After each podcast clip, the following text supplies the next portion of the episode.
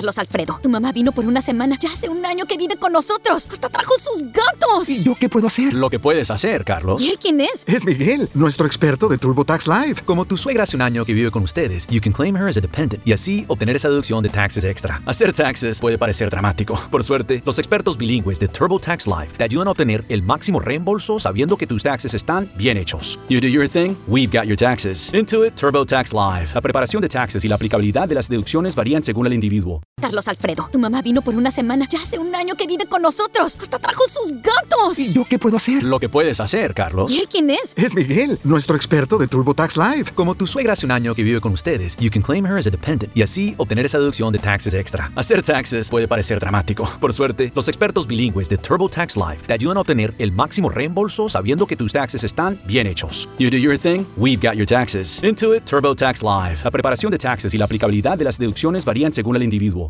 Bienvenidas a mi canal de novelas románticas, Audiokin. Estaré agradecida si te suscribes al canal, dejas un comentario y un me gusta. Comencemos con la narración de la novela cuyo título es El guardaespaldas que temía al amor. Argumento. La protegería con su vida y la veneraría con su cuerpo. Cuando Santino Vasari fue contratado como guardaespaldas de la rica heredera Ariana Fitzgerald, supuso que se encontraría con una niña mimada y consentida. Pero la hermosa Ariana lo desconcertó por su inesperada vulnerabilidad, y lo atrajo por su carácter indómito. A solas en la casa de campo de Santino en Sicilia, descubrieron que entre ellos había una tensión sexual electrizante. Y, cuando Santino descubrió hasta qué punto Ariana era inocente, luchar contra la tentación que representaba se convirtió en una labor titánica. Capítulo 1. La fotografía que ocupaba la portada del periódico era vergonzosa. Ariana enfocó la mirada en su imagen con un bikini dorado minúsculo y bebiendo de una botella de champán, y sintió un escalofrío. Un tiempo atrás, le hubiera dado lo mismo, pero hacía ya casi un año, al cumplir los 24, se había dado cuenta de que no conseguiría que su padre le prestara atención por más que se empeñara. Él solo quería, aparte de amasar dinero, controlarla a ella, tal y como había controlado a su madre. Ariana había pasado muchos veranos en la villa familiar de Positano, y aunque no había llegado a aprender italiano, entendía lo bastante como para poder traducir el párrafo que acompañaba a la fotografía. Los niños mimados han vuelto. Fieles a su cita, los herederos de las familias más acaudaladas de Europa acuden a la costa de Amalfi para celebrar sus fiestas veraniegas. Ariana Fitzgerald lo pasó en grande con su amigo y estrella de la televisión Johnny Monaghan, a bordo del lujoso yate de este. Ariana es la hija del multimillonario diseñador de moda Randolph Fitzgerald, y es conocida en la prensa inglesa como, la persona más consentida e inútil del planeta. Ariana dejó caer el periódico al suelo. Estaba tan desorientada que ni siquiera se planteó quién lo habría dejado a su lado, donde pudiera encontrarlo. Girándose sobre la espalda, intentó recordar por qué había pasado la noche en una tumbona al borde de la piscina. Le dolía la cabeza y tenía la boca seca. No recordaba cómo había acabado en el barco de Johnny ni cómo había llegado a Villa Cadenza. Tampoco recordaba haberse envuelto en un pareo para cubrir el indiscreto bikini que se había comprado impulsivamente en Australia. Se sentía fatal pero no podía tener resaca porque apenas había bebido. Se preguntó si alguien habría puesto alguna droga en la botella de la que había probado un sorbo. Johnny y sus amigos, que en el pasado habían sido los de ella, consumían cocaína y otro tipo de drogas de las conocidas como recreacionales para aliviar su permanente tedio. Aunque ella había ido de fiesta como la que más, nunca había consumido drogas porque había visto el efecto devastador que tenían en algunos de sus amigos. Mientras permanecía echada intentando reunir la suficiente energía como para levantarse y entrar en la villa, oyó pasos a la vez que un delicioso aroma a café flotó en el aire. El bueno de Filipo. El mayordomo, al contrario que la mayoría de las niñeras que su padre había contratado, siempre había sido amable con ella. Había asistido a un exclusivo internado en Inglaterra, pero su rechazo a toda autoridad, había dado lugar a que la expulsaran cuando cumplió 15 años. Filipo había sido de las pocas personas que la habían aceptado siempre, tanto cuando se convirtió en una adolescente taciturna como cuando pasó a ser una joven rebelde. Además, tenía la fórmula mágica para curar una resaca. Pero lo que Ariana ansiaba en ese momento era un buen café. Los pasos se detuvieron y Ariana frunció el ceño. Aunque nunca hubiera prestado atención al calzado de Filipo, estaba segura de que no le había visto llevar botas de cuero negras. Ni vaqueros gastados. Ariana alzó la mirada y descubrió que los vaqueros se asentaban en unas caderas delgadas, sobre las que había una camiseta negra ajustada a un estómago plano y un pecho ancho y admirablemente musculoso. El hombre, que era definitivamente demasiado alto como para tratarse de Filipo, llevaba una bandeja. Habría contratado su padre a un nuevo mayordomo. Ariana inclinó la cabeza hacia arriba para verle la cara, y el corazón le golpeó las costillas. ¿Quién es usted? ¿Dónde está Filipo? Preguntó con una voz ronca que se dijo que se debía a la sequedad de garganta y no a que el desconocido fuera tan guapo que la había dejado sin aliento. Me llamo Santino Basari. Soy su nuevo guardaespaldas. Su voz grave y sonora tuvo un peculiar efecto en Ariana. Su padre me dijo que la avisaría. Si la neblina de la mente de Ariana empezó a disiparse y recordó haber recibido un mensaje de su padre al respecto. Había sido tan tonta como para alegrarse al ver el nombre de Randolph en la pantalla del teléfono y confiar en que le dijera que la había echado de menos durante los seis meses que había pasado en Australia. Pero simplemente le anunciaba que un guardaespaldas la recibiría en Villa Cadenza, y que Santino Basari era un soldado que tras dejar el ejército se dedicaba a la protección privada. Su increíble físico dejaba claro que había estado en las Fuerzas Armadas. Ariana se humedeció los labios y se ruborizó al ver que él se los miraba. Se sentía en desventaja, medio desnuda y sometida a su inspección. Ella estaba acostumbrada a llamar la atención y a eso había dedicado la última década, pero algo en Santino Basari y en la inesperada reacción que había despertado en ella la impulsó a incorporarse y apoyar los pies en el suelo. Al sentir una punzada de dolor en la cabeza, hizo una mueca, y la sonrisa de desdén que Santino esbozó la enfureció. Yo no he pedido un guardaespaldas. Siento que haya venido para nada, señor Basari. No lo quiero a mi lado. ¿Está segura? Santino habló con la arrogancia de un hombre que sabía que cualquier mujer lo querría cerca, y Ariana tuvo que reconocer que no estaba equivocado. Guapo, no alcanzaba a describir la belleza varonil de sus rasgos tallados, la línea pronunciada de sus pómulos, el mentón cuadrado cubierto por una recortada barba negra, del mismo color que un cabello que se curvaba rebeldemente por encima del cuello de la camiseta. A Santino Basari no pareció amedrentarlo su actitud hostil, sino que se acercó a ella con una calma que hizo pensar a Ariana en un león, sigiloso y decididamente peligroso. Su actitud era relajada, pero había en sus ojos, de un verde espectacular, una expresión alerta y vigilante. A Ariana volvió a saltarle el corazón en el pecho cuando él bajó la mirada a sus senos. Percibió que se le endurecían los pezones, pero resistió el impulso de comprobar si se notaba a través del bikini. Ningún hombre había tenido aquel efecto sobre ella. De hecho, hacía tiempo que Ariana había llegado a la conclusión de que no estaba especialmente interesada en el sexo. Alzó la barbilla y devolvió la mirada de desdén de Santino con una de indiferencia.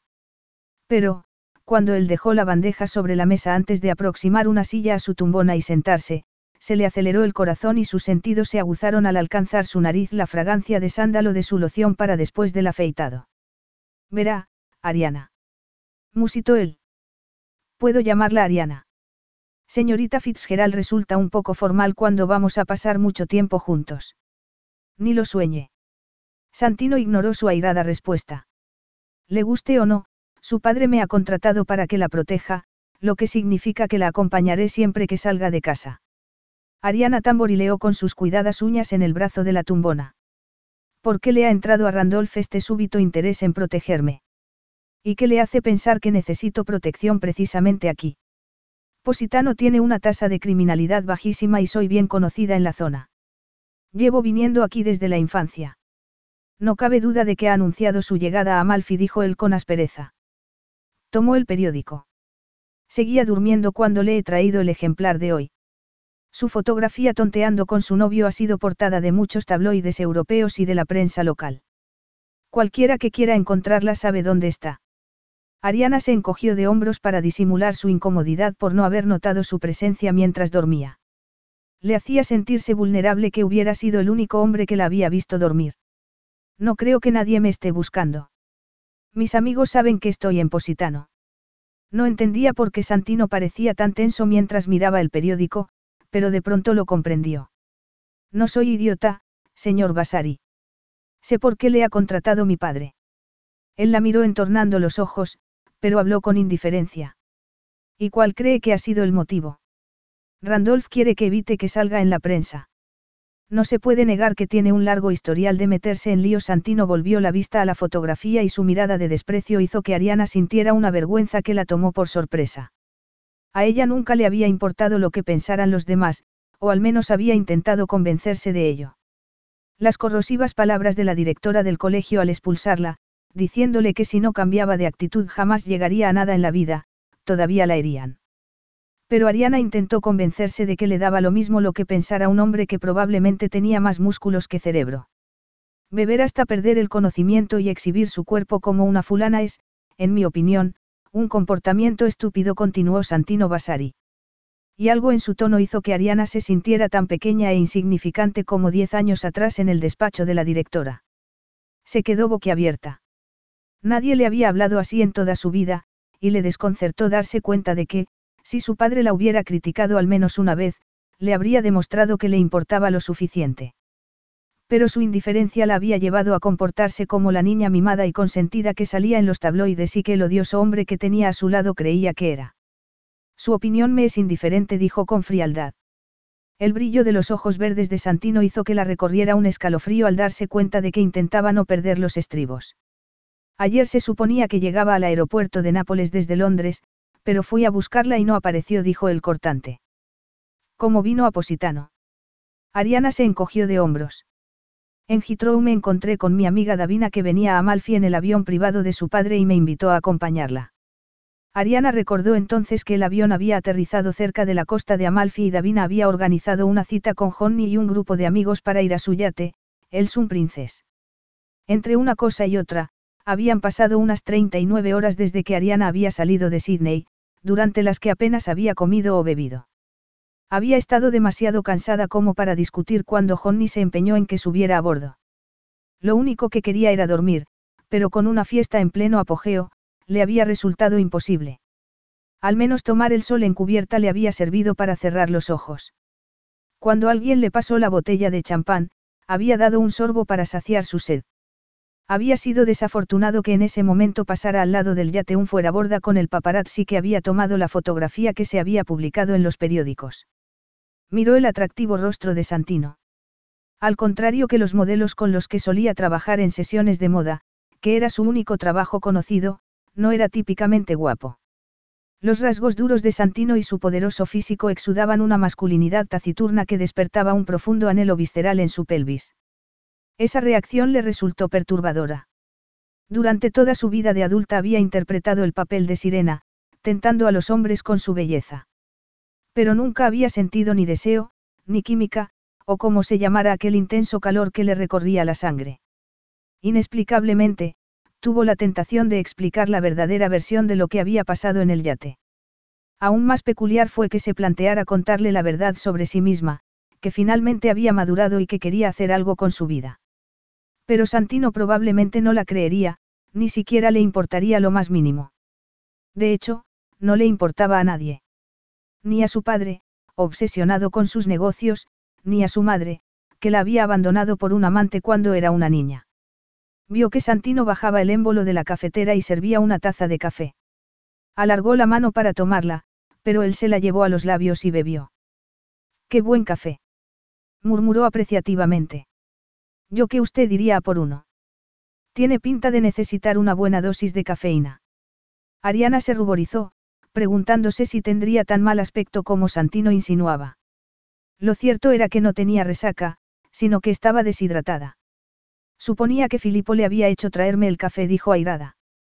El mayordomo estaba preparándole un batido con lo que parecían espinacas y huevos, dijo él, encogiéndose de hombros.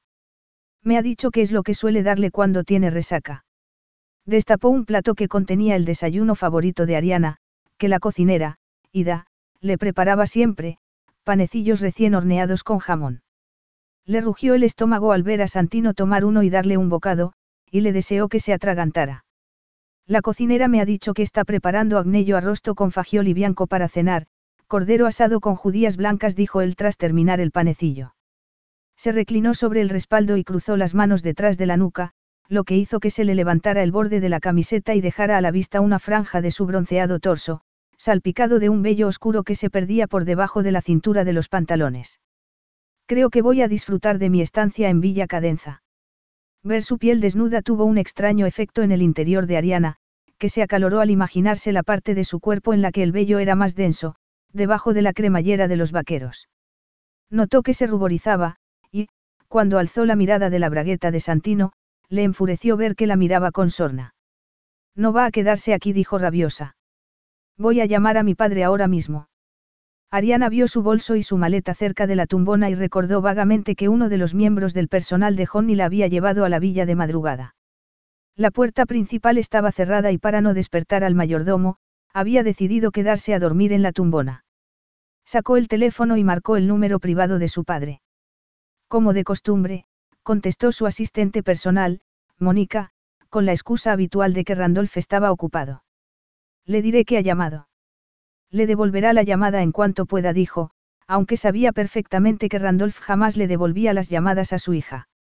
Quiero dejarle un mensaje. Ariana vio que Santino se servía lo que quedaba de café y le hirvió la sangre. Dígale que no necesito guardaespaldas y que he despedido al señor Basar y dedicó una mirada burlona a Santino. Va a abandonar Villa Cadenza de inmediato.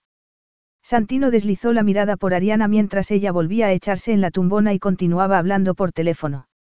Sus bronceadas piernas no parecían tener fin, y el pareo apenas podía disimular sus tersos senos. Una urgente y aguda punzada de deseo alcanzó su ingle y se alegró de que el periódico que tenía en el regazo ocultara su abultada bragueta. Antes de acceder a ser su guardaespaldas ya sabía que era hermosa, pero no había anticipado el hambre que despertaría en él ni la ardiente lascivia que le recorrería las venas. Recientemente, Ariana había protagonizado la campaña de lanzamiento de un famoso perfume y su imagen había aparecido en vallas publicitarias con una ropa interior de encaje negro que había encendido su deseo. El sexo se usaba indiscriminadamente para vender productos y no había duda de que todos los hombres de sangre caliente que veían esas fotografías de Ariana anhelaban recorrer sus voluptuosas curvas y besar sus sensuales labios, que eran una invitación y un reto a partes iguales. Pero eran un reto que él debía ignorar. Cuando la había encontrado durmiendo en la tumbona, se había dado cuenta de que ninguna cámara podía captar en su justa medida la esencia de su belleza. De estructura fina y esbelta, parecía tan frágil como una figura de porcelana, era lo más hermoso que había visto en su vida. Debía de deberse a sus exquisitos pómulos y a la delicada perfección de sus facciones. Las fotografías no hacían justicia a la luminosa textura de su piel. Cuando entreabrió los ojos al oírlo llegar, sus largas pestañas se habían levantado para observarlo con sus grandes ojos marrones salpicados de motas doradas y, por un instante, Santino creyó intuir cierta fragilidad en su mirada. Pero al instante se dijo que se la había imaginado. Santino se masajeó la nuca para liberarse de tensión. Sus dedos se deslizaron automáticamente por debajo del cuello de la camiseta para recorrer la larga cicatriz que le había dejado su paso por Afganistán. La bala le había entrado por el omóplato izquierdo y había salido por la base de la nuca. Había sido un milagro que sobreviviera, y al igual que las imágenes de la guerra, la cicatriz no llegaría a borrarse nunca. Ni su sentimiento de culpabilidad. Ocho años atrás, cuando su vida había pendido de un hilo en una carretera del desierto teñida de sangre, su mejor amigo y compañero del SAE, Mac Wilson, lo había arrastrado fuera de la línea de tiro. Pero aquel acto de inmensa valentía le había costado las piernas al explotarle debajo una bomba. Santino se puso en pie y cruzó la terraza, consciente de que Ariana lo observaba.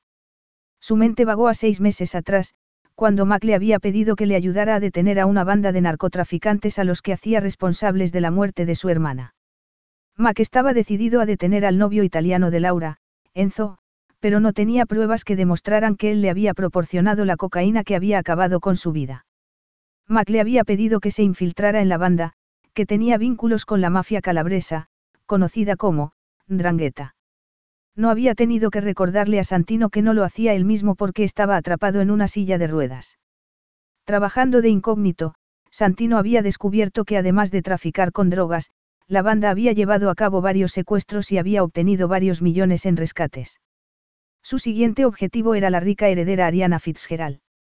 Los secuestradores llevaban tiempo vigilándola y sabían que pasaba el verano en Amalfi. Santino había alertado a la policía italiana, pero, cuando ésta no había dado con Ariana, había ido a ver a su padre. La cita con Randolph Fitzgerald en su lujosa casa de Kensington había tenido lugar la semana anterior. Quiero que sea usted quien proteja a mi hija cuando vuelva de Australia, señor Vasari. ¿Cuánto quiere?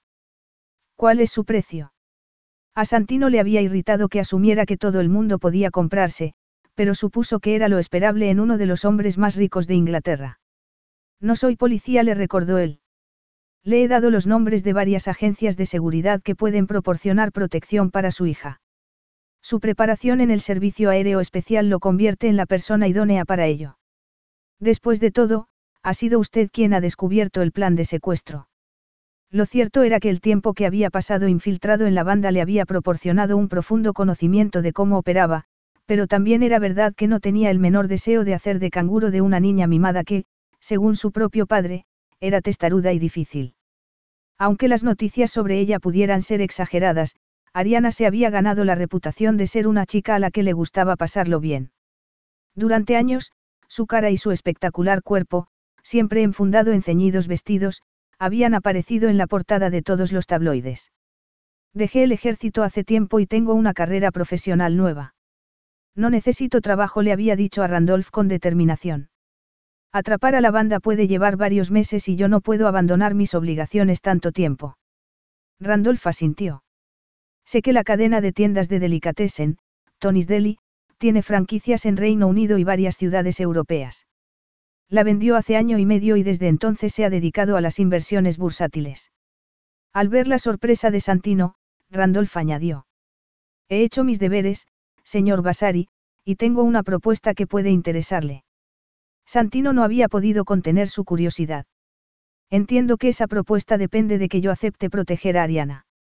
Estamos preparando la salida a bolsa de Fitzgerald Design, y el precio de las acciones se ha establecido en 35 libras. El diseñador pasó a Santino un trozo de papel. La cifra superior es el valor de la compañía, la de abajo, el número de acciones que estoy dispuesto a darle a cambio de que haga de guardaespaldas de mi hija hasta que pase el peligro. Al ver las cifras, Santino enarcó las cejas. Le saldría mucho más barato contratar los servicios de una agencia de seguridad. Ya le he dicho que usted es la persona adecuada. Randolph se acomodó en su asiento. Supongo que sabe que mi hija sale a menudo en las portadas de cierto tipo de prensa. Una parte importante de su trabajo será aislarla de los paparazzi y evitar que cope titulares. Era evidente que Randolph asumía que su oferta económica lo había convencido, pero Santino seguía preguntándose si las acciones le compensarían por proteger a una joven que parecía ser una impertinente niña bien. Inicialmente, había querido ayudar a su amigo Mac a hacer justicia por la muerte de su hermana. Pero, en aquel momento, Ariana estaba amenazada por una gente cuya crueldad no tenía límite. Randolph se inclinó sobre el escritorio como si le leyera el pensamiento. Tengo la seguridad de que su entrenamiento en el SAE lo convierte en la persona ideal para proteger a mi hija. ¿Qué me dice? Santino solo pudo contestar una cosa. Está bien. Seré el guardaespaldas de Ariana hasta que detengan a la banda. Hay un problema, Randolph vaciló. Ariana no debe saber la verdadera razón de que lo haya contratado. Al ver que Santino fruncía el ceño, el multimillonario se apresuró a añadir.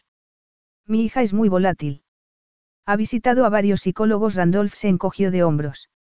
Hace un año tomó una sobredosis y pasó varias semanas en el hospital. Me preocupa cómo pueda reaccionar si sabe que la mafia pretende secuestrarla. Creo que para su estabilidad emocional es mejor que no lo sepa. Será mucho más difícil protegerla si no es consciente del peligro que corre, dijo Santino. Por eso lo he elegido a usted, replicó Randolph. Puede decirle que el lanzamiento de Fitzgerald Design va a tener mucha publicidad. Confío en que usted será capaz de mantener a mi hija a salvo, señor Vasari. Santino volvió al presente y maldijo entre dientes mientras miraba la figura casi desnuda de Ariana echada sobre la tumbona. La fantasía de desnudarla completamente y acariciarle los tersos senos nunca se haría realidad. En su paso por el ejército había adquirido el sentido del deber y del honor. El padre de Ariana había confiado en él, lo que significaba que la exquisita señorita Fitzgerald era territorio prohibido. Capítulo 2. Me temo que no puede despedir al señor Basari, dijo la asistente de Randolph con el tono paternalista que tanto irritaba a Ariana. Tengo su contrato firmado por su padre sobre el escritorio. Me da lo mismo que haya un contrato, replicó Ariana agitada, poniéndose en pie de un salto. Es intolerable. No quiero un guardaespaldas. Su padre me ha dicho que, si rechaza la protección del señor Basari, cancelará su asignación mensual, declaró Mónica fríamente. Durante su estancia en Positano, el señor Vasari se alojará en Villa Cadenza y la acompañará allá donde vaya. Ariana se quedó muda unos segundos. Era la primera vez que su padre usaba el dinero para controlarla y la rabia le recorrió las venas como lava ardiendo. Un año atrás había decidido montar su propio negocio de diseño para no depender de la asignación que recibía mensualmente, pero todavía no había conseguido independizarse. Su desconocimiento empresarial y las dudas sobre sus propios diseños habían impedido que hiciera su sueño realidad. Hacía poco, había dado un nuevo paso adelante, pero para ponerlo en práctica necesitaba usar todo el dinero que había heredado de su abuela, lo que significaba que durante un tiempo seguiría dependiendo de su padre. Pero se negaba a que un guardaespaldas se convirtiera en una presencia constante en su vida privada, y más aún si se trataba de un hombre tan arrogante como el que la estaba observando con una total indiferencia. Ariana no estaba acostumbrada a recibir ese trato. Había atraído la atención masculina desde que a los 13 años había empezado a transformarse en el tipo de mujer con el rostro y el cuerpo voluptuoso que todo hombre deseaba tener a su lado. Inicialmente, su poder la había asustado, pero con el tiempo había aprendido a utilizar sus atributos femeninos en su favor. A su pesar, desvió la mirada hacia Santino y descubrió en sus ojos verdes un brillo depredador que le prendió una llamarada en la boca del estómago. Pero, en cuanto le vio entornar los ojos con desdén, se dijo que se lo había imaginado. Le dio la espalda y bajó la voz. Mónica trabajaba para su padre desde hacía años y lo protegía con fiereza. Tanto que Ariana se había sentido a menudo celosa de la relación que había entre ellos. Por favor, deje que hable con Randolph Musito. Lo siento. Está reunido, pero le diré que ha llamado, dijo Mónica, y colgó antes de que Ariana respondiera. Ariana tiró el teléfono sobre la tumbona, pero rebotó y cayó al suelo ruidosamente. Lo recogió y maldijo al ver una raja en la pantalla. Debería tener cuidado el tono burlón de Santino la sacó de sus casillas. Y usted debería irse de mi casa. Le espetó. Santino se aproximó a ella con una premeditada lentitud. Esta no es su casa, sino la de su padre, que es quien paga mi salario, dijo pausadamente. Mis instrucciones son acompañarla siempre que salga. Aunque no especificara que debía mantenerla alejada de los paparazzi, Ariana estaba segura de que su padre lo había contratado con ese propósito. Sabía que Fitzgerald Design estaba a punto de salir a bolsa, y suponía que Randolph quería evitar toda publicidad que pudiera alterar el precio de las acciones. Lo está pasando en grande, ¿verdad? Dijo enfadada. Le habría encantado borrarle la sonrisa de una bofetada. Él la miró con impaciencia. La verdad es que no tengo especial interés en cuidar de una niña consentida que no valora lo que tiene. Su padre cree que algunos de sus amigos consumen drogas y está preocupado por usted. A mi padre no le preocupo yo, sino el buen nombre de su compañía. Now through February 2nd, join a clean and spacious Planet Fitness for zero enrollment and only $10 a month. With tons of equipment and free fitness training, it's the perfect place for everybody to work out. Even me, mother of very fussy triplets and one very colicky husband. Especially you, Supermom. You'll release endorphins and have more energy. I remember having energy. Start feeling spectacular today. Join in club or at planetfitness.com. Zero enrollment, $10 a month, cancel anytime. Deal ends February 2nd. See club for details.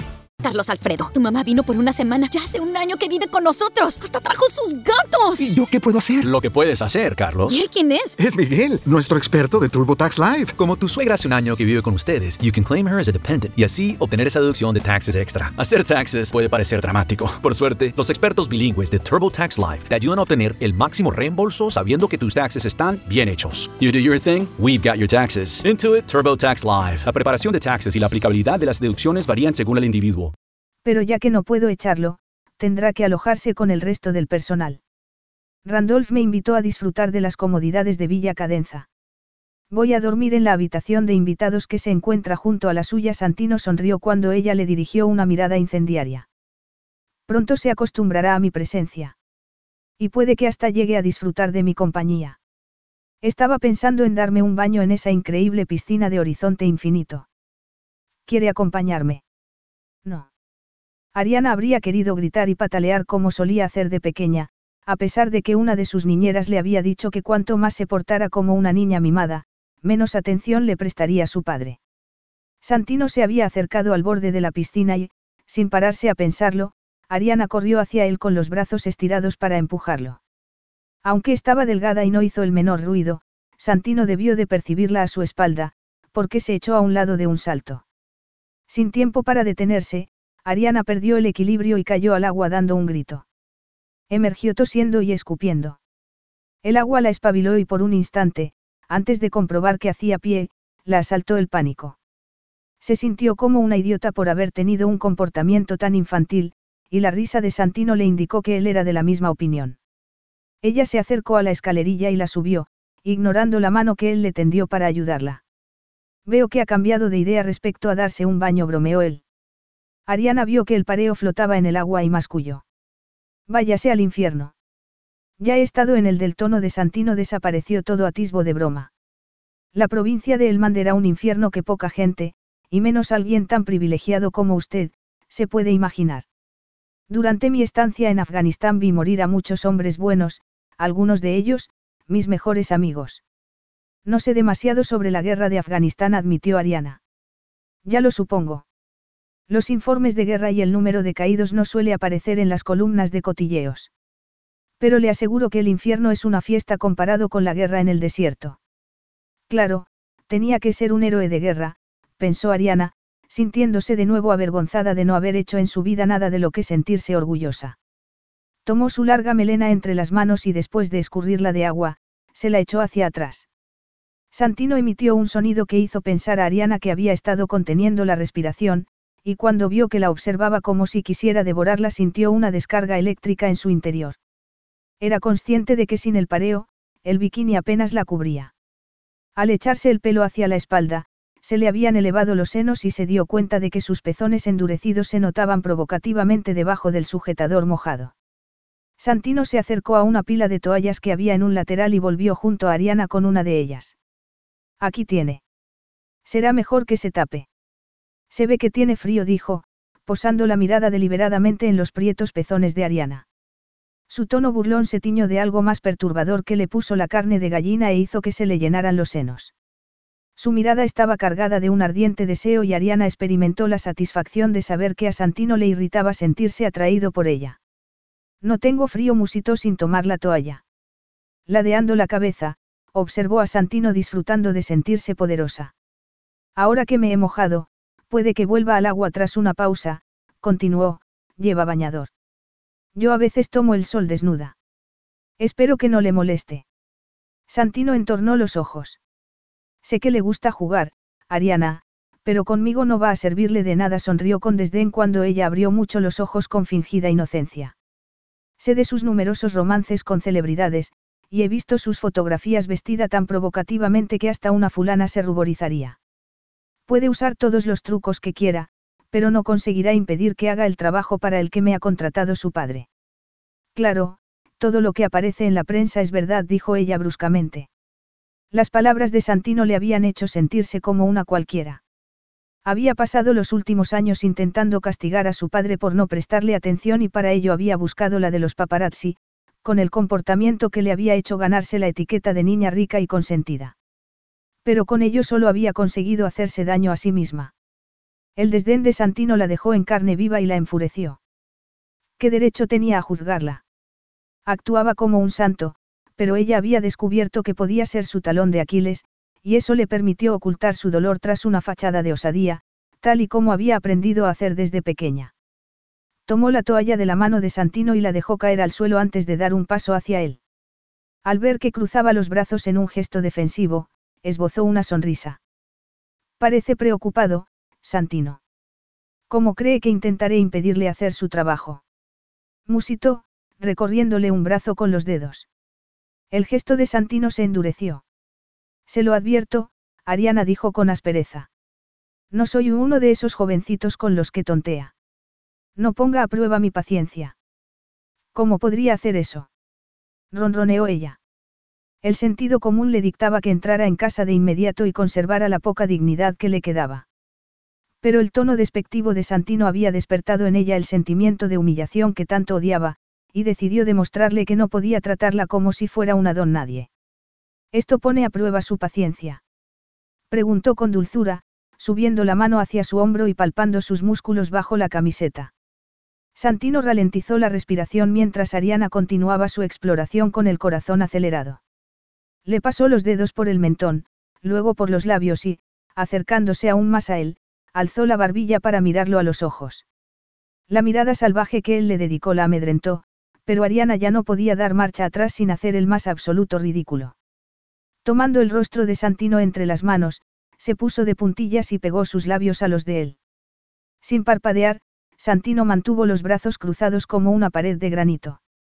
Desesperada por conseguir algún tipo de reacción, Ariana le mordisqueó el labio inferior. Santino permaneció callado, pero su pecho se agitó. No diga que no le he avisado, dijo entonces con voz cavernosa. Súbitamente descruzó los brazos y la sujetó por los hombros. Ariana pensó que la empujaría, pero la atrajo hacia sí hasta que sus senos quedaron presionados contra su pecho. Sus ojos verdes se entornaron y Ariana vio en ellos ardor y furia. Pero inclinó la cabeza y atrapó su boca en un beso abrasador que ella sintió como si quisiera marcarla a fuego. Nada podía haberla preparado para la sacudida que sintió en el alma cuando él usó la lengua para abrirle los labios. El calor de su cuerpo le resultó peligrosamente adictivo, y, cuando Santino la encerró entre sus brazos como si fueran dos barras de acero, Ariana se derritió en la hoguera de su abrazo. El beso de Santino hizo realidad todas sus fantasías. Experto y decidido, exigía una respuesta que ella no podía negarle. Cerró los ojos y sus sentidos se deleitaron con la sensación de sus labios recorriendo los de ella, con el sabor de su boca, que despertó cada célula de su cuerpo. Buscando una mayor proximidad, presionó su pelvis contra la de él. Encajaban como dos piezas de un puzzle. Pero antes de que Ariana pudiera registrar el asombroso abultamiento que evidenciaba la excitación de Santino debajo de los vaqueros, él alzó la cabeza, volvió a poner las manos en sus hombros y en esa ocasión, la separó con tanta fuerza que Ariana se habría caído de no haberla sujetado él. ¿Qué piensa hacer ahora, Ariana? Preguntó él con un desdén que no contenía ni un ápice de la pasión que acababa de estallar entre ellos. Va a acusarme de abusar sexualmente de usted para conseguir que me despidan. No sé si funcionará, princesa. Sería su palabra contra la mía. Ariana comprendió que insinuaba que nadie la creería a ella. Después de todo, no era más que la chica conocida por su escandaloso comportamiento y por tener una ristra de amantes famosos. Necesitó toda su fuerza de voluntad para no dejarle ver hasta qué punto había conseguido herirla. Jamás haría una acusación en falso, dijo en tensión. Sería una vergüenza cuando hay tantas mujeres que son verdaderamente víctimas de abusos. Santino la miró sorprendido, pero se encogió de hombros y dijo. Entonces, ¿para qué me provoca? Le he advertido que no juegue conmigo. Su padre me ha contratado como su guardaespaldas, y debo aclararle que entre mis deberes no está el de entretenerla sexualmente. Así que, si eso era lo que esperaba, siento defraudarla. Ariana habría querido que se la tragara la tierra, pero consiguió forzar una sonrisa tan fría como una capa de hielo. ¡Qué desilusión! Hizo un mohín teatral. Al menos ahora sé que no se ahogará en la piscina, señor Vasari, su inflado ego lo mantendrá a flote. Santino dejó caer los brazos y apretó los puños mientras Ariana daba media vuelta y se iba hacia la casa. Espero que estés contento, se dijo, irritado consigo mismo. Para hacer su trabajo, era crucial ganarse la confianza de Ariana y lo único que había conseguido era ofenderla. Si le quedara algo de sentido común, apartaría la mirada de sus perfectas nalgas, pero, al igual que su autocontrol, lo había perdido en cuanto ella había puesto sus labios en los de él. Ariana desapareció tras la puerta de cristal de la casa y solo entonces se dio cuenta Santino de que estaba conteniendo el aliento. Se le dilataron las aletas de la nariz, porque, a una distancia, el olor de su perfume, una interesante mezcla de flores exóticas y de algo más acre y sensual, le aguzó los sentidos. ¿Por qué demonios la había besado?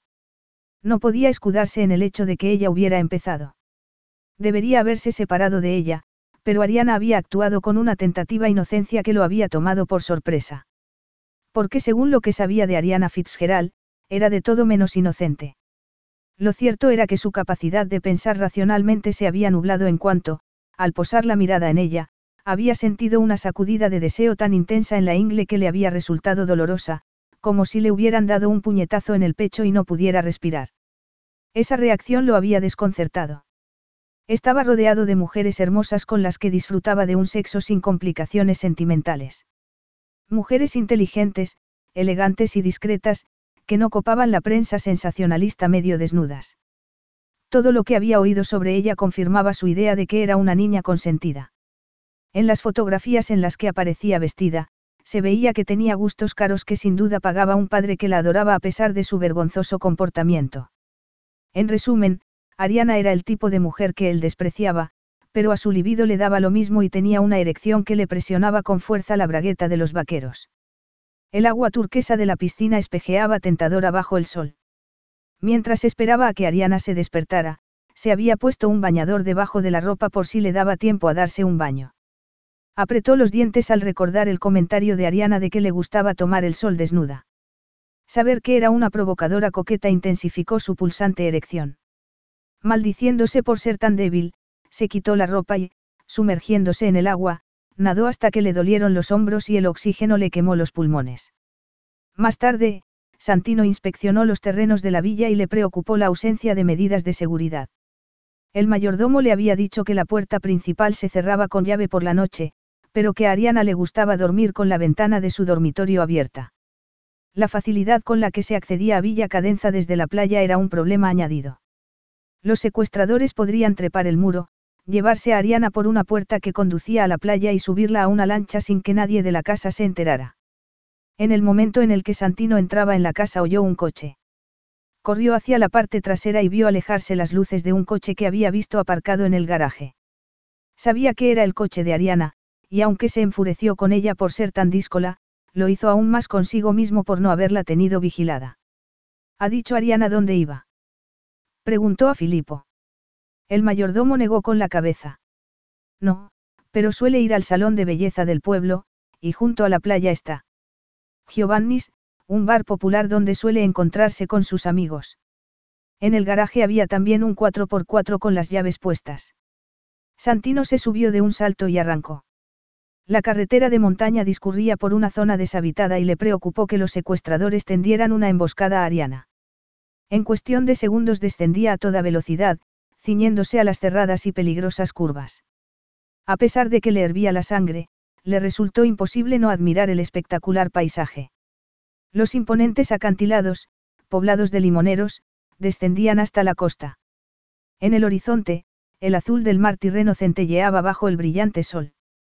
Y aunque la costa se parecía a la de su lugar de nacimiento y el que consideraba su hogar, Sicilia, la diferencia fundamental era que Positano, como otros pueblos de la zona de Amalfi, se había convertido en el destino turístico de las celebridades.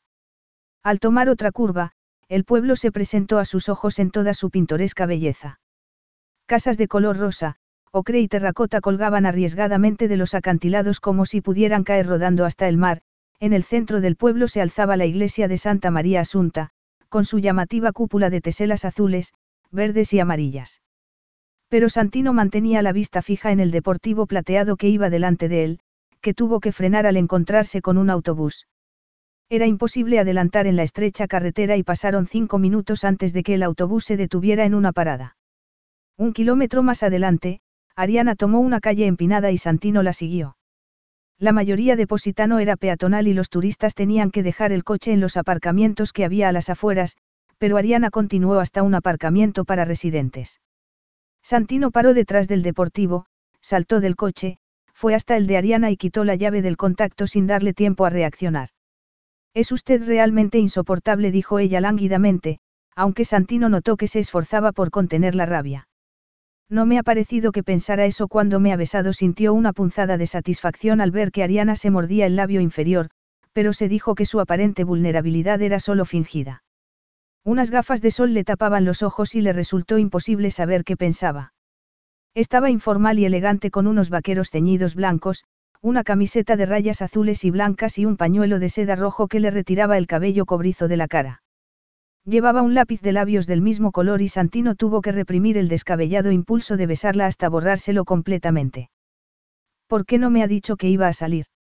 ¿Por qué voy al salón de belleza? dijo ella en tono de hastío, indicando con la cabeza un local con el nombre Lucia Salon, y no necesito un guardaespaldas mientras me hago la manicura, levantó las manos. Como ve, no hay ningún paparazzi que pueda informar de mi mal comportamiento y avergonzar a mi querido papaito. Comenzó a caminar hacia el salón y miró enfurecida a Santino cuando vio que caminaba a su lado. Si insiste en quedarse, tendrá que esperar fuera, pero no me eche la culpa si se aburre, señor Vasari. Dudo que a su lado eso sea posible, dijo el cortante. Y pensaba que habíamos acordado dejarnos de formalidades, Ariana. Ella se giró hacia él y, clavándole el índice en el pecho, dijo. Yo no he acordado nada, y menos que uno de los esbirros de mi padre me controle cada segundo. Le exijo que me deje un poco de libertad. A pesar de haberse dicho que debía ganarse su confianza, Santino se enfureció. Habría querido decirle que, lejos de ser un esbirro de su padre, Randolph le había suplicado que la protegiera. No está en condiciones de exigir nada. No olvide que su padre ha amenazado con retirarle la asignación mensual si rechaza mi protección. ¿De qué viviría entonces? Preguntó con desdén. No tiene precisamente una carrera profesional de éxito con la que sufragarse su estilo de vida. No es más que una parásita de su padre. Cuando quiera sus consejos, se los pediré, replicó Ariana, volviendo a clavarle el dedo en el pecho. Haga eso otra vez y se arrepentirá. ¿Qué va a hacer? La voz grave de Ariana sonó burlona. Va a echarme en su regazo y a azotarme. Sus palabras evocaron una imagen erótica en Santino que reavivó su deseo violentamente. Le gustaría que lo hiciera. ¿Le van esos juegos? Preguntó despectivamente, conteniendo las ganas de tirar de ella y besarla. Era la mujer más insufrible que había conocido, y no conseguía comprender por qué le hacía sentirse más vivo de lo que se había sentido en años. Alargó la mano y le quitó las gafas. Ariana parpadeó. Devuélvamelas inmediatamente. Santino chasqueó la lengua. Pruebe a decir, por favor, o es que sus padres no le enseñaron buenos modales. Los ojos de Ariana brillaron con una emoción que Santino descartó al instante que pudiera ser tristeza. Era hermosa, rica y lo tenía todo en la vida. Mi madre se fugó a Australia con su amante cuando yo tenía 11 años, dijo ella con frialdad. Mi padre no supo cómo enfrentarse a mí, difícil comportamiento, porque lloraba todas las noches. Estaba tan desesperado porque volviera al internado que me llevó él mismo. Es la única vez que ha mostrado el más mínimo interés por mi educación. No volví a verlo hasta varios meses después. Le quitó a Santino las gafas de la mano y, poniéndoselas, añadió con rotundidad. Lo único que he aprendido de mis padres es a cuidar de mí misma, porque a ellos no les importó lo más mínimo. Capítulo 3.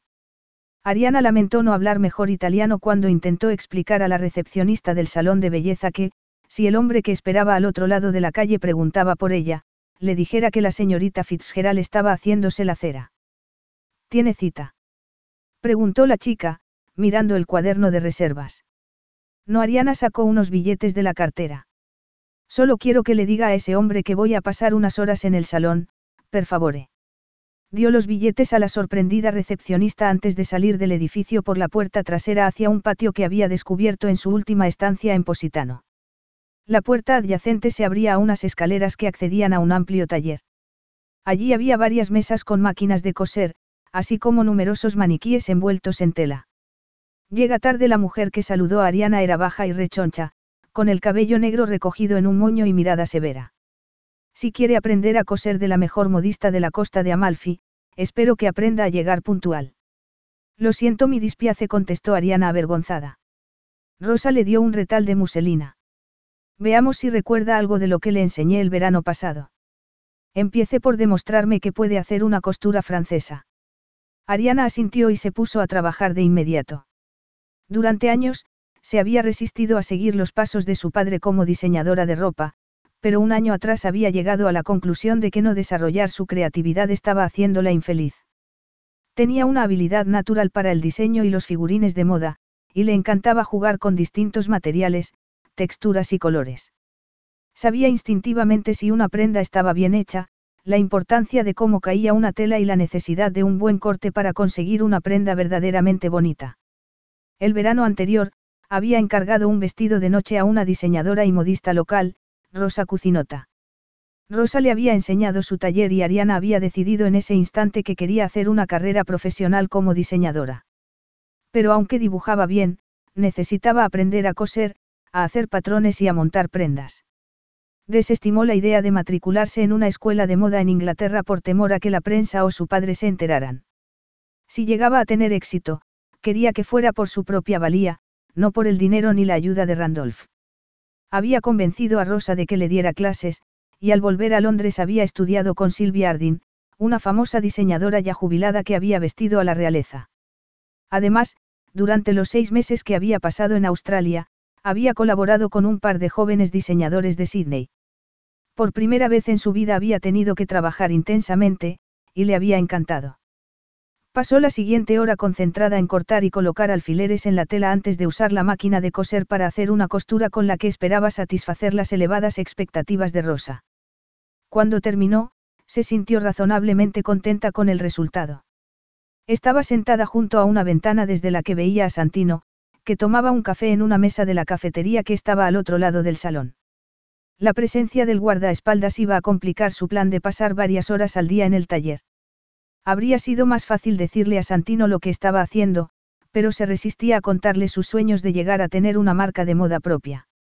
Se le hizo un nudo en el estómago al recordar que la había acusado de ser un parásito de su padre.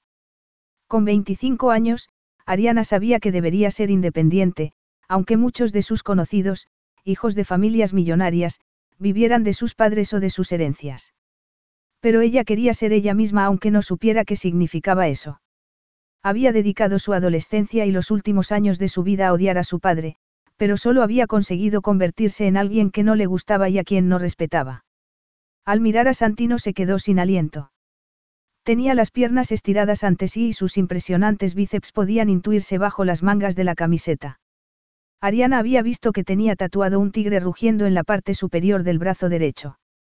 En ese momento, Santino miró el reloj. Debía de estar aburrido, pero tendría que acostumbrarse. Tal vez el aburrimiento era la clave para conseguir que dimitiera. ¿Está cosiendo o admirando el paisaje? Preguntó Rosa con aspereza. Ariana giró la cabeza y notó que se ruborizaba al ver que la modista se acercaba y miraba a Santino. ¿Es su amante? No. Claro que no. Qué pena. Rosa se encogió de hombros. Es muy guapo, tomó el trozo de tela en el que Ariana había estado trabajando y lo inspeccionó, excelente. Ha mejorado mucho. Aunque le queda mucho por aprender, veo que tiene mano. Gracias Ariana volvió a ruborizarse porque no estaba acostumbrada a que la halagaran. Era consciente de que en parte era culpa suya. Su obsesión por llamar la atención de su padre le había hecho cometer todo tipo de estupideces, pero ni siquiera había conseguido que le mostrara algún interés enfadándose con ella. Además, Randolph viajaba constantemente, lo que intensificó su sensación de abandono, el mismo que había sentido de forma devastadora cuando su madre la había abandonado de pequeña. Ver a Celine en Sydney después de más de una década había sido una experiencia extraña, y más aún saber que tenía un hermanastro, Jason, de 15 años. Su madre le había explicado que estaba embarazada de su amante ya antes de dejarlos a ella y a su padre.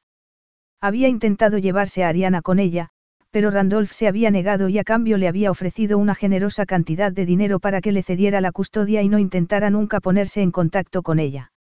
Celine había sacrificado la relación con su hija y había aceptado el dinero de Randolph, y aunque Ariana comprendiera sus razones, no le resultaba menos doloroso sentirse como un peón en la amarga ruptura de sus padres. Al menos habían retomado su relación y, aunque nunca tendrían el vínculo normal entre una madre y una hija.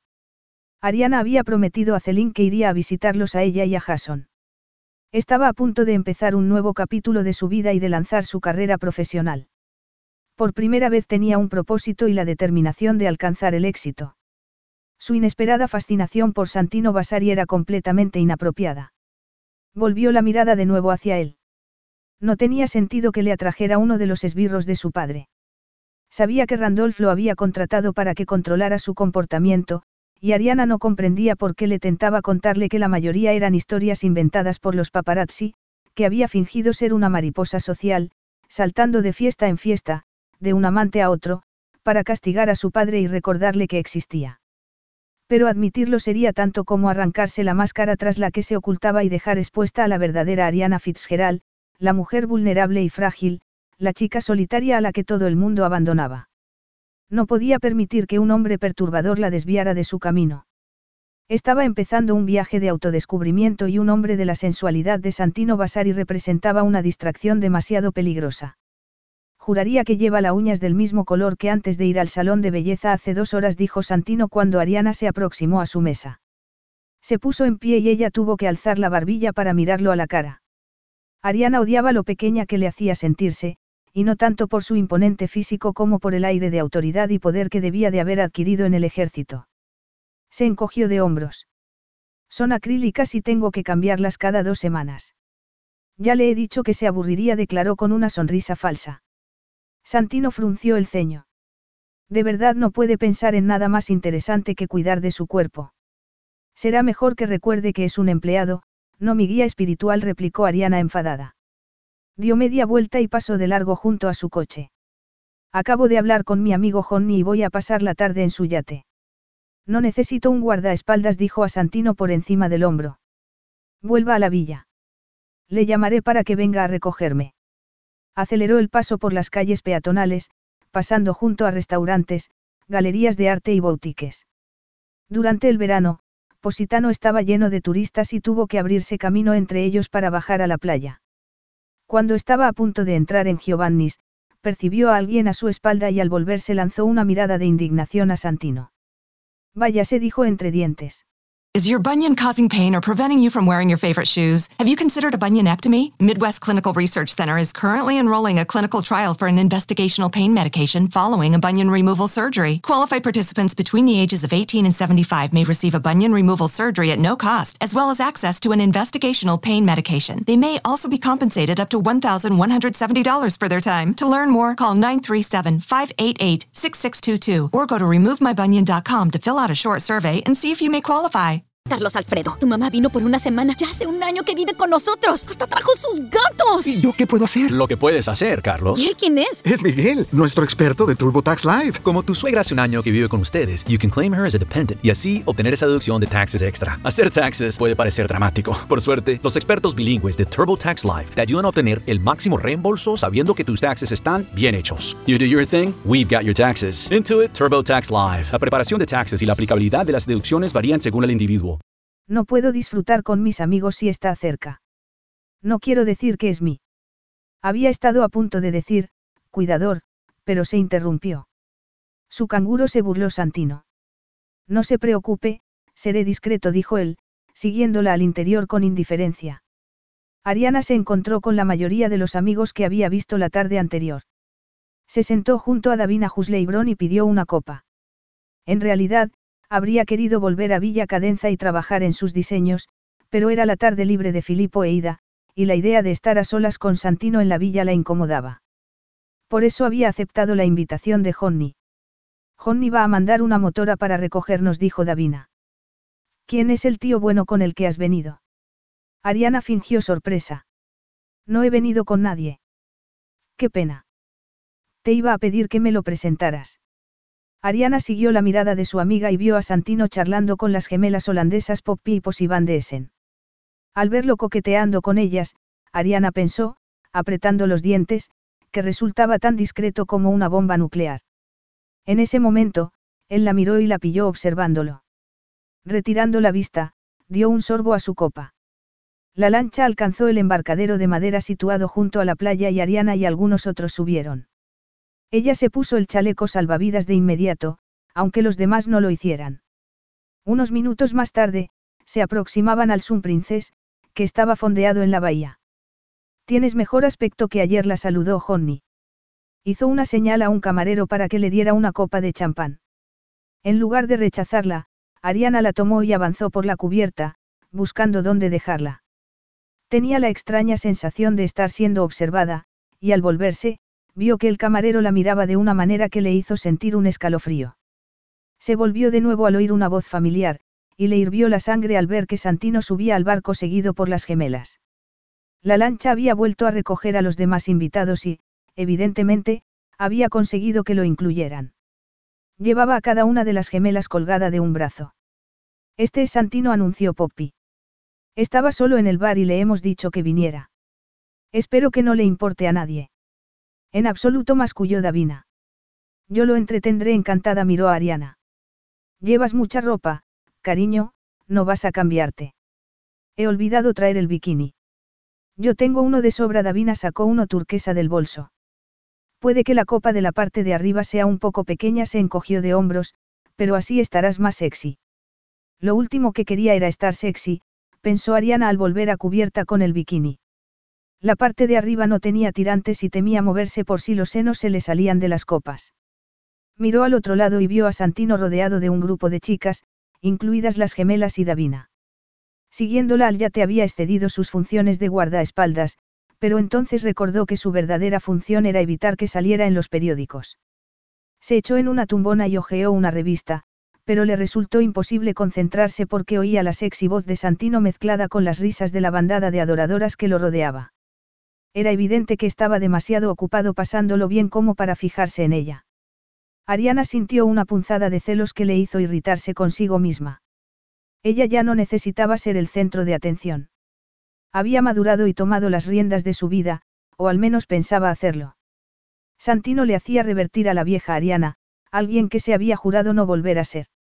Jurando entre dientes, se puso en pie y caminó por la cubierta en dirección contraria a Santino. En la popa vio a Hugo Galbraith, con quien había salido brevemente, que estaba a punto de montarse en una moto de agua. Súbete le dijo. Te llevo a dar una vuelta. Ariana giró la cabeza y vio a Posivan de sentada en las rodillas de Santino. La belleza holandesa se pegaba a él como un sarpullido y Ariana pensó indignada que él parecía encantado. Impulsivamente, tomó un chaleco salvavidas y bajó a la plataforma de atraque. Se sentó detrás de Hugo, pero al ir a ajustarse las tiras del chaleco, se dio cuenta de que era demasiado grande. Hugo ya había arrancado el motor y aceleraba sobre el agua. Vuelve. Gritó ella, pero el ruido del motor ahogó sus palabras. Se asió con todas sus fuerzas a la cintura de Hugo. En pocos segundos se habían alejado del yate. Las motos acuáticas estaban prohibidas cerca de la playa, pero a aquella distancia había varias de ellas. Ariana vio de pronto una acercarse rápidamente. Dio a Hugo en el hombro para avisarle del peligro y él intentó cambiar de dirección, pero iban demasiado deprisa como para poder virar bruscamente. Todo sucedió tan rápido que Ariana apenas tuvo tiempo de gritar cuando Hugo y ella salieron lanzados de la moto. El shock de caer al mar hizo que Ariana abriera la boca y tragara agua. El inadecuado chaleco no la ayudó a mantenerse a flote y le dejaba la cabeza parcialmente sumergida. A poca distancia, la moto acuática seguía girando en círculos, creando un remolino que tiraba de Ariana hacia abajo. Aterrada, intentó tomar aire, pero volvió a tragar agua, al tiempo que las ondas que formaba la moto le golpeaban la cabeza. El recuerdo de la vez en la que había estado a punto de ahogarse de pequeña pasó por su mente como un relámpago, y Ariana sacudió los brazos y pataleó para mantenerse a flote. Una de las otras motos que estaban en la zona, se aproximó y desaceleró al acercarse a Ariana. Signorina. El conductor le tendió la mano para ayudarla a subir a la moto, pero ella no podía moverse y se sentía entumecida por el pánico al tiempo que su cara se hundía bajo el agua y la nariz se le llenaba de agua. Ariana, espera, voy por ti. Sorprendida al oír una voz familiar, poderosa, giró la cabeza y vio a Santino en una lancha que conducía uno de los tripulantes del yate. Signorina, tome mi mano, insistió el desconocido, intentando sujetarla por el hombro. Ella oyó un golpe de agua y, cuando miró hacia la lancha, vio que Santino nadaba hacia ella. En cuestión de segundos estaba a su lado y la sujetaba para que mantuviera la cabeza a flote. Ya te tengo, pequeña. Su voz sonó extrañamente ronca, como si estuviera preocupado por ella, como si le importara. Ariana se abrazó a su cuello y se asió a él, exhausta y aliviada, porque su vida no iba a acabar en el fondo del mar, vagamente vio que el desconocido se alejaba mientras Santino y el tripulante la ayudaban a subir a la lancha. Se abrazó a sí misma y sintió náuseas. Santino le echó una toalla por los hombros y la fue secando. La próxima vez, asegúrese de llevar un chaleco salvavidas apropiado mascullo. Ariana no podía dejar de temblar. ¿Dónde está Hugo? Preguntó castañeteando los dientes. Otro miembro de la tripulación ha saltado de la lancha y ha conseguido controlar la moto acuática antes de ayudar a su novio a subirse a ella. Santino frunció el ceño al tiempo que le retiraba el mojado cabello del rostro. Se ha llevado un buen susto, pero ya está a salvo, Piccola. Que Santino la llamara afectuosamente, pequeña, hizo que Ariana se desmoronara. Aunque se mordió el labio inferior, Las emociones la abrumaron y estalló en llanto. Creía que iba a ahogarme. No sé nadar. Dijo entre sollozos. Santino dejó escapar un juramento y la estrechó entre sus brazos. El latido de su corazón reverberó en Ariana. Le oyó decir algo en italiano y notó que la lancha se movía, pero aunque se sentía a salvo, no podía olvidar el pánico que acababa de experimentar. Habría querido quitarle importancia, olvidarlo como tantas de las tonterías que solía cometer y que tanta fama le habían dado.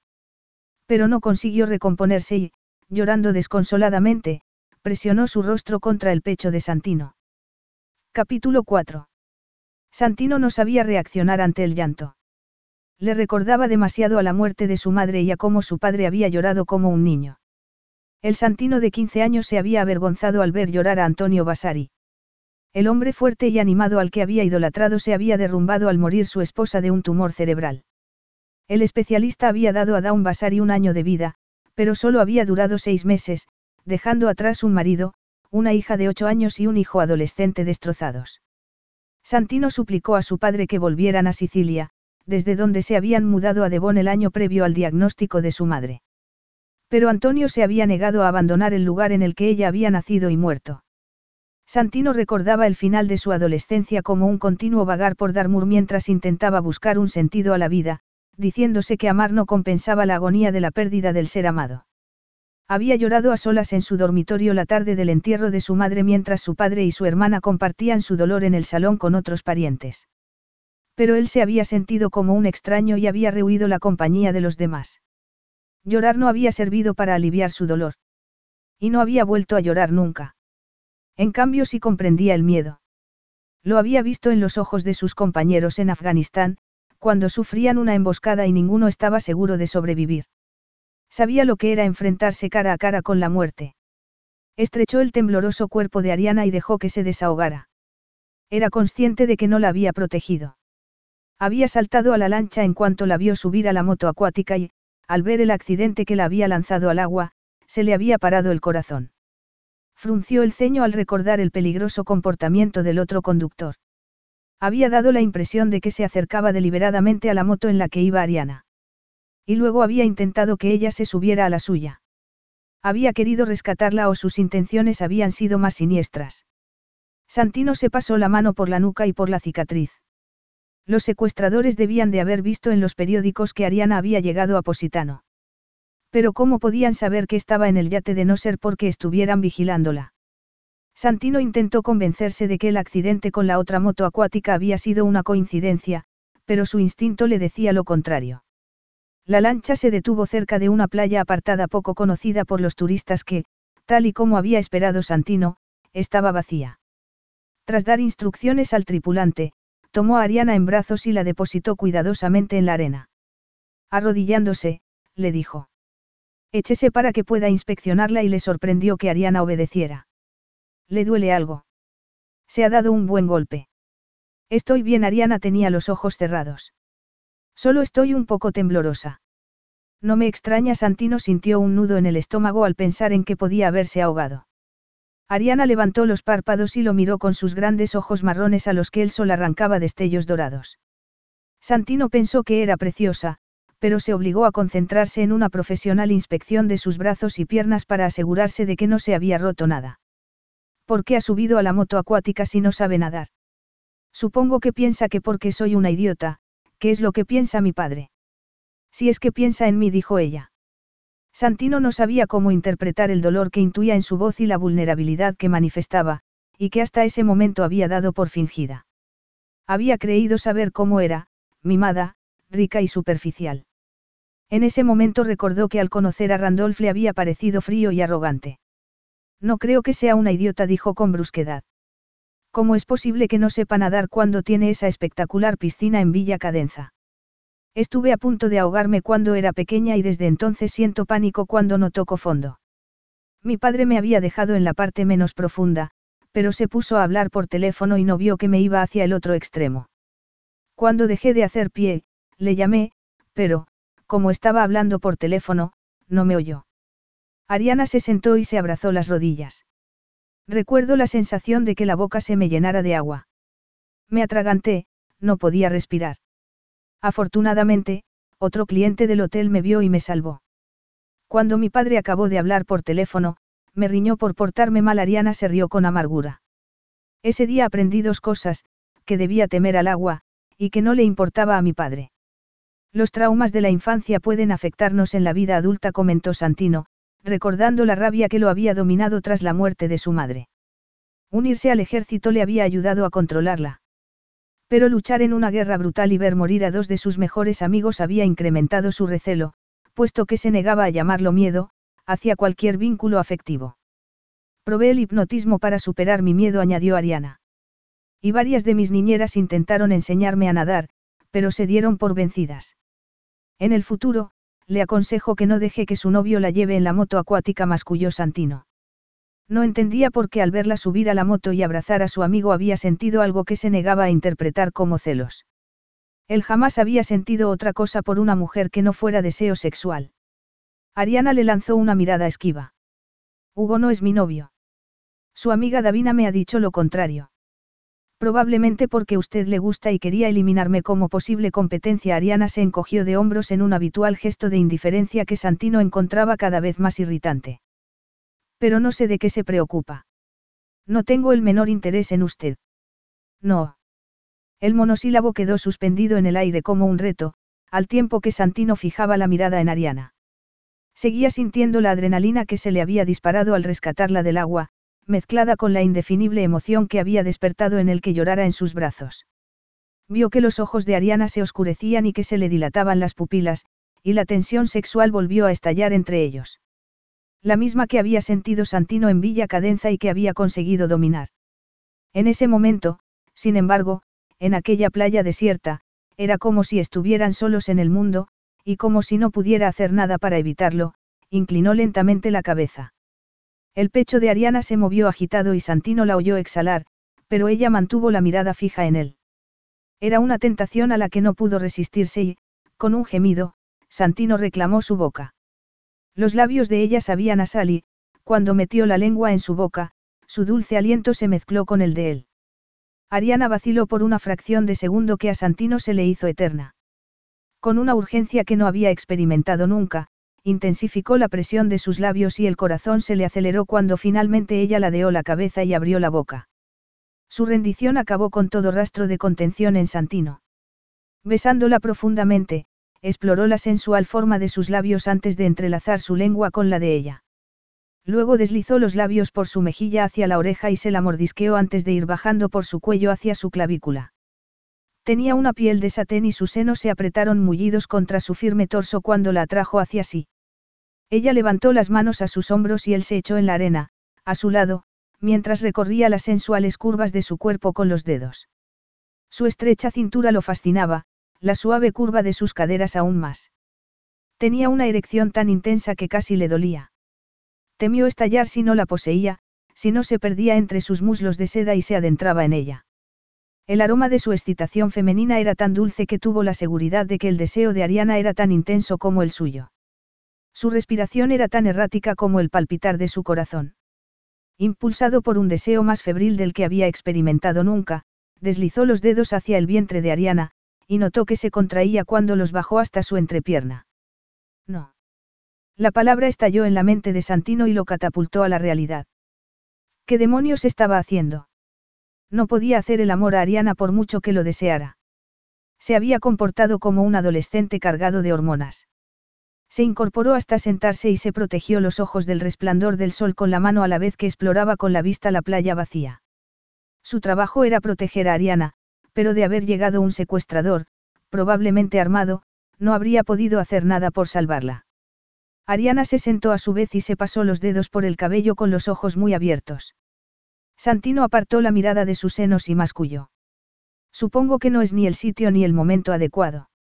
Ella lo miró airada. Desde luego que no.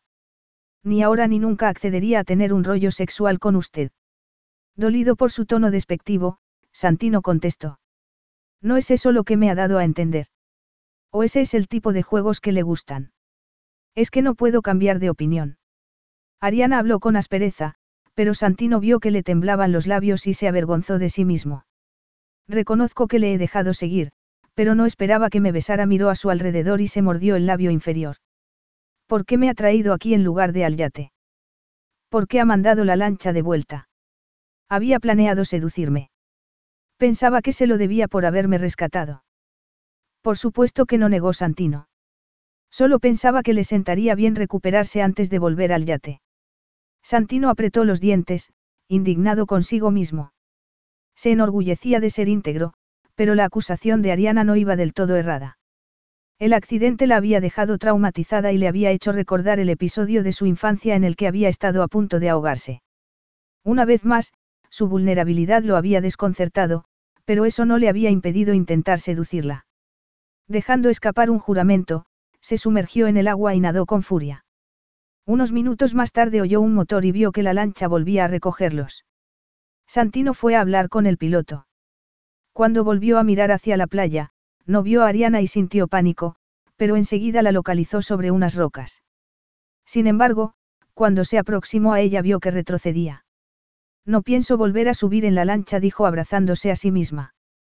Supongo que piensa que soy una idiota. Santino frunció el ceño. ¿Por qué se insulta a sí misma? Preguntó, sin poder explicarse por qué habría querido estrecharla en sus brazos y consolarla. Es lógico que tema al agua después de lo que le pasó. No pienso que sea estúpida. Santino sospechaba que Ariana era mucho más lista de lo que la gente creía, pero aquel no era el momento de preguntarse por qué se comportaba como una cabeza hueca. Alzó la mano para enseñarle que llevaba su bolso con sus cosas. He pedido al marinero que trajera esto. Vístase. Volveremos al pueblo por las escaleras que suben a lo alto del acantilado. Ariana lo miró con inquietud, pero súbitamente sonrió. No con la falsa sonrisa que había dedicado a sus amigos, sino con una, espontánea y cálida, que dejó a Santino sin aliento. Gracias, musitó ella. Trescientos escalones permitían subir el acantilado. Santino los contó para distraerse del sexy trasero de Ariana envuelto en los ajustados vaqueros blancos. Caminaron hasta el coche en silencio y Ariana no protestó cuando él se puso al volante. De camino a la villa, se quedó dormida. Santino la miró de reojo y al recordar los segundos en los que la había sentido estremecerse bajo sus caricias, tuvo que apretar los dientes y desviar la mirada. Quince minutos más tarde, aparcaba delante de la puerta de Villa Cadenza. Despierte, Bella Durmiente dijo, tocándole el hombro. Ariana levantó los párpados y lo miró soñolienta con sus aterciopelados ojos marrones. Santino tuvo que obligarse a no mirarle los labios y se pasó la mano por la nuca y la cicatriz, que siempre le recordaba lo frágil que era el ser humano. Lo que ha pasado antes ha sido un imperdonable error, dijo. No debería haberla besado. Ariana enarcó las cejas. En realidad, ha cometido dos errores. También me ha besado junto a la piscina. Pero ese beso lo instigó usted. No le he oído quejarse. Santino miró a Ariana con reprobación. La cuestión es que no debe volver a pasar. Ariana bajó del coche con una forzada sonrisa que hizo pensar a Santino que la mujer que le había sonreído en la playa era solo fruto de su imaginación. Resultaría más convincente si dejara de mirarme como si me visualizara desnuda en su cama, masculló ella, antes de entrar en la casa y dejar a Santino con una imagen mental que le hizo tener una erección instantánea. Asió el volante con fuerza para contener el impulso de ir tras ella y demostrarle que no era ni mucho menos tan indiferente a él como fingía. El sonido de voces discutiendo en el patio rompió el silencio del taller de Rosa. Ariana miró la hora y se sobresaltó al ver que llevaba tres horas ensimismada en su tarea. Al enseñar a Rosa los dibujos que había hecho para un vestido de noche, la modista la había animado a hacer una toile de Howie, una prueba en muselina. Normalmente, la toile se colocaba en un maniquí, pero Ariana había decidido probársela ella misma. Se asomó a la ventana y le dio un vuelco el corazón al ver a Santino discutiendo con la encargada del salón de belleza.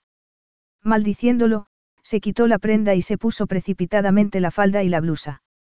La tarde anterior, en la villa, se había enfurecido al ver que Santino le había confiscado las llaves de sus dos coches. Pero él se había limitado a decirle que podía conducirlos ella misma siempre que él la acompañara. Como dudaba de que Santino creyera la excusa de que volvía al salón de belleza cuando lo que quería era ir al taller de Rosa, se había escapado de Villa Cadenza y había tomado un autobús al pueblo.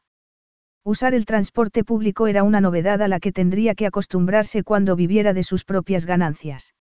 Obviamente, Santino había descubierto su huida y había acudido a buscarla. Con su limitado italiano, Ariana creyó entender que Santino acusaba a la encargada del salón de belleza de haber participado en su desaparición. Bajó corriendo las escaleras mientras se subía la cremallera de la falda y salió al patio sofocada y jadeante. ¿Qué hace aquí? preguntó enfadada. La expresión angustiada con la que Santino la miró sorprendió a Ariana. Estaba pálido y despeinado, como si se hubiera pasado los dedos por el cabello frenéticamente. Ariana. Caminó hacia ella. Está bien. Temía que.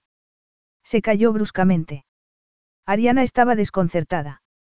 ¿Qué temía exactamente?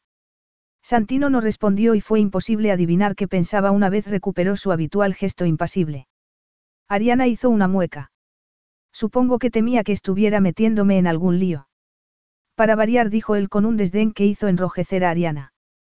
Creyó que Santino iba a decir algo, pero en ese momento la puerta que había a su espalda se cerró de un portazo por el viento. Santino alzó la mirada a la ventana del edificio del que ella había salido y frunció el ceño. ¿Por qué se ha ido sin mí? Le he dicho que su padre quiere que la acompañe allá donde vaya. Y yo le he dicho que necesito un poco de intimidad.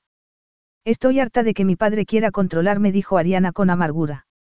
Y se irguió ante la mirada de censura de Santino. Lleva la blusa mal abrochada, masculló él. Ariana bajó la vista y vio que se había saltado un ojal. ¿A qué viene tanto secreto? Insistió él.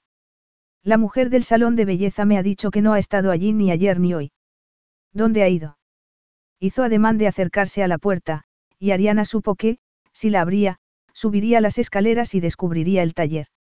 Se interpuso en su camino, pero Santino era demasiado grande como para poder detenerlo, así que se resignó a tener que decirle la verdad. He venido a ver a alguien musito. Santino miró de nuevo su blusa, luego se fijó en su cabello alborotado y en sus mejillas, que Ariana sabía que debían de estar rojas porque arriba hacía calor. Santino miró entonces hacia la ventana. No había nada que indicara que allí hubiera un taller, podría haberse tratado de un apartamento privado. Santino vio a Ariana abrocharse bien la blusa y su expresión se endureció. Supongo que se refiere a un amante, dijo con aspereza. Ha saltado de la cama y se ha vestido precipitadamente para bajar. Ariana se quedó tan perpleja con la acusación que no respondió. Santino continuó en el mismo tono. Pasó ayer la tarde con él mientras yo la esperaba. Sus ojos verdes centelleaban. Por eso se ha escapado hoy. No me he escapado. Santino le había proporcionado una buena excusa para sus excursiones y... Ariana no se sentía obligada a decirle la verdad. Pero sí sintió una leve punzada de dolor al concluir que se había imaginado el gesto de preocupación por ella que había creído ver en su rostro la tarde anterior, en la playa. Estaba hecho de hierro y granito. Puedo hacer con mi vida lo que quiera y con quien quiera, dijo con indiferencia. Como su guardaespaldas, Debo saber dónde va y con quién está. Ariana sintió que le hervía la sangre. Santino la trataba como si fuese una niña díscola y le enfureció que se creyera en el deber de informar a su padre de cada uno de sus pasos. En realidad, era un espía para evitar escándalos como el que había protagonizado un año antes, cuando la prensa publicó la noticia de su noche loca con un famoso futbolista. La historia había sido una pura invención. Había bailado con el futbolista en una discoteca y los paparazzi les habían visto marcharse juntos. Lo que no habían contado fue que Scott Hunter había parado un taxi y ella había vuelto sola a su casa con un espantoso dolor de cabeza. Alzó la barbilla y dedicó una mirada gélida a Santino. De verdad espera que le dé una lista de mis amantes. Por lo que he oído, es demasiado larga. Por una fracción de segundo, a Ariana se le pasó por la cabeza contarle que solo eran rumores, pero se dijo que no le importaba lo que pensara. O no había motivo para que le importara.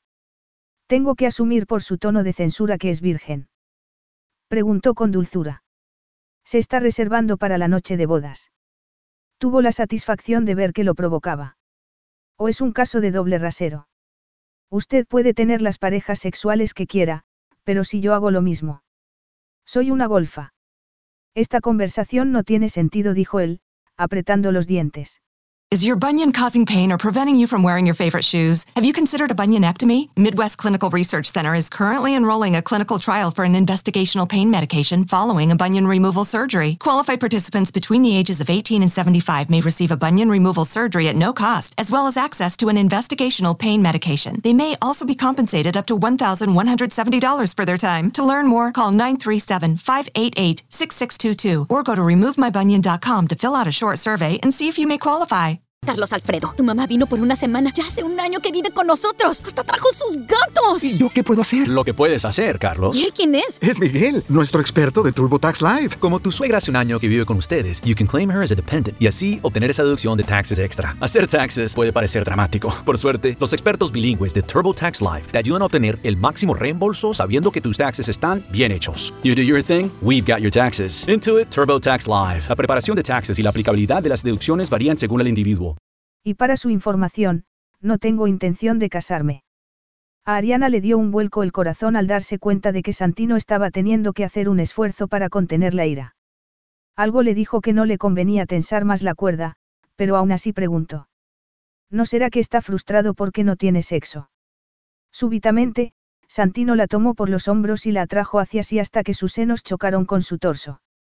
Ella lo miró a los ojos, consciente de que había jugado con fuego. El calor de la mirada de Santino la abrasó, y la despectiva sonrisa que trazaban sus labios la hirió más de lo que habría estado dispuesta a admitir. Los dos sabemos que podría hacer la mía cuando me diera la gana, dijo él. Ariana abrió la boca para negarlo, pero las palabras quedaron atrapadas en su garganta. El rostro de Santino estaba tan cerca que el vello de su barba le arañaba la mejilla, su aliento le acariciaba los labios y un temblor de deseo la recorrió como lava al tiempo que inclinaba la cabeza a la espera de que él reclamara su boca. No fue consciente de hasta qué punto se había traicionado a sí misma. Todo su ser se concentraba en Santino, en el deseo que la devoraba. Y se quedó mirándolo con los ojos desorbitados cuando él masculló algo en italiano y la alejó de sí de un empujón. La idea de que viene directamente de la cama de otro hombre le quita atractivo. Es como llegar tarde a un banquete y que queden solo los restos, declaró despectivamente. Pero por cómo respiraba, Ariana supo que le había costado resistirse. Tuvo la tentación de llevarlo al taller y demostrarle que se equivocaba, que allí no escondía a ningún amante. Pero desestimó la idea de inmediato porque sabía que, si le revelaba sus planes, se los contaría a su padre. Así que se encogió de hombros y, posando la mano en el pomo de la puerta, dijo. Se equivoca si cree que me importa lo que piense de mí, Santino abrió la puerta y le lanzó una mirada provocativa por encima del hombro. Voy a estar ocupada otra hora. Puede esperarme en el coche. Capítulo 5. Ariana solo aceptó la invitación porque era el cumpleaños de Johnny. Era un buen amigo, y había pocas personas a las que pudiera considerar amigos de verdad. Tener un padre multimillonario le había obligado a identificar a los supuestos amigos que solo querían asociarse con ella para promover sus negocios. Se había equivocado más de una vez, y le costaba confiar en la gente. La fiesta era de etiqueta y se iba a celebrar en la discoteca más de moda de la ciudad de Amalfi, Indira Club. La lista de invitados incluía una mezcla de gente rica y celebridades que Johnny conocía por su programa de reality, TOFS. Inevitablemente, en la entrada se agolparían los paparazzi. Ariana había decidido un año atrás, durante una gripe que se había convertido en neumonía, que quería abandonar el mundo glamuroso del que había formado parte desde los 18 años. Por eso le resultaba irónico que para dar a conocer sus diseños una vez lanzara su sello de moda, tendría que atraer la atención de la prensa. Su decisión de establecer su propia compañía no era un capricho pasajero, y tenía que confiar en que sus modelos fueran lo bastante buenos como para conquistar el mercado. El vestido que había elegido ponerse era una de sus creaciones. Realizado en organza de seda dorada con un tul superpuesto, la parte superior se ceñía a su cuerpo con unos finos tirantes y se abría en una amplia falda. Era un diseño romántico, inspirado en los cuentos de princesas de su infancia. Ya solo necesitaba un guapo príncipe, pensó con melancolía mientras se ponía perfume. Adoraba la fragancia que una famosa firma parisina había creado para ella, aunque pronto no podría permitirse comprar perfumes tan caros, pero era un precio que estaba dispuesta a pagar para independizarse de su padre. Animada por ese pensamiento, tomó su bolso y su chal y salió del dormitorio. Cuando estaba a medio camino de la escalera, vio a Santino acercarse al pie y vaciló. Él se detuvo y pareció deslumbrado por su aspecto. Está preciosa, dijo con voz grave. Gracias, respondió ella, intentando sonar indiferente, aunque notó que se ruborizaba bajo la mirada escrutadora de Santino, en la que percibió un deseo que le contrajo las entrañas. Estaba espectacular en smoking. Se había recortado la barba y se había peinado más cuidadosamente que de costumbre, aunque su cabello seguía rizándose rebeldemente sobre el cuello de la chaqueta. ¿No cree que va demasiado elegante para ser un mero guardaespaldas? Preguntó Sonsorna. Es lo que indica la invitación. Santino sacó una tarjeta del bolsillo. Su amigo Johnny me invitó cuando nos conocimos en el yate y le dije que éramos muy amigos, añadió, dedicándole un guiño insinuante que enfureció a Ariana. ¿Por qué le dijo eso? Supuse que preferiría que sus amigos no supieran que soy su guardaespaldas. Le he dicho que no hace falta que venga al Indira Club. Es una fiesta con invitación y la entrada está prohibida a los paparazzi. Si se empeña, puede escoltarme a la entrada para asegurarse de que no haga nada escandaloso. Pero gracias a esto. Santino le acercó la tarjeta Puedo entrar. Así no tendrá que dar explicaciones. Dígales que soy su pareja. Ariana sacudió la cabeza. Ni hablar. Puede decirles que intimamos después de que la rescatara, continuó Santino como si ella no hubiera dicho nada. Ariana fue a decirle que preferiría ir con Jack el destripador, pero no era verdad. El brillo de los ojos verdes de Santino la intrigaba y la excitaba, y, cuando él le ofreció el brazo, ella acabó aceptándolo. Por debajo de la tela de la chaqueta, notó sus músculos y aunque ocultara el tatuaje del tigre rugiendo bajo la ropa, Ariana se dijo que no debía olvidar que Santino era un animal salvaje. Pero al menos por esa noche, el tigre tenía la apariencia de estar domado. Santino la acompañó al exterior y le abrió la puerta del coche. ¿Quiere que baje la capota? Ariana hizo una mueca. No, gracias, o me despeinaré y parecerá que me he arrastrado por el suelo. Aún así, seguiría estando perfecta, dijo él caballerosamente.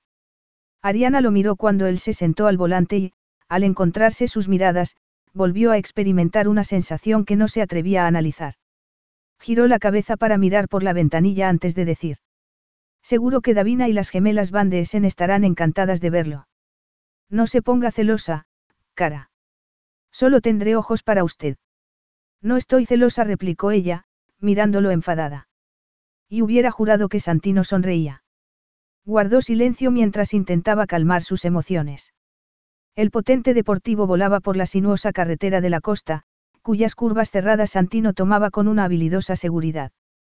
El paisaje era espectacular, con los verticales acantilados pendiendo sobre la carretera a un lado y cayendo en picado sobre la costa al otro. El sol poniente dibujaba trazos rosas y dorados en el cielo, que se reflejaban en el mar. Ariana estaba demasiado tensa como para disfrutar de la vista. No soy su cara, musitó, enfadada consigo misma por el salto que le había dado el corazón al oír el cariñoso apelativo carente de significado para él. Después de volver de Positano cuando la había encontrado en el taller, se había refugiado en su dormitorio.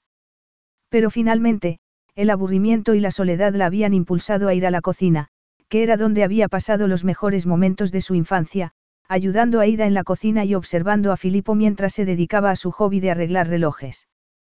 Pero al entrar había encontrado a Santino a la mesa, tomando una cerveza y charlando con la pareja. Hablaban en italiano y al ver que al entrar ellas se callaban, Ariana se había sentido como una intrusa, así que se había servido un vaso de zumo y se había marchado. Le había recordado a las raras ocasiones en las que su padre estaba en casa y ella entraba en una habitación en la que entretenía a sus invitados. Randolph jamás la presentaba a sus amigos ni la animaba a quedarse. Cuando salió de la cocina oyó que Santino, Filippo e Ida retomaban la conversación, y su resentimiento hacia él aumentó. Pero se dijo que, si hubiera actuado como una adulta y no como una niña mimada, tal vez la habrían invitado a quedarse. Al recordar lo sola que se había sentido al volver a su cuarto, se le llenaron los ojos de lágrimas. La princesa en su torre de marfil. Miró a Santino de soslayo y se preguntó por qué le importaba lo que pensara de ella.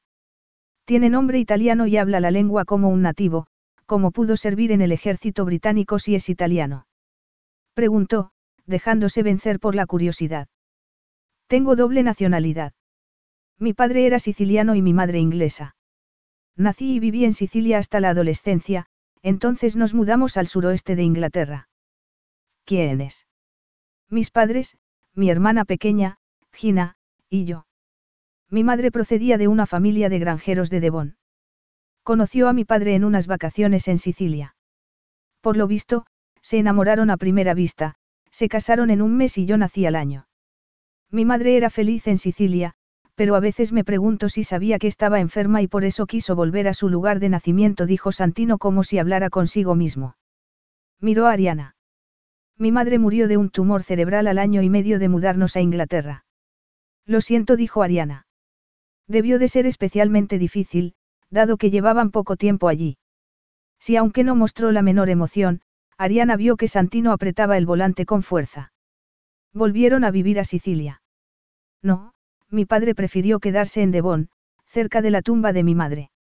Nunca se recuperó de su muerte, cuando murió, hace unos años, pensé que por fin se liberaba de su dolor. Es muy triste, pero también muy hermoso que amara tanto a su madre. ¿Usted cree? Santino apretó los dientes.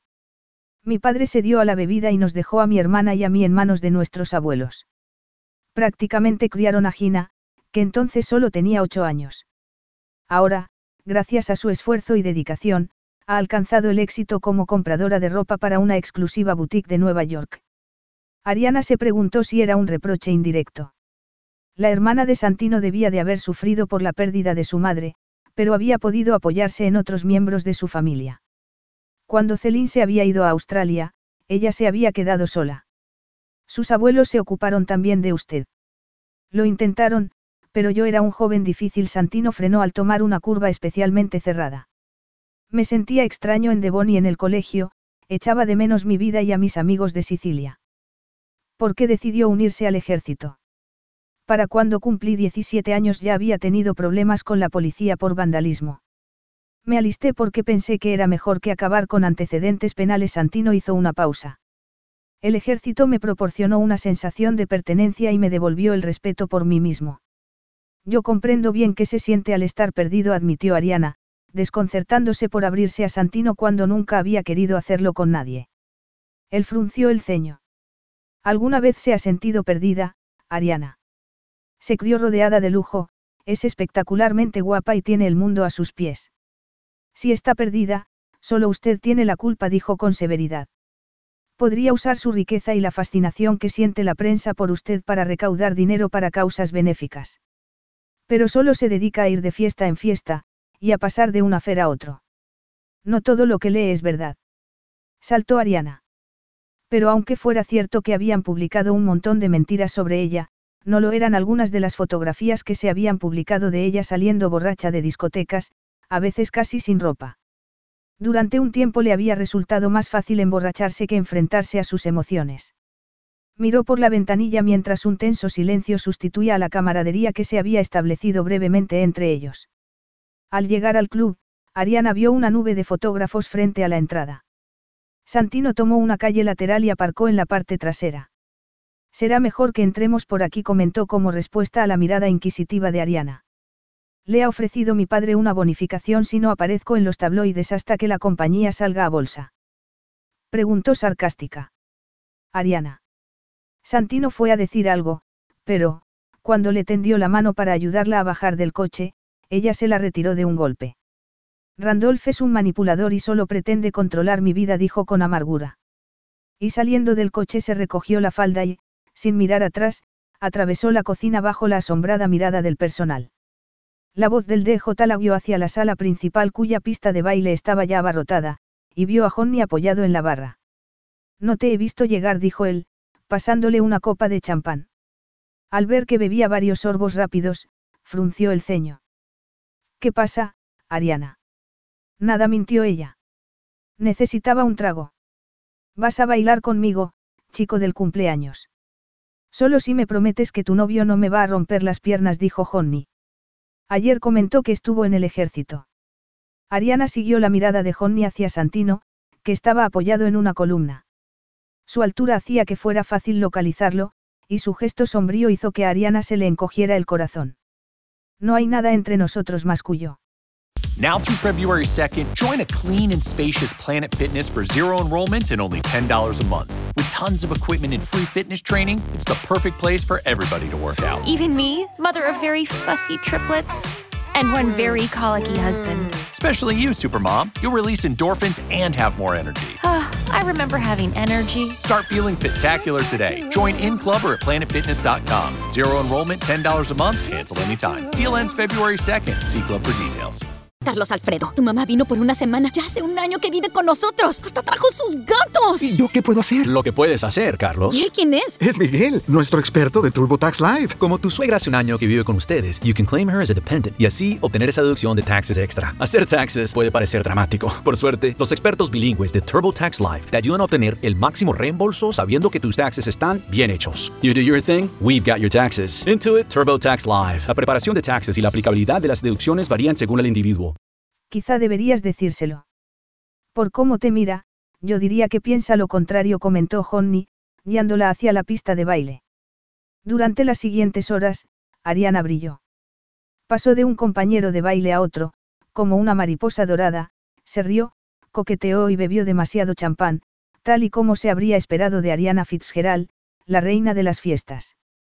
Durante ese tiempo se esforzó por no mirar a Santino, pero su sexto sentido le decía que estaba observándola, y por eso se reía y coqueteaba más ostensiblemente.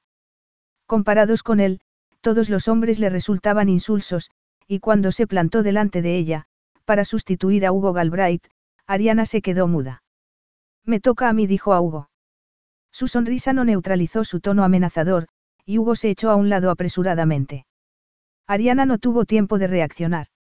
Santino le rodeó la cintura con un brazo y con la mano libre tomó la de ella y se la llevó al pecho al tiempo que el DJ ponía una balada. Se ve que lo está pasando bien, musito. Estamos en una fiesta y socializar es mi especialidad, replicó ella con una sonrisa tensa. Los músculos del brazo de Santino se contrajeron a la vez que él la estrechaba contra sí hasta que su mejilla descansó contra la solapa de su chaqueta y notó, perpleja, la presión de su erección contra el vientre. Era uno de los chicos guapos con los que ha bailado. ¿Quién? Preguntó Ariana desconcertada.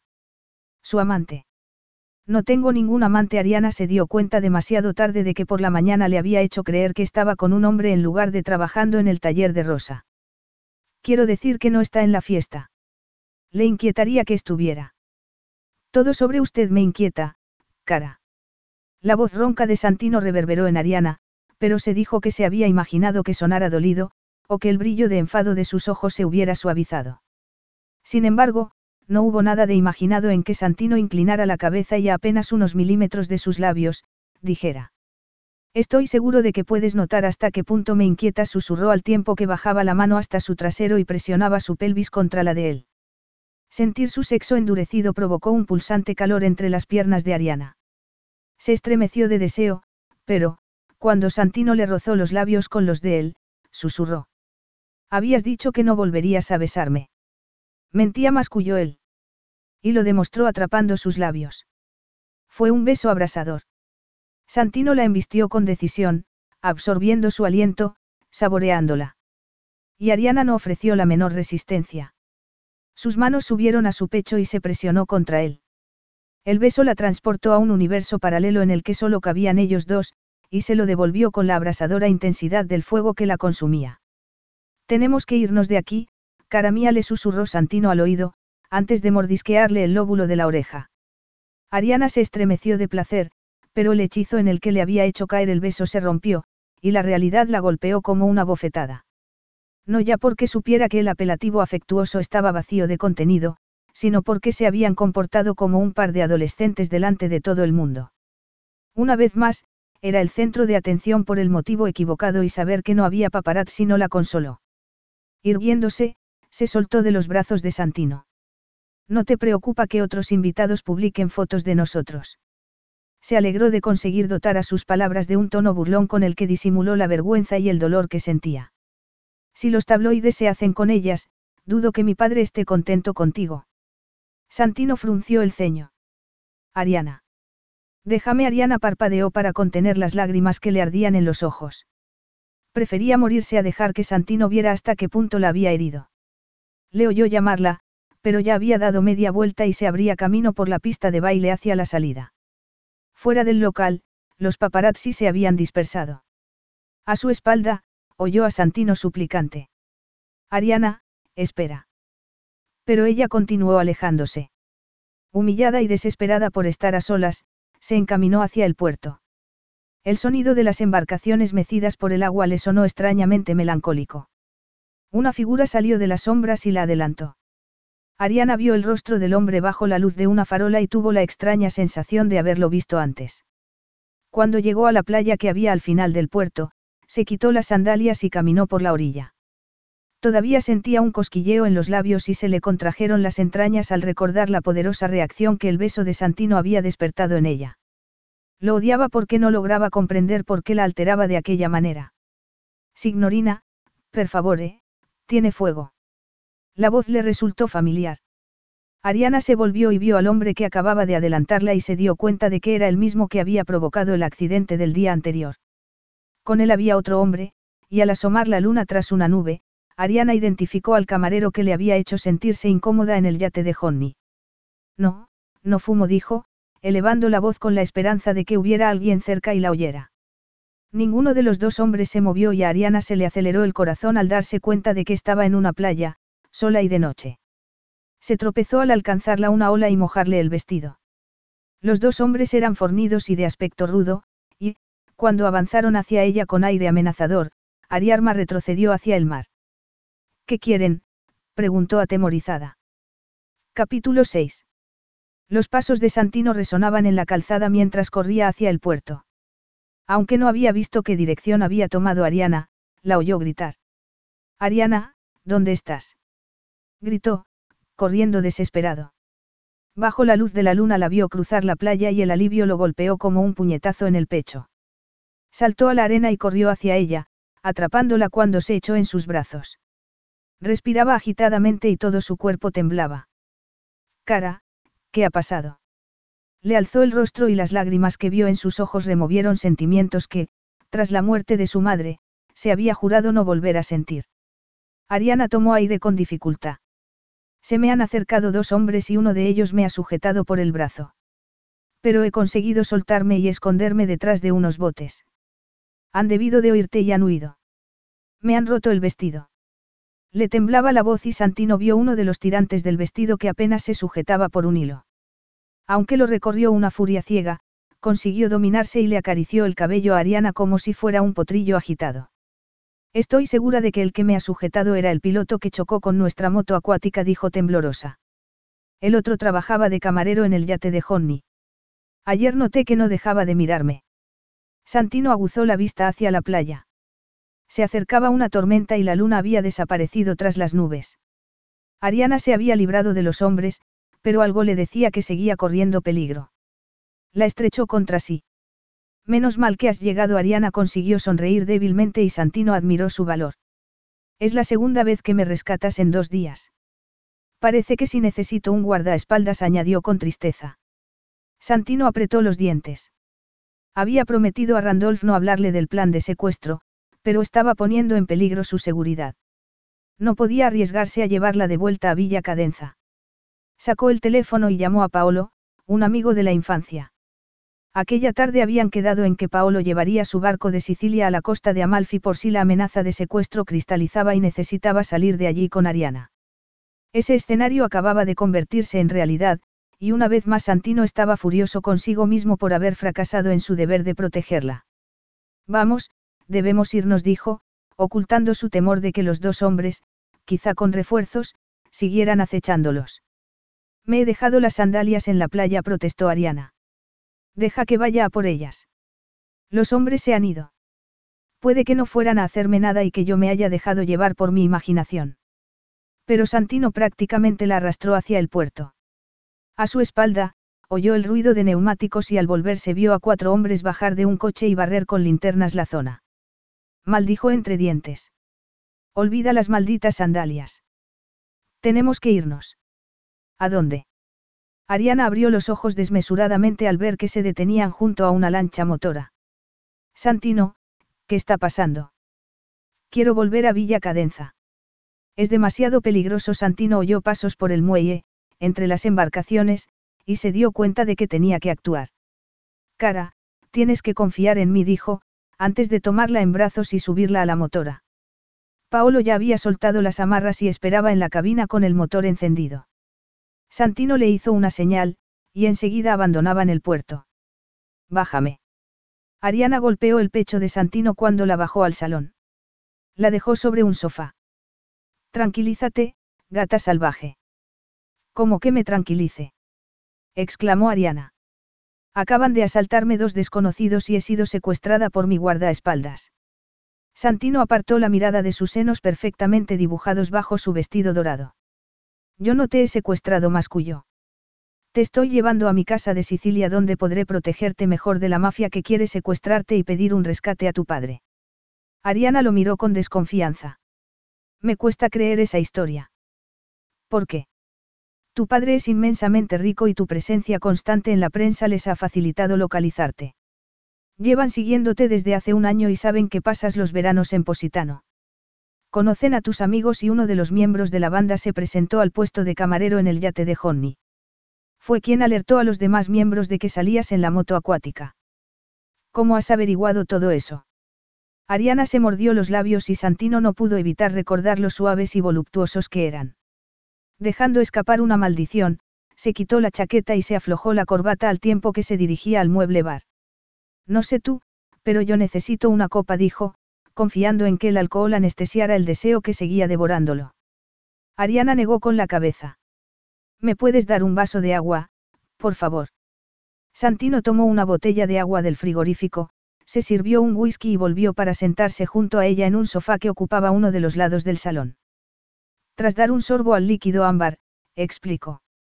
Descubrí el plan de tu secuestro mientras trabajaba infiltrado para atrapar a un grupo de narcotraficantes en el sur de Italia. Las autoridades no consiguieron localizarte para avisarte, así que hablaron con tu padre, que a su vez me contrató como guardaespaldas. La policía italiana está haciendo lo posible por arrestar a los miembros de la banda, pero hasta entonces, estás en peligro, se pasó la mano por el cabello. La mejor manera de protegerte es esconderte en Sicilia, donde no se les ocurrirá buscarte. ¿Por qué no me lo contaste? Ariana estaba perpleja, pero al instante alzó la barbilla y lo miró airada. No tenías derecho a ocultarme esa información. Tu padre prefirió que no lo supieras. Temía tu reacción porque después de la sobredosis que tomaste el año pasado, piensa que eres emocionalmente débil. Yo no tomé una sobredosis. Dijo Ariana indignada. Al menos tal y como lo cree mi padre las motas doradas de sus ojos refulgieron.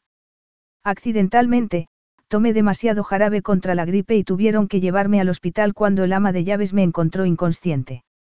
Terminé en cuidados intensivos porque desarrollé una neumonía. Pasé cinco semanas en el hospital, durante las que Randolph ni me visitó ni me llamó. No creo que fuera consciente de hasta qué punto estuve grave. El temblor de su voz removió un sentimiento profundo en Santino que prefirió ignorar. Vació el vaso de un trago y fue a servirse otro. La indiferencia de mi padre fue una prueba más de lo poco que le importó, añadió Ariana abatida. Si es así, ¿por qué me contrató de guardaespaldas? Mi rapto daría lugar a publicidad negativa que podría devaluar las acciones de Fitzgerald Design cuando salga a bolsa. Además, a mi padre le horrorizaría tener que pagar un rescate. A él solo le importa el dinero. Ariana apretó los labios para evitar que le temblaran. Ni siquiera estoy segura de que pagara el rescate para salvarme. Por supuesto que sí, dijo Santino. Tu padre no es un ogro. Hace poco me enteré de que pagó a mi madre para que no luchara por mi custodia. No porque quisiera que permaneciera con él, sino porque le obsesiona controlarlo todo. Ariana se rió con amargura. Randolph puede ser encantador cuando quiere. Sería capaz de contratar a un exmiembro de los servicios aéreos especiales para que secuestrara a su hija, a la que solo considera una molestia. Ariana miró a Santino con expresión especulativa. Me gustaría saber cómo consiguió convencerte de que aceptaras el trabajo. Se puso en pie de un salto, furiosa, y añadió. Deberías haberme dicho la verdad en lugar de tratarme como si fuera una niña. Now through February 2nd, join a clean and spacious Planet Fitness for zero enrollment and only $10 a month. With tons of equipment and free fitness training, it's the perfect place for everybody to work out. Even me, mother of very fussy triplets and one very colicky husband. Especially you, Supermom. You'll release endorphins and have more energy. I remember having energy. Start feeling spectacular today. Join in club or at planetfitness.com. Zero enrollment, $10 a month, cancel anytime. Deal ends February 2nd. See club for details. Carlos Alfredo, tu mamá vino por una semana. Ya hace un año que vive con nosotros. Hasta trajo sus gatos. ¿Y yo qué puedo hacer? Lo que puedes hacer, Carlos. ¿Y él quién es? Es Miguel, nuestro experto de TurboTax Live. Como tu suegra hace un año que vive con ustedes, you can claim her as a dependent y así obtener esa deducción de taxes extra. Hacer taxes puede parecer dramático. Por suerte, los expertos bilingües de TurboTax Live te ayudan a obtener el máximo reembolso sabiendo que tus taxes están bien hechos. You do your thing, we've got your taxes. Intuit TurboTax Live. La preparación de taxes y la aplicabilidad de las deducciones varían según el individuo. Te has comportado como tal, replicó Santino ásperamente, intentando ignorar la punzada de culpabilidad que sintió. Estabas decidida a desafiarme. ¿Por qué pensaba que mi padre te había mandado a controlarme? Y puede que siga siendo la verdad. Solo tengo tu palabra para creer que hay un plan para secuestrarme. ¿Qué crees que querían los hombres de la playa, Ariana? Ella palideció y la culpabilidad volvió a asaltar a Santino. Ariana había sufrido una experiencia espantosa, y lo único que habría querido hacer era abrazarla y consolarla. Puedo enseñarte el correo electrónico que me ha mandado hoy la policía, dijo él. Uno de los camareros del yate de Honey me resultó familiar.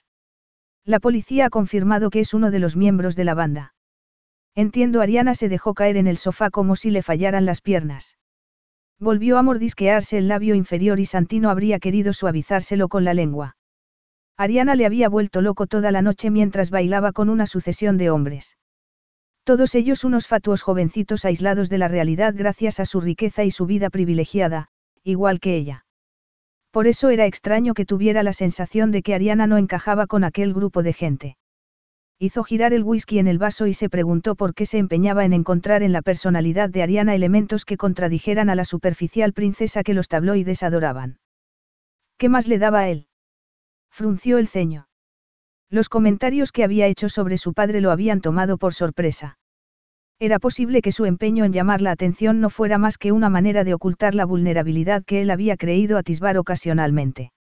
Irritándose consigo mismo por esas reflexiones, y más aún por la fascinación que le producía su precioso cuerpo, se puso en pie. Ariana estaba buscando algo en su bolso y sacó un frasco de píldoras. Son analgésicos, aclaró al ver que Santino la miraba con suspicacia. Padezco migrañas por el estrés, dijo con vehemencia. ¿Tienes idea de cuánto tiempo pasaremos en Sicilia? Santino se encogió de hombros. Pueden pasar varias semanas antes de que detengan a la banda. Pensaba que serían unos días. Tengo que estar en Londres a mediados de septiembre para la Semana de la Moda. Ah, claro, es fundamental que vayas a un desfile de moda. Dijo el sarcástico. Le diré a la policía que actúe con presteza para no alterar tu agenda social. Santino subió a cubierta preguntándose qué le había hecho pensar que Ariana era algo más que una preciosa fachada vacía y por qué se sentía tan desilusionado. Fue a la cabina de mando a hablar con Paolo. Mientras charlaban se dio cuenta de que estaba contento de volver a Sicilia, a casa Oliveto, su casa familiar, que era lo único que se permitía amar, aparte de a su hermana. Santino recordaba como un periodo maravilloso su vida hasta los 15 años, cuando todo había cambiado. Su madre había muerto y su padre se había hundido en la depresión. A esa edad le había aterrado ver cómo el amor y el dolor habían destrozado a Antonio. Y todavía la idea de que el amor tenía un poder tan destructivo le asustaba más que la propia guerra. Volvió inquieto al salón, diciéndose que la ansiedad que sentía por estar junto a Ariana se debía exclusivamente a que era su responsabilidad. Esbozó una sonrisa al pensar cuánto odiaría ella saberlo. Su fiera independencia lo sorprendía, como sus airadas reacciones lo excitaban. Estaba preciosa cuando se enfadaba, y exquisita cuando dormía. Llegó a la puerta del salón y se paró en seco al ver su delicada figura tumbada en el sofá. Estaba echada sobre el costado y sus senos se alzaban hacia el escote, recordando a dos redondos melocotones que Santino habría querido saborear. El pronunciado corte de su falda se había abierto sobre un muslo largo y de aspecto sedoso. Su sensualidad lo atraía como el canto de una sirena, pero la forma en que su cabeza descansaba sobre una mano y entornaba los labios resultaba extrañamente inocente. Santino pensó que, incluso dormida, Ariana emitía señales contradictorias. Era la joven superficial de las revistas o el ser etéreo que despertaba su sentimiento protector, además de despertar muchas otras cosas menos altruistas. ¿Quién era la verdadera Ariana Fitzgerald? Miró hacia el bar y le tentó servirse otro whisky, pero se resistió. Ver a su padre, rodeado de cervezas a las tres de la tarde, demasiado borracho como para recoger del colegio a Gina, le había enseñado que el alcohol no era la salvación. Tomó su chaqueta y tapó a Ariana con ella, intentando convencerse de que era solo para mantenerla caliente, no porque quisiera ocultar a su vista la tentación que representaba su sensual cuerpo. El sol se filtraba por las ranuras de las contraventanas sobre la colcha de la cama. Ariana abrió los ojos y poco a poco fue recordando por qué estaba en una habitación desconocida. Estaba en la villa de Santino en Sicilia y aquel era el dormitorio de su hermana. Santino le había dicho que era la casa en la que había crecido y que su padre la había conservado al ir a Inglaterra. Su hermana, Gina, vivía en Nueva York. Se sentó con cautela. La cabeza todavía le dolía un poco después de la migraña que había empezado en el barco que los condujo a Sicilia. Los analgésicos la habían noqueado y apenas recordaba nada del viaje. Tenía una vaga noción de que Santino la había llevado en brazos por una playa y por unas escaleras hasta la casa. Pero ella estaba adormecida y no había prestado atención a su entorno, aunque sí había percibido sus musculosos brazos y el firme latido de su corazón bajo su cabeza. La había llevado al dormitorio y ella había estado lo bastante despierta como para poder quitarse el vestido antes de meterse en la cama y dormirse. Miró el reloj y le asombró ver que eran cerca de la once de la mañana. Por eso tenía el estómago vacío. Notó el suelo frío bajo los pies al levantarse. La decoración de muebles oscuros y ropa de cama azul clara era sencilla, pero bonita. Y en el cuarto de baño se repetía la misma combinación de colores. Ariana se vio en el espejo e hizo una mueca de espanto. Tenía el cabello alborotado y los ojos manchados de rímel. Ella nunca se iba a la cama sin desmaquillarse y ponerse cremas caras, pero lo único que tenía con ella era un cepillo de dientes, un frasco de perfume y brillo para los labios. Ni siquiera tenía zapatos, porque sus sandalias se habían quedado en la playa. Pero en lugar de lamentarlo, se dio cuenta de que no tener pertenencias le resultaba extrañamente liberador. La recorrió un escalofrío al pensar en los dos hombres que se habían acercado a ella en la playa. Inicialmente había pensado que eran un par de borrachos, pero saber que eran miembros de una banda que pretendían secuestrarla había convertido una anécdota incómoda en un episodio de terror. Las noticias recientes sobre la esposa de un famoso futbolista a la que sus secuestradores habían matado cuando su marido contactó con la policía era prueba de la crueldad con la que actuaba la mafia. Le picaba el hombro y al mirárselo vio que tenía un arañazo. Se lo había hecho con un anillo el hombre que había tirado del tirante de su vestido. Sintió náuseas. Se sentía sucia y asqueada y se metió apresuradamente en la ducha. Santino le había dicho que en el armario de su hermana encontraría algo de ropa. Se puso unos pantalones cortos vaqueros y un top de seda sin mangas, color canela. Era una suerte que Gina Basari y ella tuvieran la misma talla. También encontró unas chancletas de cuero.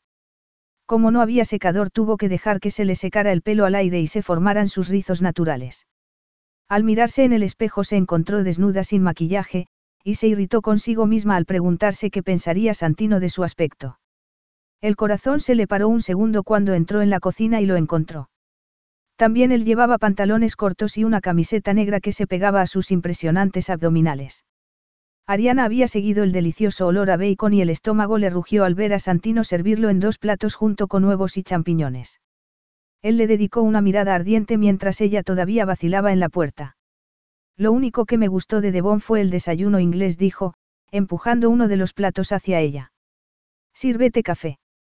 Estoy muerta de hambre, admitió ella, sentándose. Yo también contestó él, en un tono de insinuación tan evidente que a Ariana se le puso la carne de gallina y se le endurecieron los pezones cuando él la recorrió con la mirada. No llevaba sujetador porque no llevaba uno debajo del vestido de la fiesta, y no había encontrado ninguno en el armario de Gina. La seda rozaba delicadamente sus sensibles y endurecidos senos, haciendo que se sintiera profundamente femenina. Santino se sentó frente a ella. Estás preciosa, Ariana dijo con voz ronca. Ella no supo si le tomaba el pelo. No llevo maquillaje. No lo necesitas, tienes una piel preciosa. Santino se cayó bruscamente y Ariana tuvo la impresión de que estaba irritado consigo mismo. Para liberarse del poder hipnótico que ejercía sobre ella, se concentró en la comida. Qué bueno. murmuró después de probarla. ¿Dónde aprendiste a cocinar? En el ejército aprendí a ser autónomo. Pero solo sé lo básico. ¿Por qué dejaste el ejército? Serví en el regimiento de paracaidistas diez años, durante los que hice tres viajes a Afganistán, y decidí que había llegado el momento de hacer otra cosa. Santino bebió café antes de seguir, un buen amigo mío, Mac, resultó gravemente herido y quedó inválido, así que lo dejamos y decidimos poner un negocio juntos. ¿De qué? preguntó Ariana con curiosidad. Mi padre abrió una tienda de delicatessen en Devon en la que vendía aceite de oliva de nuestros olivos. Mi padre la desatendió tras la muerte de mi madre y estaba prácticamente en la bancarrota cuando Mac y yo la salvamos. Luego él se ha dedicado a otros negocios. A Ariana le costaba imaginarse a Santino llevando una tienda. Sé por mi padre que has estado en los servicios aéreos especiales Musito. Santino se encogió de hombros y Ariana se dio cuenta de que no le apetecía hablar de ello, pero no pudo contener su curiosidad y preguntó. ¿Tiene tu tatuaje un significado especial? Santino asintió. Tomé parte en una misión en el Mand cuyo nombre en clave era, Tigre. Los que sobrevivimos nos lo hicimos en honor de los que fallecieron o quedaron inválidos. Aunque habló sin un ápice de emoción, Ariana vio que un nervio le palpitaba en la mejilla. ¿Y la cicatriz de tu espalda? ¿También es de Afganistán? Preguntó. Había sido un shock ver la cicatriz que le recorría el omóplato y el cuello hasta perderse por debajo del cabello. Santino se tensó. Cuando Ariana ya pensaba que no iba a contestar, dijo en tono crispado. Mi patrulla sufrió una emboscada y recibí un tiro justo donde el chaleco antibalas no me protegía. Habría muerto si Mac no me hubiera retirado de la línea de fuego. Pero la zona estaba minada y Mac perdió las dos piernas cuando una bomba explotó bajo sus pies. Debió de ser horrible, dijo Ariana sobrecogida. El Mand fue el infierno, replicó Santino bruscamente. No sabes la culpabilidad que siento porque mi mejor amigo no vaya a poder caminar nunca más. Con voz temblorosa, Ariana musitó. No fue culpa tuya. Mac decidió ayudarte. Santino apretó los dientes. Claro que fue culpa mía, Mac ni siquiera sabía que estaba vivo cuando vino a por mí. Si me hubiera abandonado, no estaría condenado a una silla de ruedas el resto de su vida. Impulsivamente, Ariana posó su mano sobre la de Santino y lo miró con expresión compasiva. ¿Qué habrías hecho tú en la situación contraria? Dudo que hubieras dejado morir a tu amigo. Santino frunció el ceño. Claro que no. Si hubieras perdido las piernas por salvarlo, culparías a Mac. No, me alegraría de que hubiera sobrevivido. Santino exhaló con fuerza. Entiendo a dónde quieres llevarme, entrelazó los dedos con los de Ariana. No hubiera esperado tanta comprensión de una mujer que solo se dedica a ir de compras y a salir de fiesta. Bajó la mirada a sus manos y pasó el pulgar por la muñeca de Ariana, cuyo pulso latía aceleradamente. Tengo curiosidad por saber quién es la verdadera Ariana Fitzgerald. Que vaya a fiestas no quiere decir que no sienta empatía desesperada por disimular el daño que su comentario le había causado, Ariana dijo en broma, si los tabloides lo supieran, quizá me etiquetarían como, la golfa con el corazón de oro. Retiró la mano y se concentró de nuevo en la comida, pero había perdido el apetito.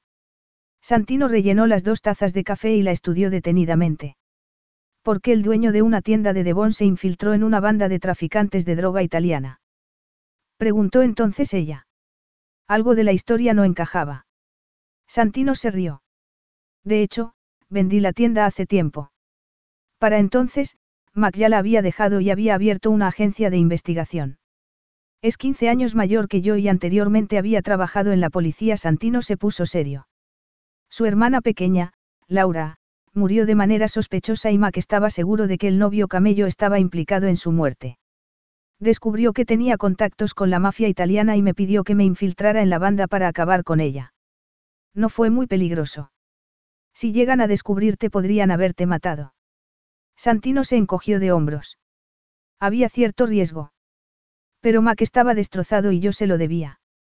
Cuando me enteré de que la banda pensaba secuestrar a una rica heredera inglesa, tu seguridad fue más importante que la ejecución de la venganza de Mac. Pero, si la policía acaba con la banda, también se hará justicia con Laura. Ariana reflexionó mientras se terminaba el café. Según a lo que Santino le decía, su objetivo real había sido protegerla, no controlarla, y eso le hacía avergonzarse de su comportamiento. Pero al menos ya sabía la verdad. Y no podía culparlo por habérsela ocultado, menos aún si su padre le había engañado respecto a la sobredosis. Miró a Santino y se le paró el corazón al ver que la observaba. Era excepcionalmente guapo, sus marcadas facciones eran de una bella rudeza. Lo único que la suavizaba era su boca sensual y el esbozo de una sonrisa que le hizo desear que rodeara la mesa, la tomara en sus brazos y la besara, tal como prometía el brillo de sus ojos verdes. Él le había dicho que sentía curiosidad por saber quién era la Ariana de verdad. Y allí, en su casa, alejada de los focos y de su gente, podía dejar de fingir. Quizá podía probarle que no era la chica alocada de los periódicos. Y si le decía que no quería seguir siendo esa persona, que no era ni mucho menos la mujer de reputación escandalosa por la que se la conocía. Le daría lo mismo. ¿Y por qué necesitaba ella su aprobación? La respuesta hizo que le diera un vuelco el corazón. Estaba enamorándose de Santino. En su primer encuentro supo que la perturbaba, que tenía el poder de herirla. Pero también la hacía sentirse más viva de lo que se había sentido nunca, y ese sentimiento era tan peligrosamente adictivo como sospechaba que podía serlo el enigmático hombre que le había robado el corazón. Capítulo 7. He encontrado unas carpetas con dibujos en el dormitorio, dijo Ariana, reponiéndose de su turbador descubrimiento. Pertenecen a tu hermana. Sí. Gina hizo un grado combinado en arte y empresariales antes de mudarse a Estados Unidos como compradora de moda profesional. Ariana tuvo envidia de Gina. A ella le habría gustado estudiar arte, pero a los 18 años no había tenido la suficiente seguridad en sí misma después de que su institutriz le dijera que no tenía el tesón necesario como para hacer una carrera.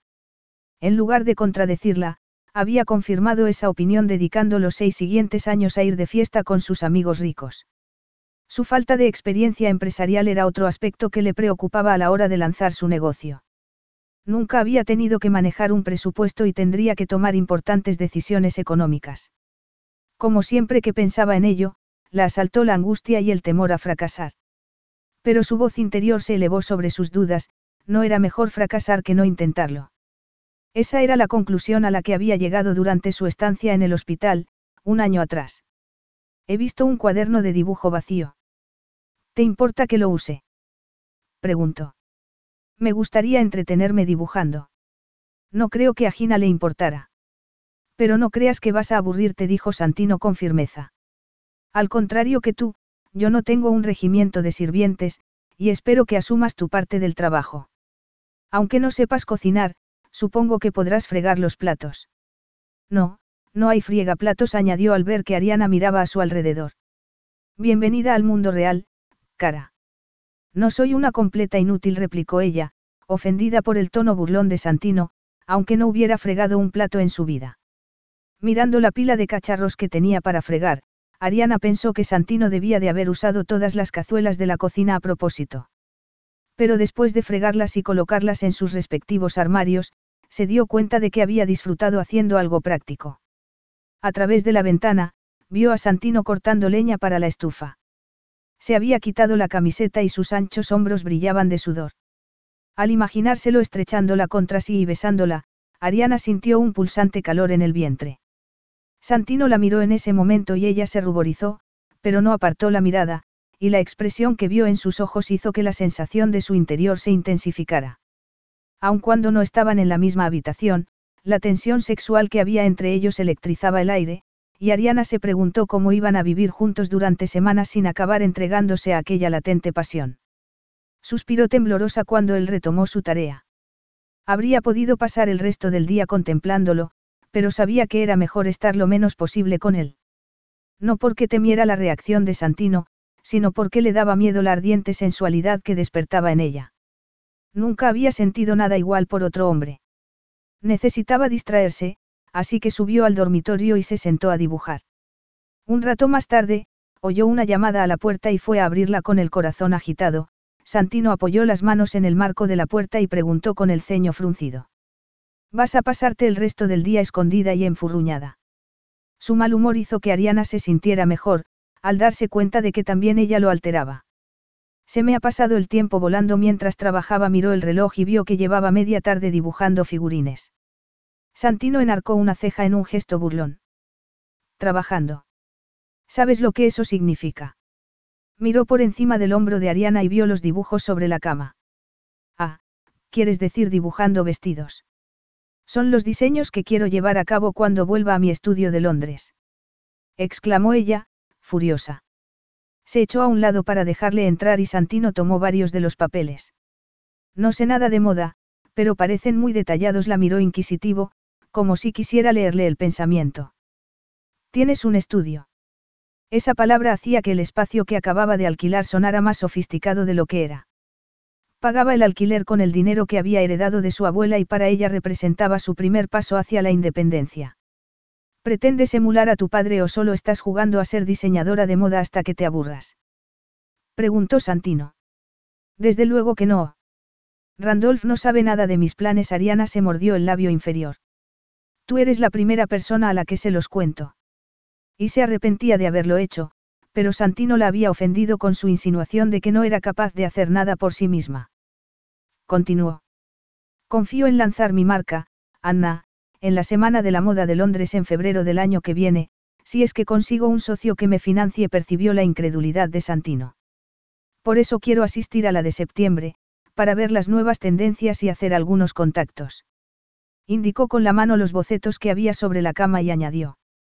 Esas son ideas para mitad de temporada, que en la industria se conoce como preotoño, y que se celebra a finales de noviembre. El Consejo Británico de la Moda ha ofrecido una oportunidad a nuevos diseñadores para que presenten sus proyectos. Me permitirá tantear la reacción de algunos periodistas y compradores, pero tendré que trabajar deprisa para llegar a tiempo. Y pasar estas semanas en Sicilia no va a ser de ayuda, concluyó desanimada. Se inclinó sobre la cama para recoger los papeles dispersos y el amplio cuello de su blusa se deslizó de su hombro, dejándolo a la vista. Santino juró entre dientes. ¿Cómo te has hecho ese corte? Tiene mala pinta. No es nada, contestó Ariana. Uno de los hombres de la playa llevaba un anillo y me arañó al intentar sujetarme. Santino posó la mano en su otro hombro y la empujó suavemente para que se sentara. Voy a buscar algo para curarte. Espera aquí. En lugar de protestar por su tono autoritario, Ariana se sintió agradecida. Santino fue al cuarto de baño y volvió con un botiquín de primeros auxilios del que sacó una pomada. No te muevas, dijo, extendiéndosela por el corte con una sorprendente delicadeza. Ariana tuvo un súbito recuerdo de su madre curándole las rodillas que se había raspado al caer de la bicicleta. Adoraba a Celine, pero su padre las había separado al insistir en mandarla a un colegio interna cuando cumplió ocho años. Las alumnas mayores se reían de las pequeñas y lloraban, y Ariana aprendió a esa temprana edad a ocultar sus sentimientos tras una fachada de fortaleza. Sin saber por qué, la inesperada amabilidad de Santino hizo que se le humedecieran los ojos. Parpadeó, pero una lágrima le rodó por la mejilla. ¿Te duele? preguntó Santino. Y su tono de preocupación la emocionó aún más. No podía recordar la última vez que le había importado a alguien. Sacudió la cabeza por temor a hablar y delatarse. Santino se sentó a su lado. Tomándola por la barbilla la obligó a mirarlo y secándole la lágrima con el pulgar, dijo con dulzura, no llores, Piccola. Ariana miró los labios de Santino al tiempo que él los aproximaba a ella y volvió a sentir aquella inexplicable atracción que había entre ellos.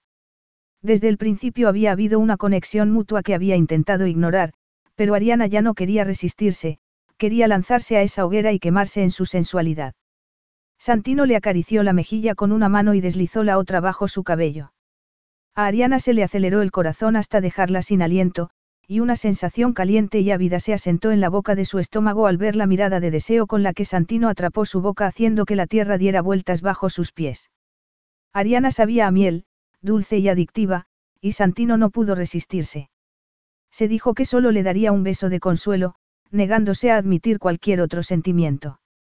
La vulnerabilidad que había intuido en sus ojos marrones removía algo en su interior que no estaba dispuesto a plantearse y aún menos a definir. Prefería seguir pensando que el aire de abandono que percibía en ella era solo una ilusión provocada por las luces y sombras que envolvían a Ariana. Pero en ese momento era completamente real. Sus labios eran suaves y húmedos, y su cálido aliento le llenó la boca. Santino anheló tenerla más cerca y al sentarla sobre su regazo estuvo a punto de enloquecer cuando su trasero le presionó el endurecido miembro. Su perfume excitaba sus sentidos. Olía a flores exóticas, pero también a un aroma exclusivo de ella que no sabía identificar y que era tan perturbador como la mujer que se abrazaba a su cuello y presionaba sus senos contra su pecho. Podía sentir sus pezones duros y calientes quemándolo a través de la camiseta. Daba lo mismo quien fuera Ariana verdaderamente. En aquel instante lo besaba con una pasión igual a la suya, y nada podría impedir que se permitiera aquello que había deseado desde el instante en que la vio, Ariana debajo y sobre él. Fantasear con ella lo había mantenido en vela cada noche, y ya no pensaba cuestionarse por qué lo fascinaba más que ninguna otra mujer.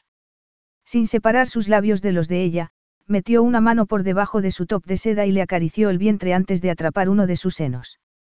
Lo cubrió con su mano y percibió el temblor que la recorría cuando le pasó el pulgar por el pezón. Su piel era tan suave como un melocotón y quiso saborearla. Separándose de ella levemente, le quitó la blusa por la cabeza y desnudó su torso. Era perfecta. Sus senos redondos y firmes, con pezones rosados que se alzaban provocativamente, invitándolo a recorrerlos con la lengua. Santino se asombró de que le temblaran las manos al recorrerle el cabello con los dedos. El deseo le bombeaba la sangre y por cómo jadeaba, supo que Ariana sentía un deseo tan intenso como el suyo. Apartó la extraña idea que había tenido ocasionalmente de que su aire de inocencia era genuino. Las anécdotas de sus excesos habían ocupado demasiadas columnas de cotilleos. Eso a él le daba lo mismo. Le gustaba el sexo con mujeres sexualmente seguras de sí mismas. Ver la herida de su hombro hizo que vacilara, y quizá le habría hecho recordar que su deber era protegerla, pero Ariana hizo que lo olvidara al levantarle la camiseta y acariciarle el pecho. Bruja musitó cuando ella le pasó las uñas por los pezones, logrando que su miembro se endureciera aún más. Sin poder dominar su impaciencia, se quitó la camiseta y agachó la cabeza para atrapar y succionar uno de sus pezones. El efecto en Ariana fue instantáneo, pero la sonora exhalación que escapó de su garganta no podía ser de sorpresa. Una vez más, Santino rechazó cualquier duda y se concentró en sus senos, haciendo rodar un pezón entre sus dedos mientras lamía el otro con la lengua. Ariana se arqueó hacia atrás, ofreciéndole los senos, y Santino pensó que no había visto nunca nada tan hermoso como ella en aquel instante. El fuego que había entre ellos se intensificó y el mundo se desvaneció. Rodaron sobre la cama y Santino se incorporó sobre un codo mientras deslizaba la otra mano hacia la cintura de los shorts de Ariana.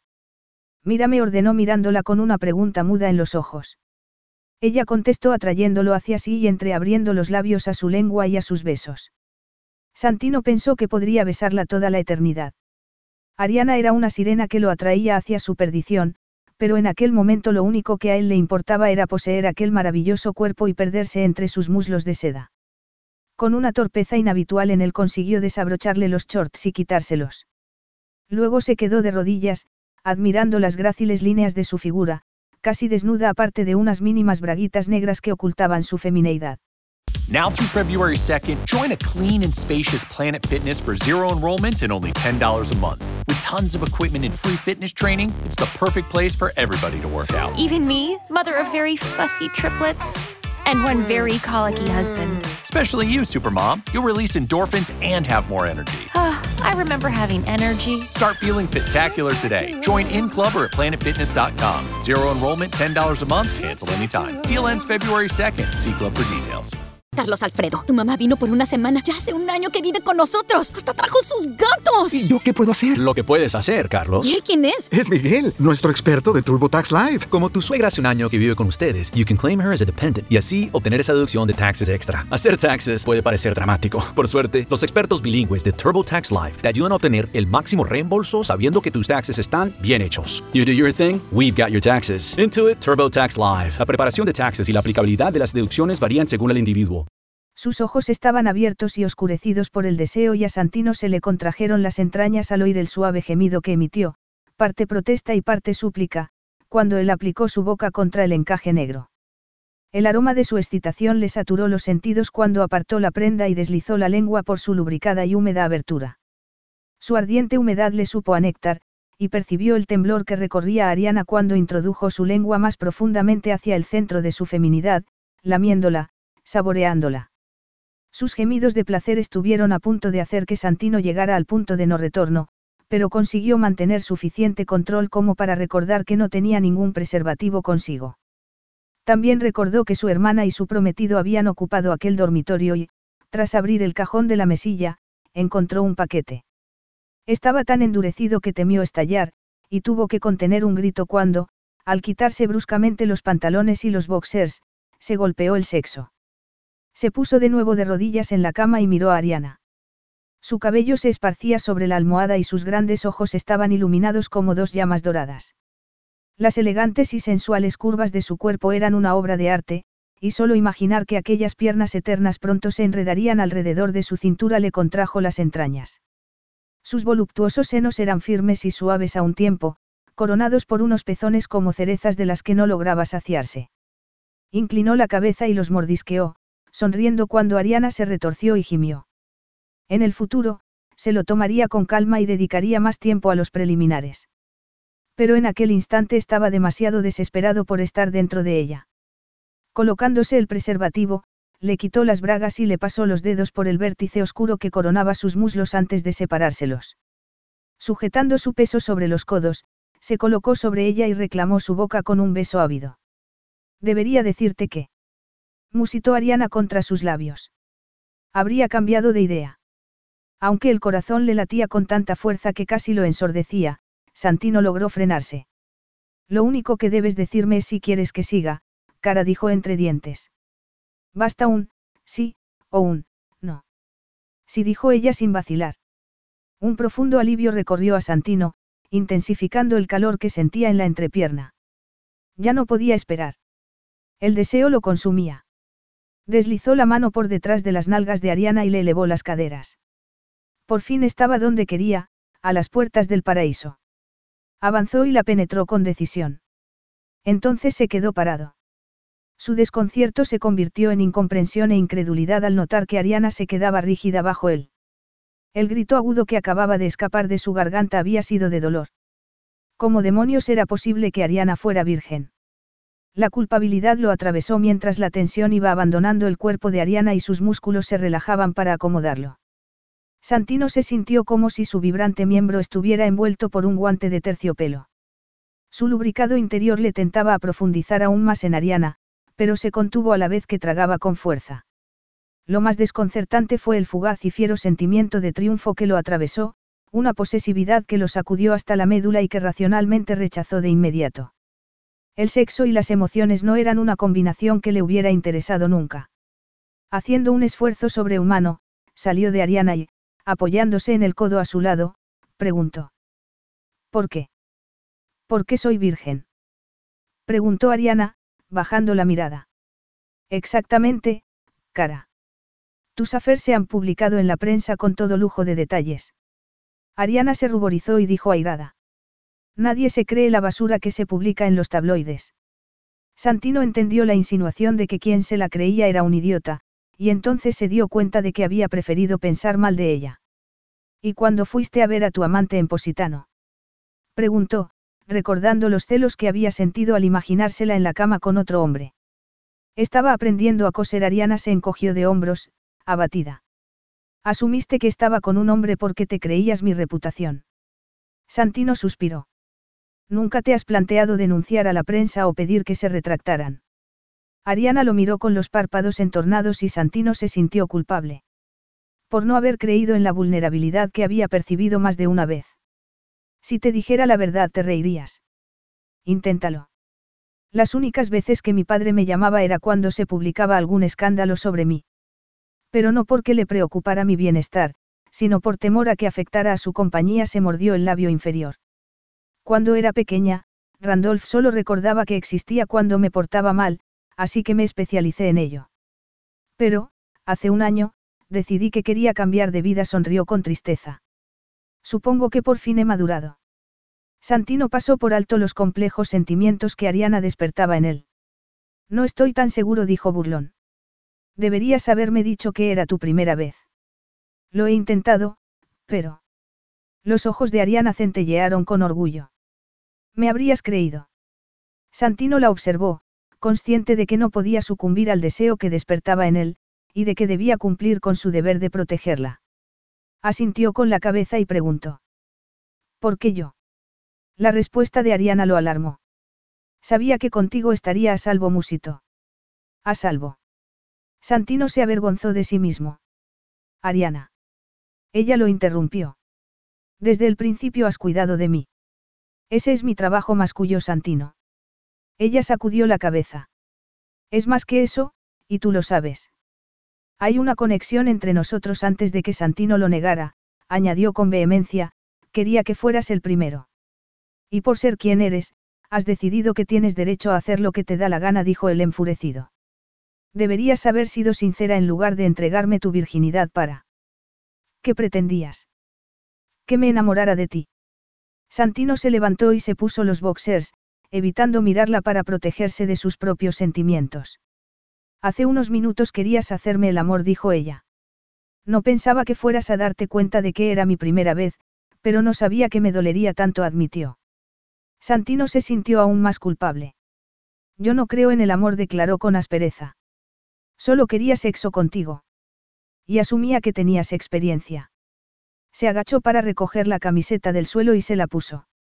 Cuando volvió a mirarla, se alegró de que Ariana se hubiera tapado con la sábana y hubiera ocultado su precioso cuerpo a sus ávidos ojos. Maldiciendo entre dientes, fue hacia la puerta. No es raro que una clienta crea sentir algo por su guardaespaldas. Mi responsabilidad es cuidar de ti hasta que pase la amenaza de secuestro, pero tienes una visión romántica de nuestra relación. Espero que pronto se resuelva la situación. Hoy he recibido un informe de la policía italiana diciendo que está a punto de actuar contra la banda. Cuando vuelvas a tu vida cotidiana, te olvidarás de mí. ¿De verdad crees eso, Santino? Preguntó ella con la mirada encendida. Se puso de rodillas con los brazos en jarras, exponiendo su hermoso cuerpo, sus firmes senos, sus delgados muslos y el triángulo de vello que ocultaba su feminidad. Sé que me deseas. La tensión hizo que a Santino le dolieran los músculos mientras libraba una batalla interna. Podía cruzar la habitación, tomar a Ariana en sus brazos y acabar lo que habían comenzado. La tentación le aceleraba la sangre en las venas, pero luchó contra ella. Su deber era proteger a Ariana, incluso de sí misma, si era necesario, y muy particularmente de él, que no podía darle lo que ella estaba buscando. Te equivocas, dijo impasible.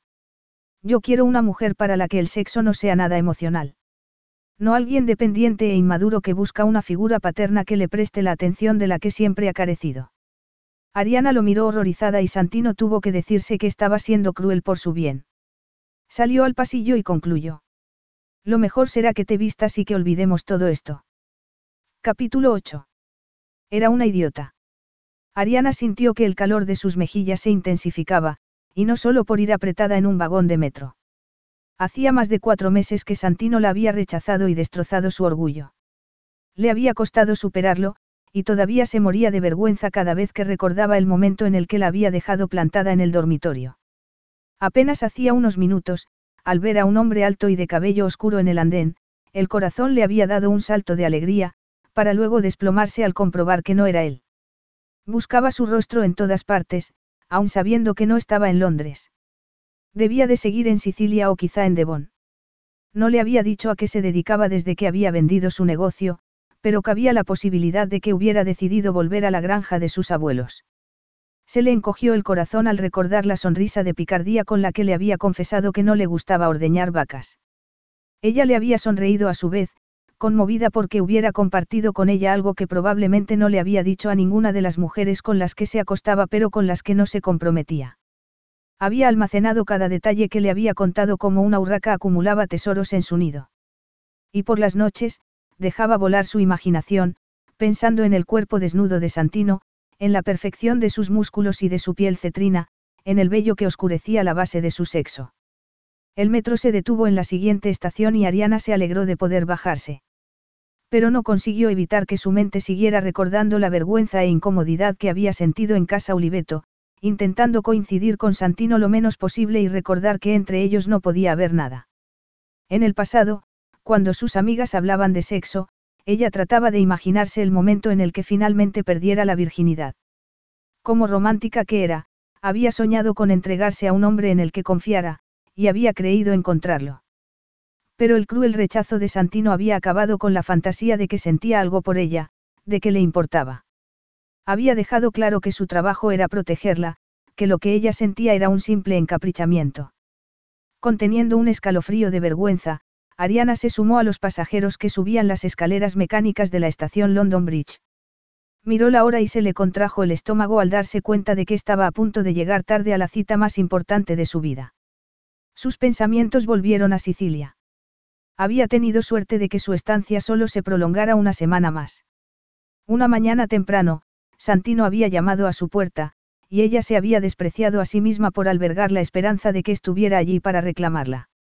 Pero en lugar de eso, le había informado con frialdad de que la policía italiana había arrestado a la banda, que ya no estaba en peligro de ser secuestrada, y que había organizado un avión privado para que la llevara a Positano o a Londres, de acuerdo a lo que ella decidiera. Era evidente que Santino estaba ansiando que se marchara, y Ariana se dijo que la impresión de que había en su mirada una mezcla de tristeza y arrepentimiento había sido solo producto de su imaginación. Volvió al presente súbitamente al salir de la estación y recibir una bocanada de aire frío cargado de aguanieve. Diciembre había anunciado la llegada del invierno y su elegante traje de chaqueta y los zapatos de tacón no la protegían de las inclemencias del tiempo. Se arrepintió de no haber tomado un taxi, pero desde que vivía con un presupuesto ajustado no podía permitirse esos lujos. Afortunadamente, el edificio al que iba estaba cerca. Alzó la mirada hacia el rascacielos de cristal que reflejaba las lúgubres nubes y entró. Las oficinas de Tiger Investments ocupaban la planta 17 y Ariana respiró profundamente e intentó calmar sus nervios al salir del ascensor y entrar en la elegante y moderna recepción. Tengo una cita con Rachael Martin, dijo a la recepcionista tras presentarse. La joven sonrió. Ahora mismo le aviso de que ha llegado. Mientras esperaba, Ariana repasó mentalmente su presentación. Tiger Investments había contactado con ella después de que solicitara financiación para su negocio de moda a una red de ángeles inversores, inversores individuales o compañías que proporcionaban capital a nuevos negocios a cambio de un porcentaje de los beneficios.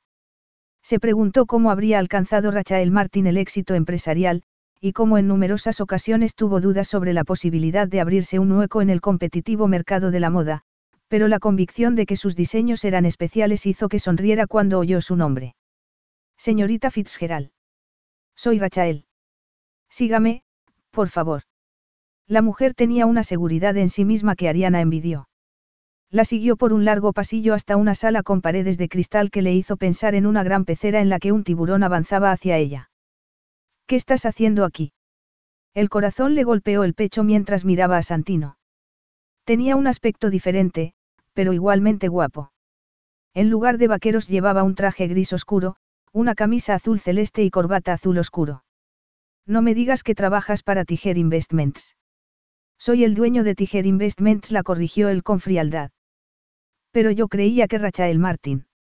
Ariana miró hacia atrás y vio que la mujer se había ido.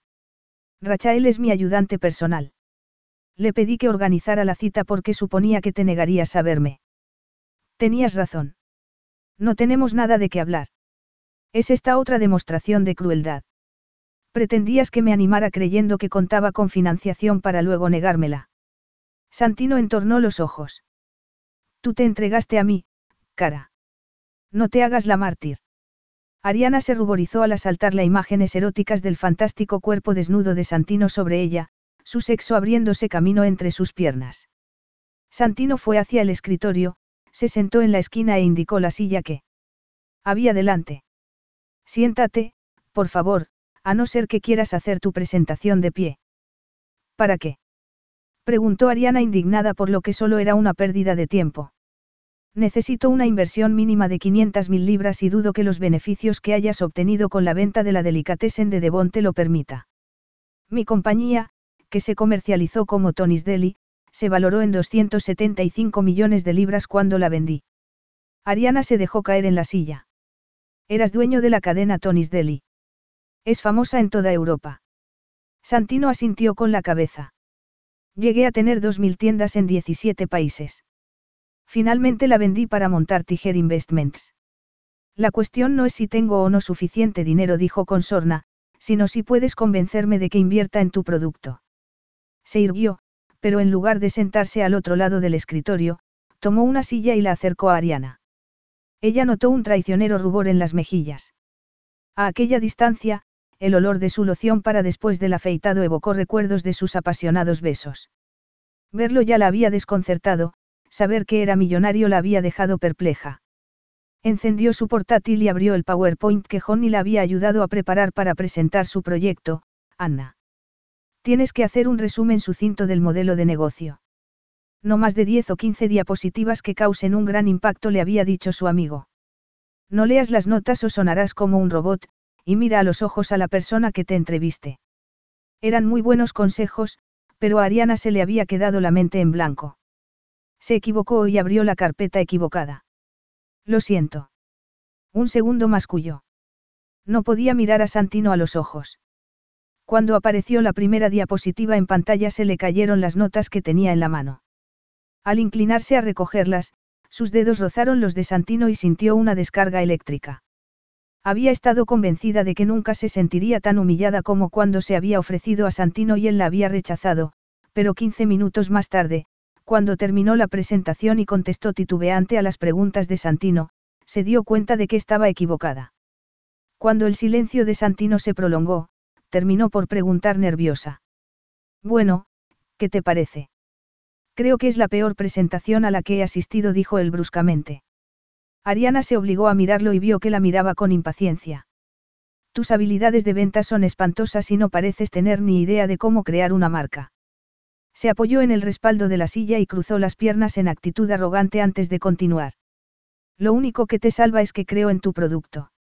Mi hermana vio tu colección de preotoño el mes pasado en el mercado de nuevos creadores y volvió entusiasmada con tus diseños. Ariana se animó levemente. ¿Quieres decir que te plantearás invertir en Anna? Santino se puso en pie y fue hasta la ventana. El cielo nublado y la lluvia fina pero pertinaz le hicieron añorar Sicilia. Pero su adorada casa Oliveto ya no era el lugar de reposo del pasado. Después de que Ariana se fuera, había asumido que la olvidaría con relativa prontitud. Pero su imagen lo perseguía y le impedía dormir. Había sido consciente al organizar aquella cita de que, al verla, corría el riesgo de dejarse llevar por una parte de su anatomía, la que en aquel momento sentía endurecida bajo los pantalones, que no tenía nada de racional. Su plan de negocios era absurdo, pero intuía que Anna tenía un enorme potencial. Había visto el nombre de Ariana en una red de ángeles inversores y cuando Gina había ido a Londres le pidió que fuera a ver su colección. Es la diseñadora más creativa del año, o de la década, le aseguró Gina. Ariana Fitzgerald tiene un extraordinario talento. Santino se separó de la ventana y estudió a Ariana, irritándose por la inmediata reacción de su cuerpo. Era aún más hermosa de cómo la recordaba. Deslizó la mirada por sus largas piernas y sus vertiginosos tacones, la chaqueta ajustada enfatizaba su delgada cintura, se había desabrochado el primer botón y se apreciaban sus senos altos y firmes bajo la blusa de seda. Se dijo que había sido optimista al pensar que conseguiría no inmutarse al verla. De hecho, una de las razones de querer verla había sido ponerse a prueba, pero la dolorosa erección que tenía era la demostración de que había fracasado. No comprendo por qué en tu presentación no has mencionado que tu padre es Randolph Fitzgerald, dijo bruscamente. Ni por qué quieres financiación cuando él podría dártela. Ariana se tensó. No he tenido ningún contacto con él desde que volví a Londres y no sabe nada del proyecto. Vincular tu marca de moda a Fitzgerald Design sería una manera excelente de promover Anna. No Ariana se puso en pie de un salto. Anna es mi marca, los diseños son míos y si tengo éxito quiero que sea por mis propios méritos, no por quien sea mi padre. ¿Y si fracasas? No voy a fracasar, replicó Ariana con ojos centelleantes. Mis diseños son buenos. La colección preotoño recibió unas críticas excelentes y la que voy a presentar en febrero en la Semana de la Moda de Londres es aún mejor. Dijo vehementemente. Dio. Santino habría querido quemarse en su ardiente pasión. La palpitación de su entrepierna se intensificó al imaginarse a Ariana desnuda sobre el escritorio. Todo habría sido más fácil si no le interesara su proyecto. Solo tendría que invitarla a cenar y seducirla, y estaba seguro de que en el plazo de un mes, tal y como le había pasado siempre, se habría cansado de ella. Pero el mismo instinto que le había hecho millonario, le decía que debía invertir en Anna. Cruzó la habitación, tomó las notas de la presentación que Ariana había dejado en el escritorio y las tiró a la papelera. Esto es lo que pienso de tu plan de negocio, dijo, ignorando el sentimiento de culpabilidad que sintió al ver la expresión abatida de Ariana. Estoy dispuesto a invertir medio millón de libras en tu marca, pero quiero un 40% de la compañía. Al ver cómo se iluminaban sus ojos y el rubor que asomó a sus mejillas, pensó que nunca había visto a Ariana tan preciosa, y tuvo que sentarse para ocultar su abultada bragueta. Además continuó en tono arisco, vas a tener que mejorar tus habilidades de marketing. Tendrás que verme un par de veces a la semana para trabajar en estrategias de venta y planes de promoción. No tengo tiempo, protestó ella. Había pensado contratar a alguien que se ocupara de ese aspecto del negocio para poder concentrarme en mi labor creativa. No puedes hacer solo lo que te gusta, replicó él con impaciencia. Tienes que llegar a entender todas las facetas del negocio. Crear un producto es lo más fácil. Lo difícil es persuadir a la gente de que compre el tuyo y no el de tus competidores. Se puso en pie para indicar que daba la reunión por terminada. Mi equipo legal redactará un contrato para que lo firmes. A continuación, recibirás el dinero en tu cuenta. Ariana se puso en pie a su vez. Estaba elegante y serena y Santino habría querido agitarla y liberar a la mujer apasionada que había descubierto en Italia. Sé que tengo que aprender muchas cosas, y estoy dispuesta a que me enseñes lo que sea preciso, dijo con calma. Santino se preguntó si se estaba imaginando un doble sentido en sus palabras. Lo asaltaron imágenes eróticas de todo lo que podía enseñarle en la cama. Ariana sonrió y él se quedó sin aliento. No había sido una de sus sonrisas fingidas para la prensa, sino la genuina que él había visto en una ocasión en la playa de Positano. Abierta y sincera, le iluminaba el rostro y hacía que las motas doradas de sus ojos marrones refulgieran. Gracias, musito Ariana. No te arrepentirás. Santino pensó que era demasiado tarde para eso, pero se dijo que mantendría la relación en un plano puramente profesional. No quería experimentar los confusos sentimientos que Ariana despertaba en él. Observó el sexy contoneo de sus caderas al ir hacia la puerta y se dijo que tenía que aplacar su deseo. Pero el aroma de su perfume perduró el resto del día en el despacho y le impidió concentrarse. Se dijo que podía retirar su oferta, que Ariana conseguiría otro inversor y él podría recuperar su vida de apacible indiferencia. Apretó los dientes.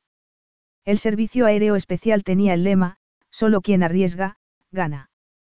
Tenía sentido perder una buena oportunidad comercial porque temía las emociones que Ariana le hacía sentir. Estaba seguro de poder manejar la inconveniente atracción que sentía por ella. Y, si no lo lograba, siempre podía acabar con su fascinación acostándose con ella.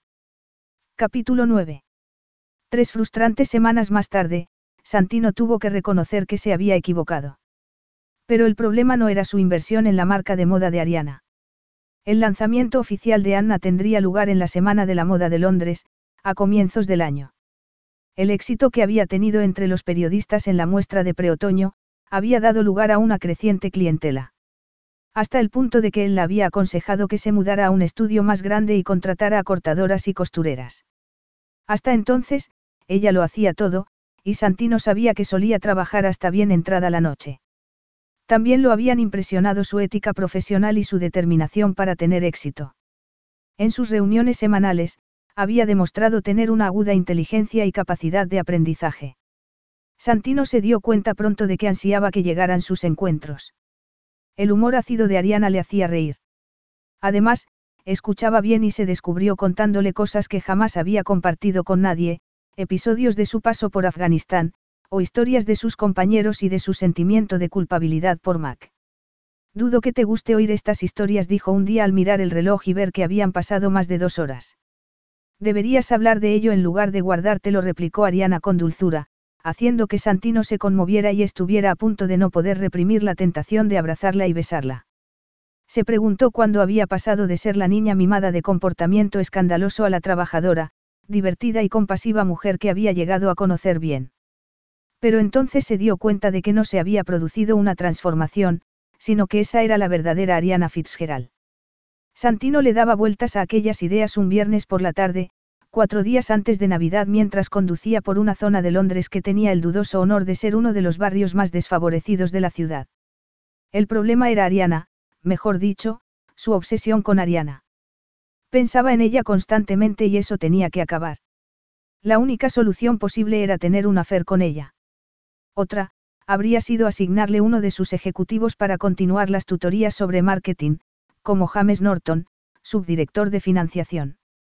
Pero había visto cómo miraba a Ariana y le bastaba recordar que prácticamente salivaba al verla para sentir un ácido corrosivo en la boca del estómago.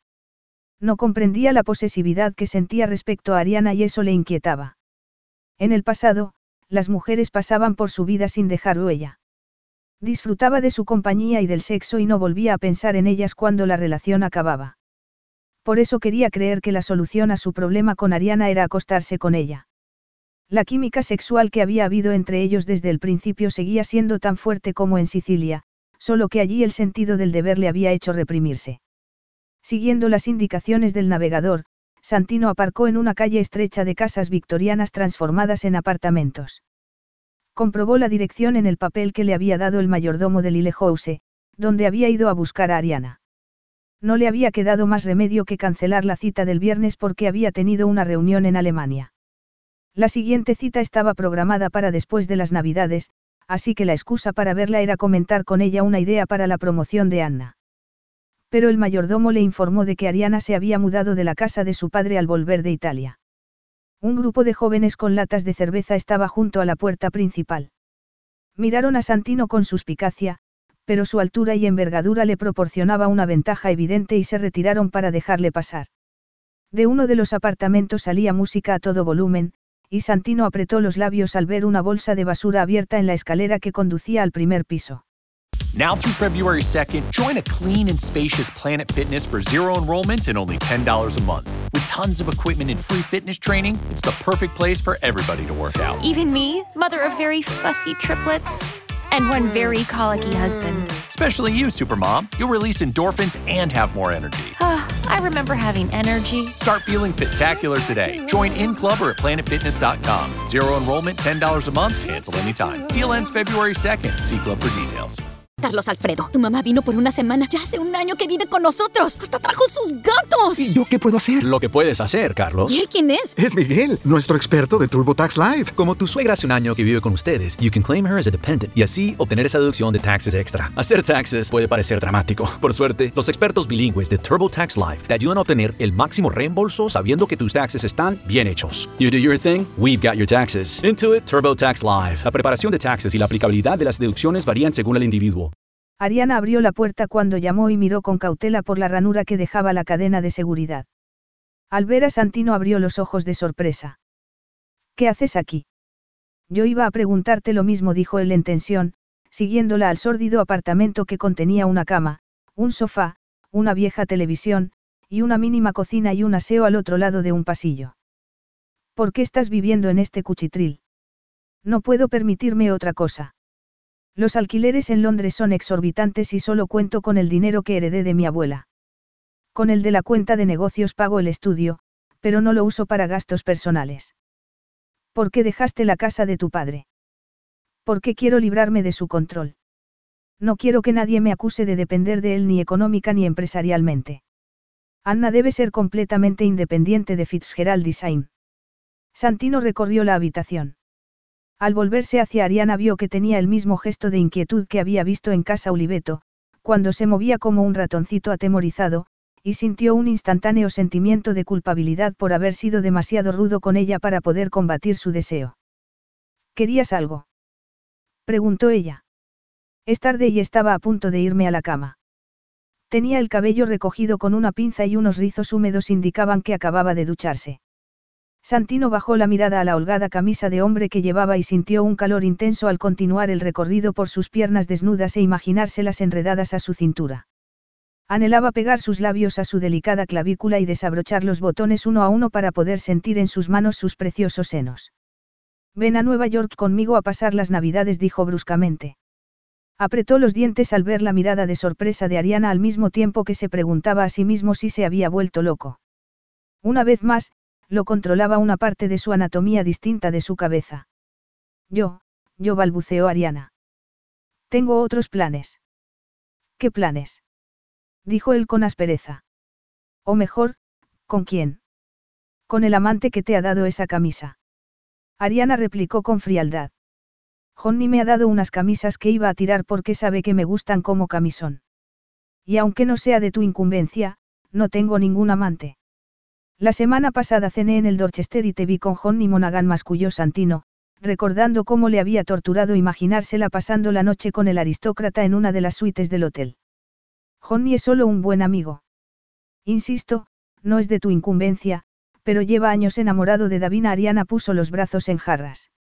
Sabes perfectamente que mi primera vez fue contigo. Y tengo que admitir que después de esa insatisfactoria experiencia no me ha apetecido repetir. Insatisfactoria. Repitió Santino como si lo hubiera abofeteado. Así es. No sé tú, pero yo no sentí nada excepcional por debajo del tono arrogante de Ariana, Santino intuyó algo que lo enfureció consigo mismo. Sabía que la había herido y en aquel instante se lo confirmó el temblor de los labios de Ariana. No sé qué quieres, concluyó ella, bajando la voz. ¿Estás segura? Santino no era consciente de haberse acercado a ella como si fuera un imán. La tenía tan cerca que podía sentir el calor que emanaba su cuerpo. El aroma de su piel lo cegaba de deseo. Vio cómo sus ojos se oscurecían cuando le retiró la pinza del cabello y sus rizos cayeron en cascada sobre sus hombros. Ariana no se resistió cuando la estrechó entre sus brazos. Entonces deja que te lo demuestre, susurró contra sus labios antes de besarla con el deseo que había reprimido desde que la dejara en un avión en Sicilia. Ariana sabía que no debía abrir los labios al beso de Santino, pero no pudo evitarlo. Sabía que era una locura, pero no le importaba. Tras meses echándolo de menos y tres semanas anhelando que la acariciara, estaba inerme ante su sensual embestida. El brillo de sus ojos verdes revelaba un anhelo que Santino no podía ocultar. La firme presión de su sexo contra la pelvis la impulsó a arquearse contra él, buscando la proximidad de su musculoso cuerpo. Ariana se dijo que su inesperada visita le había nublado la mente y le imposibilitaba pensar mientras todo su ser se concentraba en los labios de Santino sobre los suyos. Cuando él deslizó la lengua en su boca se sacudió con el deseo que solo aquel hombre despertaba en ella. Se abrazó a sus hombros, anclándose a su poderoso cuerpo mientras su corazón se henchía. Aquel beso era tal y como lo había soñado durante las largas noches de insomnio tras su vuelta de Sicilia. Sentía los senos pesados y un calor líquido entre los muslos. Santino sabía a Gloria y, cuando tomó su rostro entre las manos, sintió su corta barba rasparle las palmas.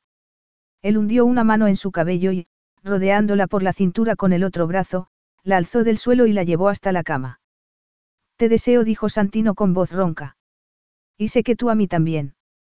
Tu cuerpo te traiciona deliciosamente, Cara deslizó los dedos por la pechera de la camisa y encontró sus endurecidos pezones. Ariana se estremeció cuando se los frotó con el pulgar. Pero la arrogancia que había percibido en su voz le recordó la frialdad con la que la había rechazado. ¿Qué clase de idiota era, mostrándose de nuevo vulnerable? ¿Dónde estaba la dignidad por la que tanto había luchado? Irguiéndose, se separó de él. Es verdad que te deseo, dijo con voz ronca. No tenía sentido negar lo evidente. Pero a pesar de mi limitada experiencia, sé que no quiero sexo sin compromiso. Sé que hay a quien le funciona, pero yo he esperado 25 años para perder la virginidad, y quiero algo más que eso. La cara de sorpresa de Santino le habría hecho reír si no se sintiera al borde de las lágrimas.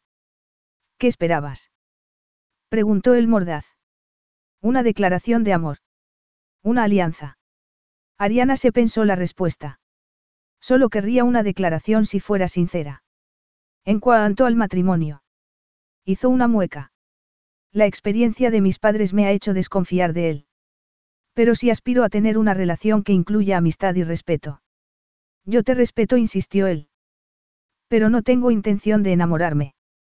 Ariana intentó ignorar cómo se le encogía el corazón. ¿Por qué no? ¿De qué tienes miedo? Santino juró entre dientes. El amor no es más que una palabra bonita para el deseo. Lo que hay entre nosotros es real y sincero. Alargó las manos hacia Ariana y el roce de sus dedos en la mejilla estuvo a punto de quebrarla. A punto. Pero sabía que no se respetaría a sí misma si sucumbía a la tentación de que Santino le demostrara lo maravilloso que era el sexo con él.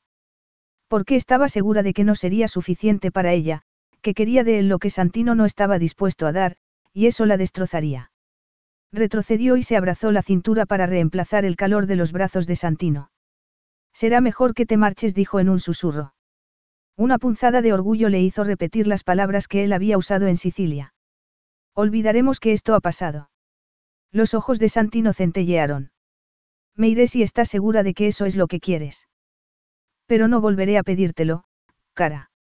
Ariana miró la moqueta raída cuando oyó que Santino abría la puerta. Al oír que se cerraba, alzó la cabeza y corrió hasta la puerta, apretó la mejilla contra ella y escuchó los pasos que se alejaban. La tentación de abrirla y llamarlo fue enorme. Habría querido pasar la Navidad con él en Nueva York en lugar de sola, en aquel espantoso lugar. No podía evitar echar de menos su antigua vida rodeada de lujo. Pero no podía permitir que Santino la salvara. Tenía que salvarse por sí misma.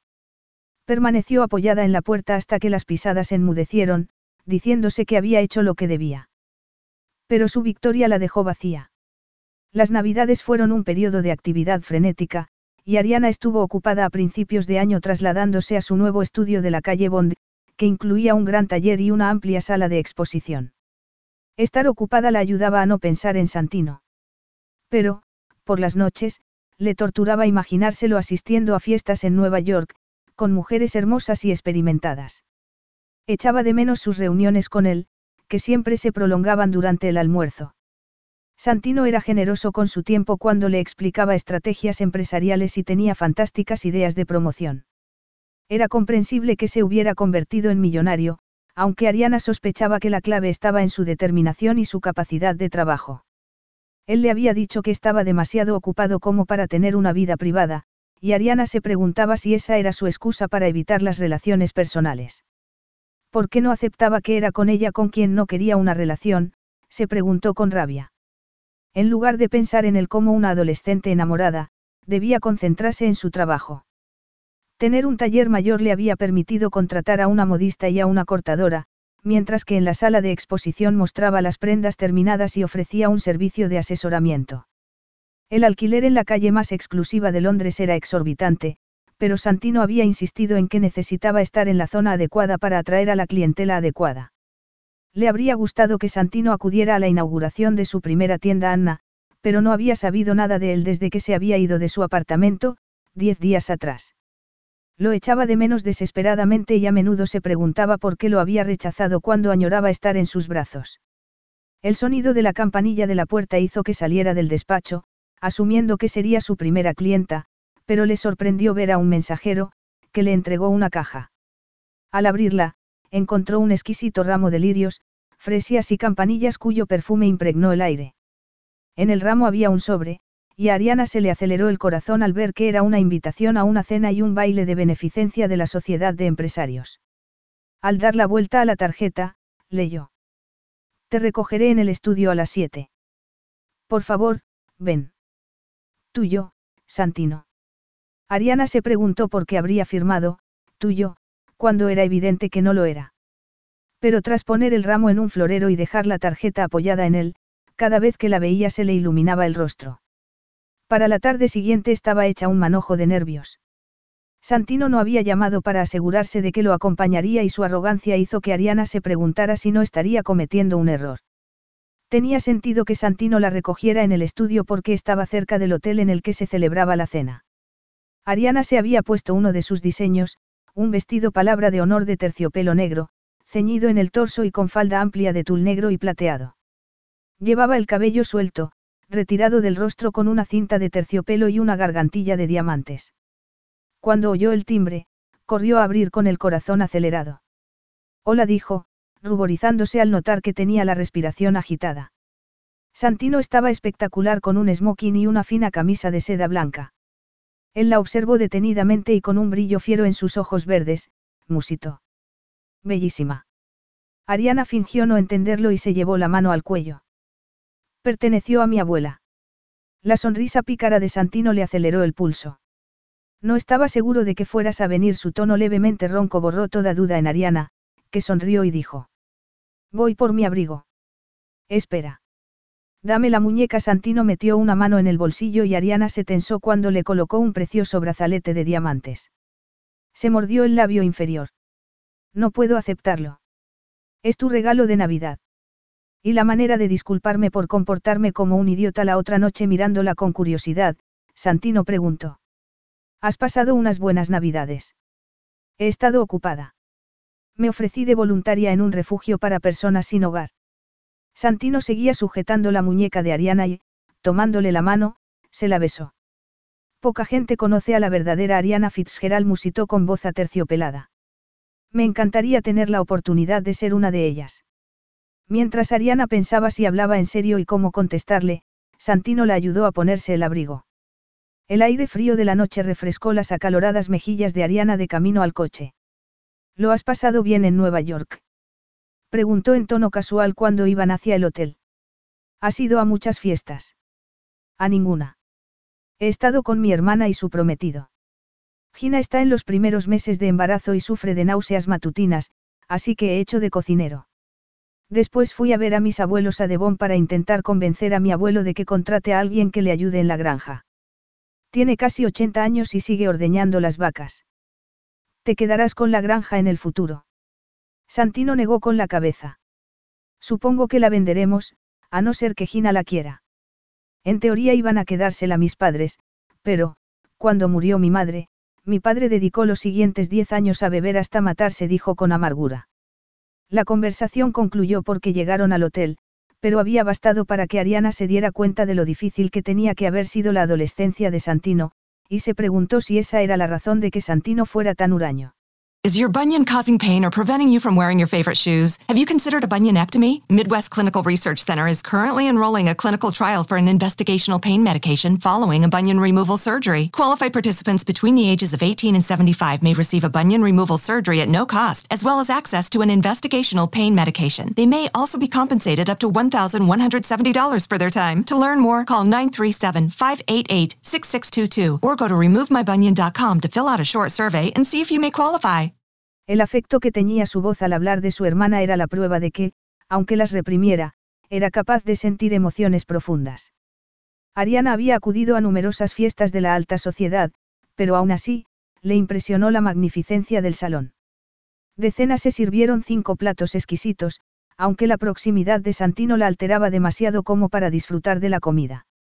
Bebió champán, pero las burbujas que sentía en su interior se debían a las miradas cargadas de Santino y al roce de su muslo contra el de ella bajo la mesa. Después de la cena, se sucedieron los discursos de los representantes de las empresas y organizaciones que habían participado en el evento. Santino se disculpó, y Ariana se sorprendió al ver que subía al estrado. De pie, tras el atril, explicó que había fundado una organización benéfica para ayudar a los excombatientes heridos a encontrar trabajo. La había llamado, es posible, y ofrecía asistencia práctica junto con apoyo psicológico para quienes sufrían los traumas de la guerra. Santino habló emotivamente de su socio, Mac Wilson, que había perdido las piernas en una explosión, y del numeroso personal del ejército que había quedado inválido y necesitaba encontrar una nueva carrera profesional. Más tarde, durante el baile, Santino estrechó a Ariana contra sí y acarició su frente con su aliento. Sus cuerpos se movieron en completa armonía, y con un suspiro, Ariana se entregó a la música y al irresistible y misterioso hombre que la sostenía en sus brazos como si fuera un bien precioso. Cuando ya recorrían las calles en el coche, lamentó que el baile hubiera concluido. Santino pareció leerle el pensamiento y, mirándola de soslayo, preguntó con voz ronca. ¿Quieres venir a casa a tomar una copa? Instintivamente, Ariana supo que Santino no la presionaría si decía que no, que no volvería a preguntárselo. Su voz interior le dijo que no tenía nada que perder. La química sexual que había entre ellos había sido palpable toda la noche, y la atención que Santino le había dedicado no había sido fingida.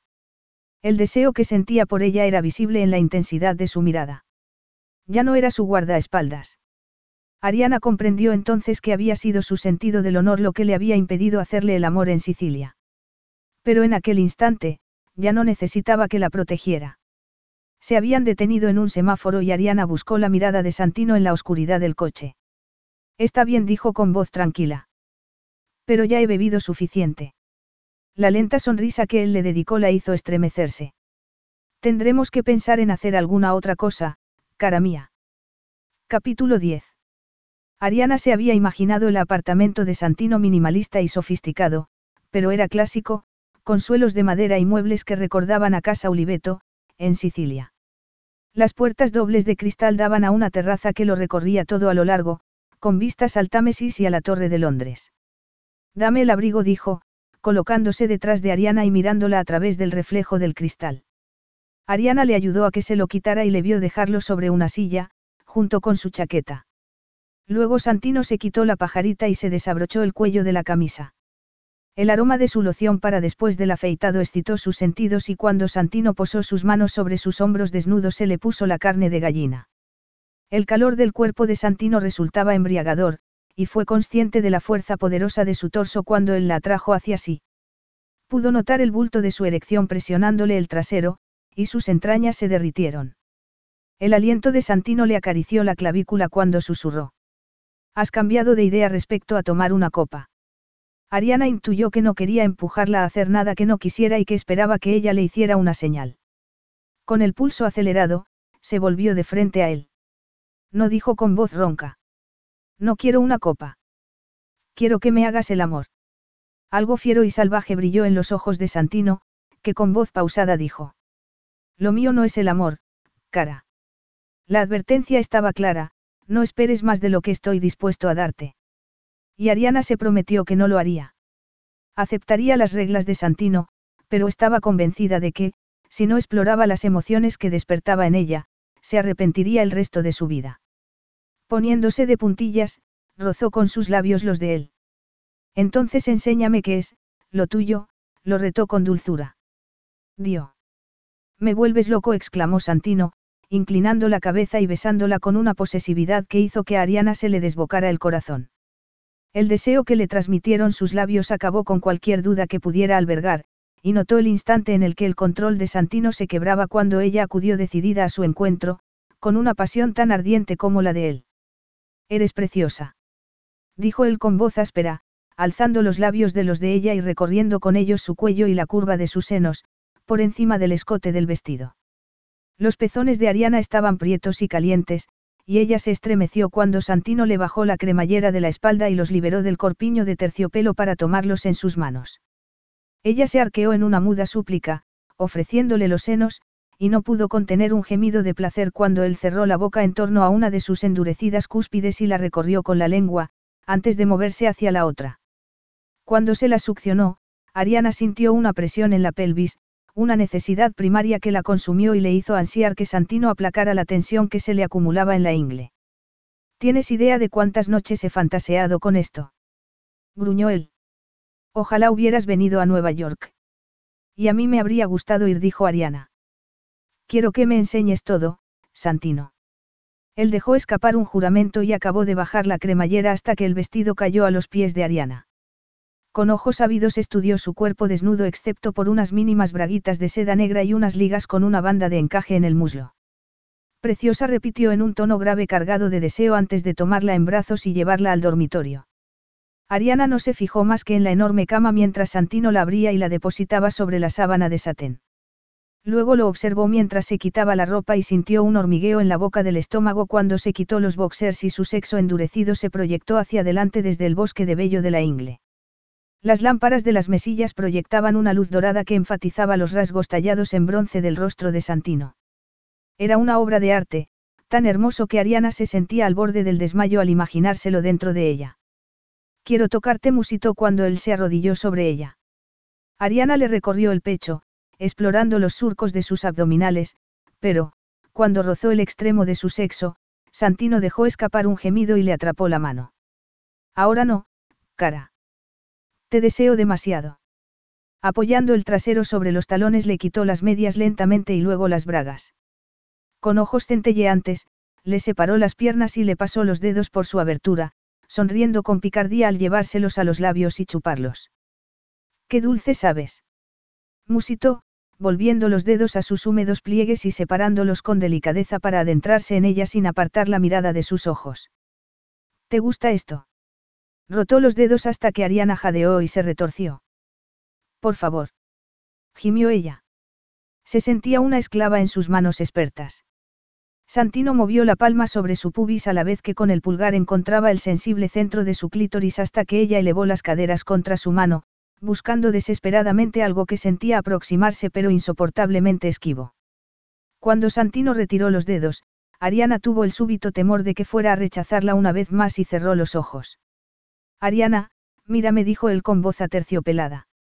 Ella obedeció y se le paró el corazón al ver la intensidad con la que la observaba. Nunca he deseado nada tanto como te deseo a ti dijo, como si estuviera haciendo una promesa. Ella lo observó con la boca seca mientras se ponía un preservativo. El pulso se le aceleró cuando se colocó sobre ella y le abrió las piernas con el muslo antes de aproximarse hasta que la punta de su masculinidad pudiera abrirse camino suavemente hacia su interior, que fue reclamando milímetro a milímetro, hasta llenarla plenamente.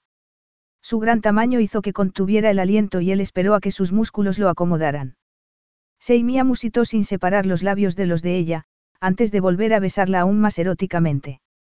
Ariana recordó que las palabras significaban, eres mía, pero no pudo seguir pensando cuando Santino salió levemente de ella para adentrarse aún más profundamente y repetir el movimiento una y otra vez rítmicamente, acelerando al elevar ella las caderas y elevándola más y más alto hasta que la tensión que se acumuló en su interior se hizo casi insoportable.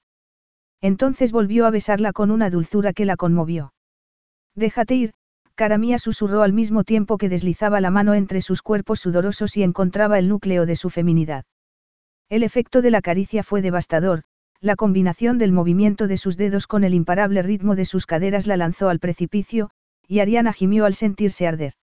La intensidad de su orgasmo fue indescriptible, y cuando unos segundos más tarde Santino resopló y colapsó sobre ella, con el cuerpo sacudido por los embates del clímax, Ariana sintió que sus almas estaban tan profundamente conectadas como sus cuerpos.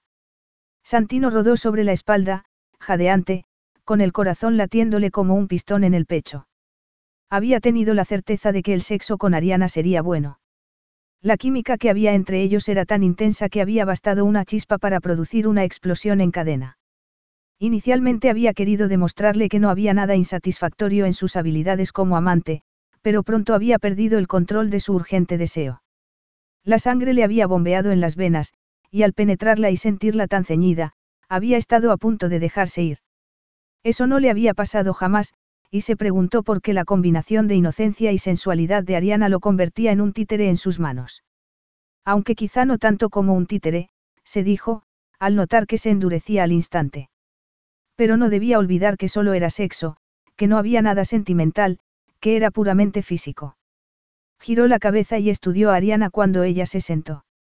El rubor de sus mejillas parecía reflejarse en sus pezones, que él había succionado. Santino habría querido volver a hacerlo, pero el rostro de incertidumbre de Ariana lo detuvo.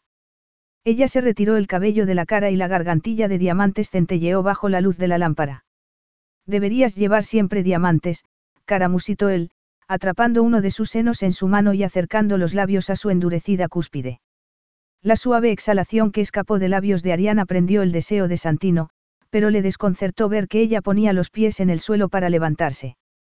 Tengo que marcharme. Ariana se agachó y, tras recoger del suelo las bragas y el vestido, se puso en pie.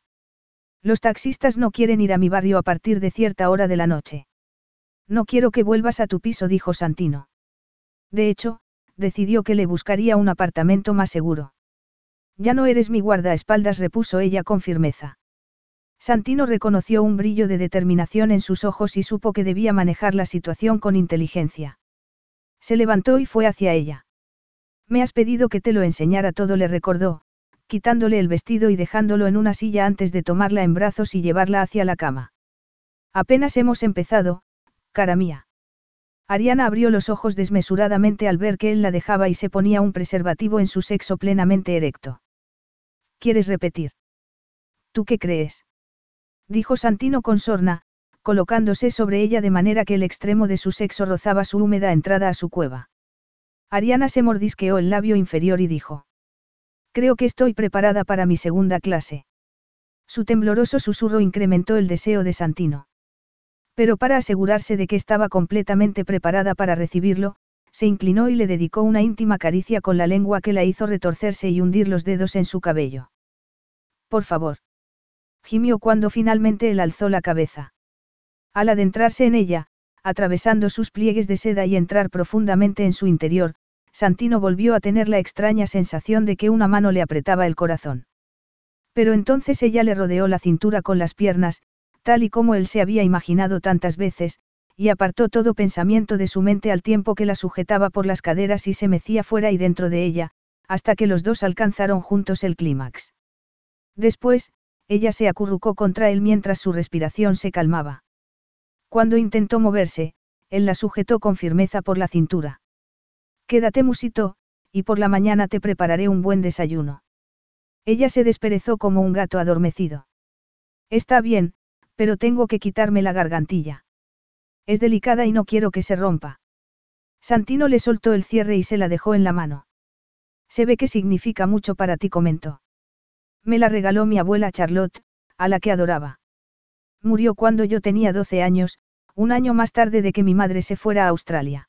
Carlos Alfredo, tu mamá vino por una semana. Ya hace un año que vive con nosotros. Hasta trajo sus gatos. ¿Y yo qué puedo hacer? Lo que puedes hacer, Carlos. ¿Y él quién es? Es Miguel, nuestro experto de TurboTax Live. Como tu suegra hace un año que vive con ustedes, you can claim her as a dependent y así obtener esa deducción de taxes extra. Hacer taxes puede parecer dramático. Por suerte, los expertos bilingües de TurboTax Live te ayudan a obtener el máximo reembolso sabiendo que tus taxes están bien hechos. You do your thing, we've got your taxes. Intuit TurboTax Live. La preparación de taxes y la aplicabilidad de las deducciones varían según el individuo. school, Carlos Alfredo, tu mamá vino por una semana. Ya hace un año que vive con nosotros. Hasta trajo sus gatos. ¿Y yo qué puedo hacer? Lo que puedes hacer, Carlos. ¿Y él quién es? Es Miguel, nuestro experto de TurboTax Live. Como tu suegra hace un año que vive con ustedes, you can claim her as a dependent y así obtener esa deducción de taxes extra. Hacer taxes puede parecer dramático. Por suerte, los expertos bilingües de TurboTax Live te ayudan a obtener el máximo reembolso sabiendo que tus taxes están bien hechos. You do your thing, we've got your taxes. Intuit TurboTax Live. La preparación de taxes y la aplicabilidad de las deducciones varían según el individuo.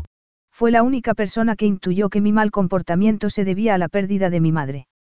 Estaba enfadada y confusa. Santino recordaba haber sentido lo mismo tras la muerte de su madre.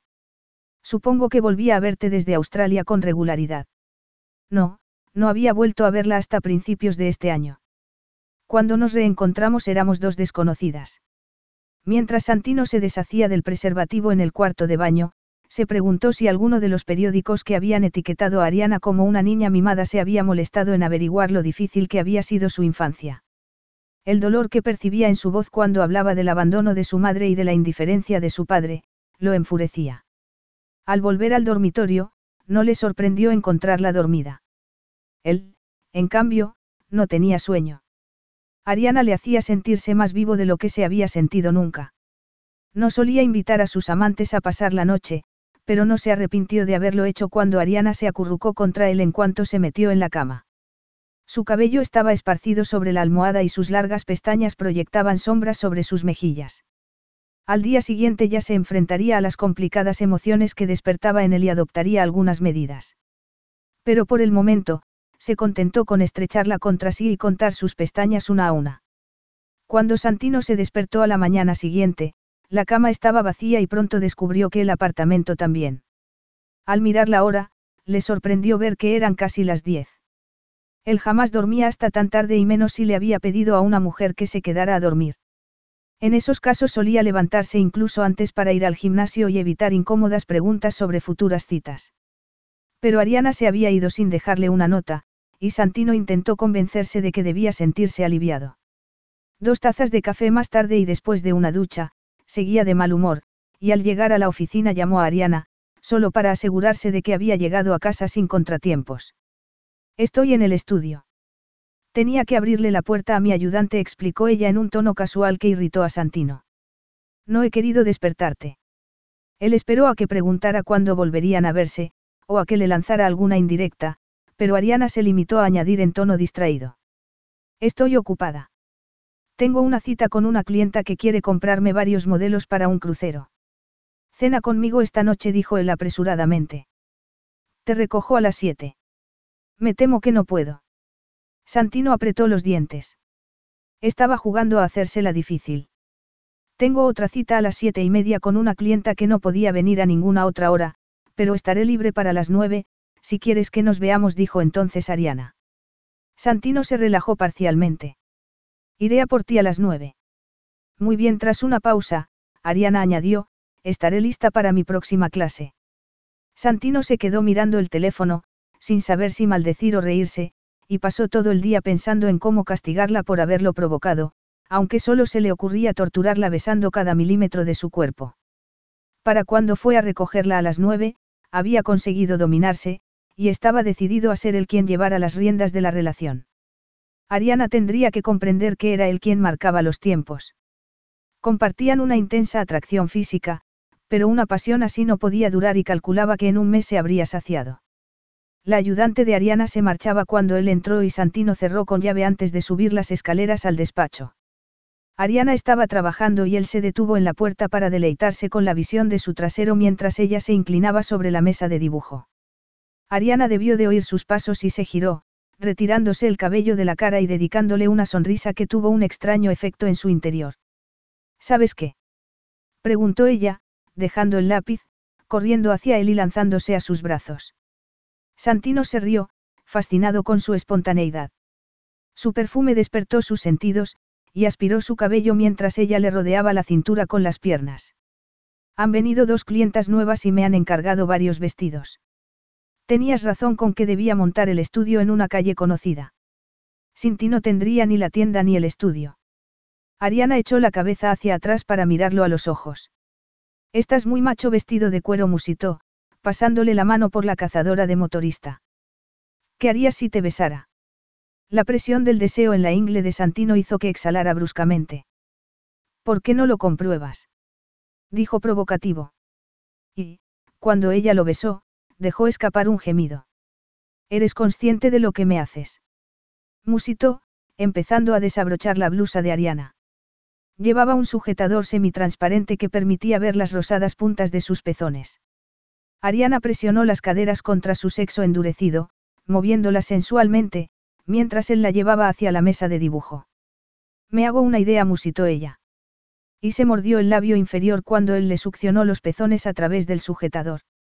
Entonces entenderás que te necesito ahora mismo, cara mía la dejó en el suelo y le desnudó el torso, apretando entre sus manos sus senos.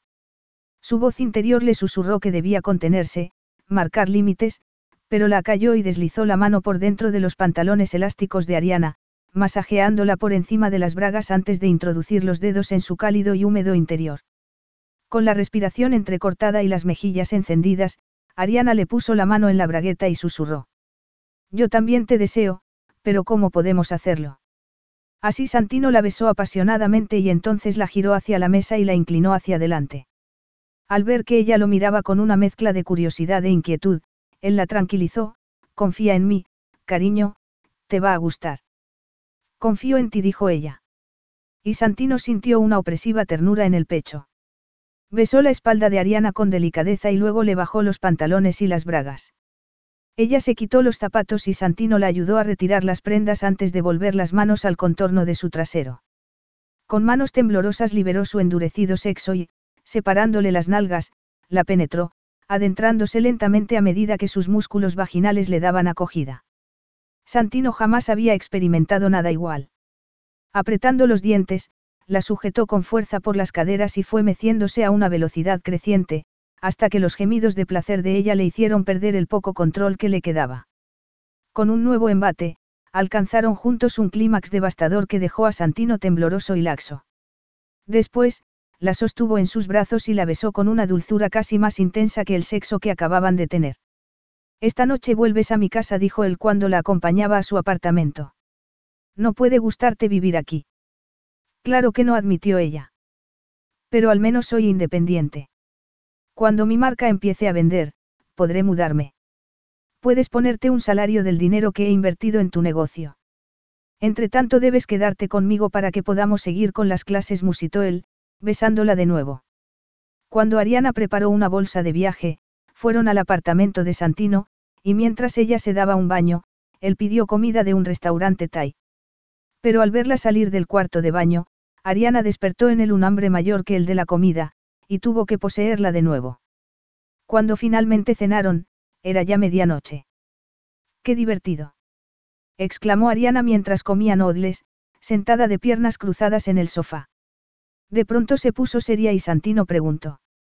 ¿Qué pasa, cara? Nada. Me he acordado de que he leído un artículo desagradable en una revista de moda, dijo, intentando quitarle importancia. Pero Santino intuyó que le había dolido. El periodista insinuaba que mi padre está detrás de mi proyecto. Santino se frotó el mentón. Tenemos que diseñar una buena campaña de relaciones públicas antes de la Semana de la Moda. Podrías dar un par de entrevistas sobre Anna. También deberíamos hacer un comunicado conjunto para explicar que Tiger Investments es quien te financia. ¿Estarías dispuesto a hacer eso? Claro. Después de todo, soy dueño del 40% de Anna, le recordó Santino. Déjame a mí la campaña y tú concéntrate en diseñar una colección que los deje boquiabiertos, le soltó el cinturón del albornoz y le acarició los senos. Pero ahora, quiero que te concentres en mí, dijo con la voz cargada de deseo. Y tomándola en brazos, la llevó a la cama. Capítulo 11. A Ariana le dolían las rodillas de estar arrodillada delante de un maniquí cosiendo el bajo de un vestido. Le dolía la espalda y los dedos entumecidos de tanto coser, pero su modista no daba abasto, y a menos de una semana para el desfile Ariana empezaba a sentirse acosada por las dudas. Habíamos quedado en que no trabajarías más allá de las nueve. La voz de Santino tuvo el efecto acostumbrado de acelerarle el corazón. Ariana se quitó un par de alfileres de entre los labios antes de ponerse en pie y volverse. Santino se había quitado el traje que le había visto ponerse por la mañana y llevaba unos vaqueros negros, un jersey gris y una chaqueta de cuero que le daba un atractivo aire de chico malo. Tengo que acabar esto, dijo ella. Pero Santino negó con la cabeza. No, cara. Tienes que volver a casa y darte un relajante baño. Una ráfaga de placer recorrió a Ariana al oír la palabra, casa, que había compartido con él durante el último mes a pesar de que seguía pagando su viejo apartamento hasta encontrar otro. Pero había estado demasiado ocupada con los preparativos del desfile, y a Santino no le había gustado ninguno de los apartamentos que había visto online. Ariana sabía que no debía llegar a creer que aquella situación era permanente, o que Santino quería algo más con ella que sexo sin ataduras. Pero, cuando él le sonreía como en aquel instante, o la besaba con una ternura que la derretía, no podía evitar preguntarse si no la amaba un poco. Por su parte, ella lo amaba con todo su corazón por más que la voz de su conciencia le advirtiera que iba a sufrir espantosamente. Lanzó una mirada al maniquí. El desfile es en tres días y tengo mucho que hacer. Solo necesito cinco minutos. No estoy cansada, insistió. Por eso mismo debes irte pronto a la cama, dijo el insinuante. Lo cierto fue que ni siquiera llegaron al dormitorio. Santino la abrazó y besó ávidamente en el ascensor del aparcamiento a su piso. Una vez dentro, se quitaron la ropa a ciegas y Santino le hizo el amor en el sofá con un ardor que la arrastró dos veces al clímax, antes de dejarse llevar él con un profundo gemido. Por la mañana temprano, Ariana se despertó sobresaltada al oír gritar a Santino. Se incorporó y encendió la luz de la mesilla. Santino estaba a su lado, con las sábanas enredadas a la cadera, moviendo la cabeza agitadamente. Tenía los ojos cerrados y la respiración entrecortada. Cuando ella le tocó el hombro, abrió los párpados y la miró con expresión perdida. Tenías una pesadilla, explicó ella con dulzura. Perdona que te haya despertado, dijo él, pasándose una mano por el cabello. Ariana se mordió el labio inferior y preguntó. Era sobre tu paso por Afganistán. No dijo él con un resoplido. Soñaba con mi padre tras una pausa, continuó. Ya te dije que tras la muerte de mi madre se dio a la bebida. Una noche desapareció de casa y al ver que no volvía, me preocupé. Fui a la playa a la que solía ir con mi madre. ¿Lo encontraste? Sí. Se había metido en el agua vestido. Era invierno y había unas olas enormes. Para cuando lo alcancé estaba inconsciente. La fuerza del mar nos arrastraba contra las rocas, pero finalmente conseguí sacarlo a la arena. Y me dio un puñetazo. ¿Por qué? preguntó Ariana indignada. Por haberle salvado la vida. Quería morir y reunirse con mi madre Santino apretó los dientes. La amaba tanto que ni siquiera sus hijos le importábamos lo suficiente, se rió con amargura. Eso es lo que hace el amor, debilitar y destruir a la gente. Ariana bajó la mirada. Puede que haga eso a algunas personas, pero a otras las fortalece. Respiró profundamente. La historia de Santino la había conmovido. Era comprensible que desconfiara de las emociones intensas. Pero estaba segura de que sentía algo por ella. En los últimos días, cada vez que hacían el amor su unión era tan completa que no podía ser puramente física. Escuchar la historia de sus padres le había permitido entender por qué Santino estaba tan decidido a dominar sus sentimientos, pero el que se hubiera abierto a ella tenía que significar algo. A mí el amor me ha hecho más fuerte, susurró. Te amo, Santino. No deberías, dijo él fríamente. Te dejé claro que no quería nada serio, sus ojos verdes chispearon en la penumbra. Cualquier noción romántica que tengas respecto a mí es una fantasía. Ni creo en los finales felices ni estoy enamorado de ti.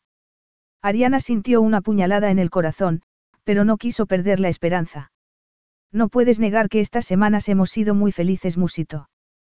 Claro, hemos tenido un sexo excepcional, pero eso no puede durar. Solo porque tú no quieres, Ariana posó la mano en su brazo. Comprendo que.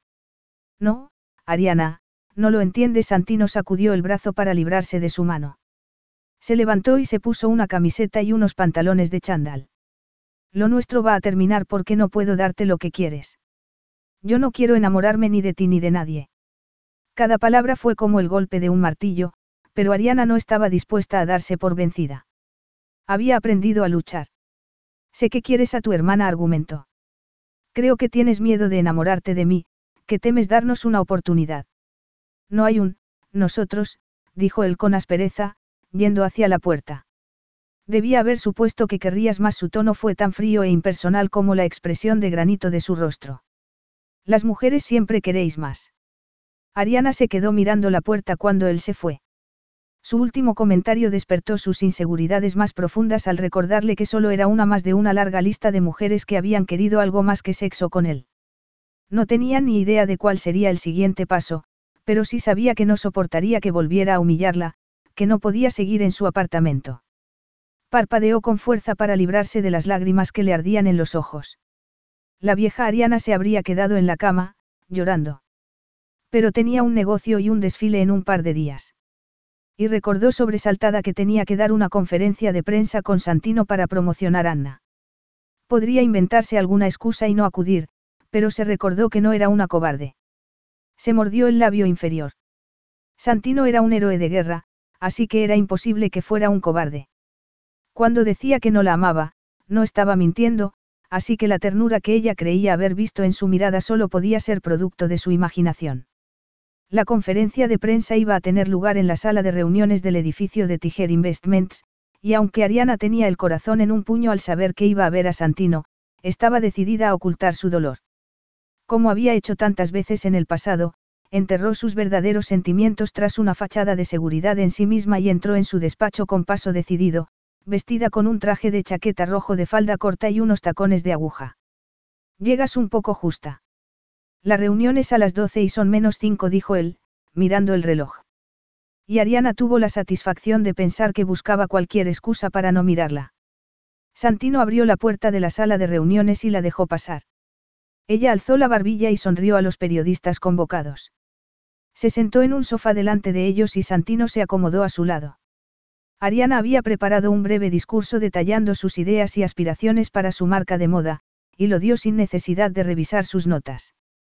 Ha dicho que su financiación procede de Tiger Investments y que su padre, el famoso diseñador Randolph Fitzgerald no está en absoluto implicado en su marca, dijo un periodista.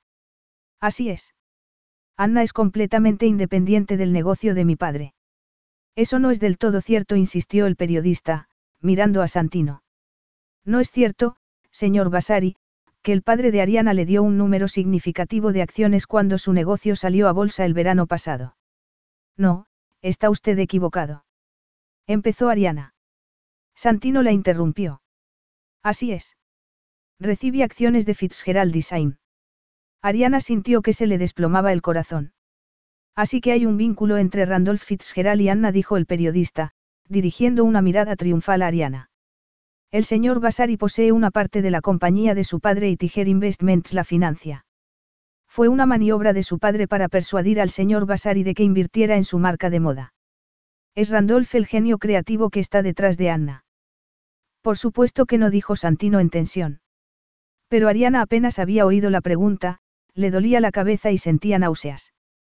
Se llevó la mano a la cabeza como si temiera que fuera a estallarle. ¿Estás bien, Ariana? Preguntó Santino inquieto. Tengo una migraña. Lo siento, tengo que acabar aquí la entrevista. Ariana se puso en pie y salió de la sala apresuradamente. Cuando Santino le dio alcance y la tomó por el brazo, se sobresaltó. Estaba furiosa y no fue capaz de disimular el dolor de sentirse traicionada. No me toques, Judas dijo entre dientes, alejándose de él con paso firme, la cabeza erguida y el corazón hecho añicos. Un viento racheado batía la playa de Devon donde, veinte años antes, Santino había salvado la vida a su padre. Se metió las manos en los bolsillos mientras contemplaba las olas romper en la orilla. La espuma que escupía el mar revuelto y la neblina le pegaban el cabello al cuero cabelludo, pero la helada temperatura exterior no era tan fría como la que sentía en el corazón. Estaba seguro de que nunca volvería a sentir calor ni sería capaz de sonreír. Porque había perdido a la única persona que le importaba más que nadie, la única que por un instante había derretido el hielo de su corazón. Ariana susurró su nombre, que se llevó el aire. Nunca olvidaría su expresión de perplejidad cuando el periodista había revelado que él había recibido acciones de su padre. Había sido un idiota no preparándose para algo así. No tenía por qué haber sido un problema. No solo no las había conservado, sino que las había donado a la organización benéfica que había creado. Pero Ariana no lo sabía porque no le había dado la oportunidad de explicárselo. Se pasó una mano por los ojos y descubrió que estaban húmedos, pero se dijo que no podían ser lágrimas porque él nunca lloraba. Mientras avanzaba por la arena, los graznidos de las gaviotas eran el eco del silencioso grito de dolor que se elevaba desde su interior. Se habría sentido así su padre cuando intentó ahogarse. Santino se detuvo y dio una patada a una montañita de arena. Su padre había preferido morir a vivir sin la mujer a la que amaba. En aquel momento él se enfrentaba a una vida vacía y sin la mujer que le había robado el corazón. La acusación de Ariana de que temía amar lo torturaba. En el ejército le habían condecorado por su valentía, pero en el fondo era un cobarde. Desde la adolescencia había evitado los sentimientos y el amor. Pero eso solo lo había conducido a estar solo, en una playa vacía y sintiendo un espantoso dolor. Pero él no quería adentrarse en el mar, quería estar junto a una determinada mujer y al tiempo que se iba de la playa, rezó para que no fuera demasiado tarde. Los días previos a la Semana de la Moda de Londres habían sido aún más frenéticos de lo que Ariana había supuesto. Había tenido suerte de no tener tiempo ni para comer ni para dormir, porque dudaba que hubiera podido hacer ni una cosa ni otra. Y, si conseguía dormir un par de horas, lo primero en lo que pensaba era en la traición de Santino y el corazón le pesaba como si fuera de plomo. Aquella noche debía sentirse exultante y estar de celebración en una de las fiestas a las que la habían invitado. Pero estaba sola en su estudio, al que había escapado después del desfile. Su colección había recibido una ovación y Anna era la marca más comentada por editores, blogs y revistas. Un reconocimiento tan unánime no era habitual, y Ariana se sentía orgullosa de su éxito. Pero todo resultaba vacío si no tenía con quién celebrarlo. Johnny y Davina habían ido al desfile junto con otros amigos, pero ella solo ansiaba estar con Santino. Su ausencia era la prueba definitiva de que ella no le importaba. Se puso alerta al oír pasos en la escalera. Había cerrado con llave y Santino era la única persona que tenía un juego de llaves. Dio media vuelta y el corazón le golpeó el pecho al verlo. Tienes un aspecto deplorable, dijo ella a bocajarro. ¿Qué te ha pasado? No había otra manera de describir su gesto cansado, la atormentada. Expresión de sus ojos, las arrugas marcadas. ¿Está bien tu hermana? ¿Le ha pasado algo al bebé? Siguió preguntando Ariana. Santino negó con la cabeza mientras la escrutaba con la mirada. Gina está perfectamente. Santino se detuvo frente a ella y se pasó la mano por el cabello. Que sigas siendo tan compasiva a pesar de lo que te he hecho demuestra, aunque no necesitara pruebas, que soy el mayor idiota sobre la tierra. Ariana desvió la mirada de él. No entiendo a qué te refieres, y la verdad es que no quiero saberlo. Quiero que te vayas. Algo parecido a la desesperación cruzó el rostro de Santino. Por favor, escúchame. Luego, si quieres, me echas. Sé que me lo merezco. Ariana parpadeó con furia para librarse de unas estúpidas lágrimas. Te dio mi padre acciones a cambio de que fueras mi guardaespaldas. Santino la miró sin parpadear. Sí. Ariana tuvo que contener un sollozo. Deberías habérmelo dicho cuando pedí financiación a Tiger Investments. Sabías lo importante que era para mí que Anna no tuviera ningún vínculo con mi padre. No me quedé con las acciones, dijo Santino en voz baja. Las transferí a la organización benéfica que he creado para excombatientes. No hay ninguna conexión entre Anna y la compañía de tu padre, y he enviado una comunicación al respecto a la prensa. Ya sabes cómo son algunos periodistas, dijo Ariana con amargura. Nunca creerán que mis diseños son enteramente míos. Los editores de moda con los que he hablado después del desfile están entusiasmados con tu trabajo. Ariana lo miró con sorpresa. ¿Cuándo los has visto? He ido al desfile, dijo él con dulzura. Me he sentido tan orgulloso de ti.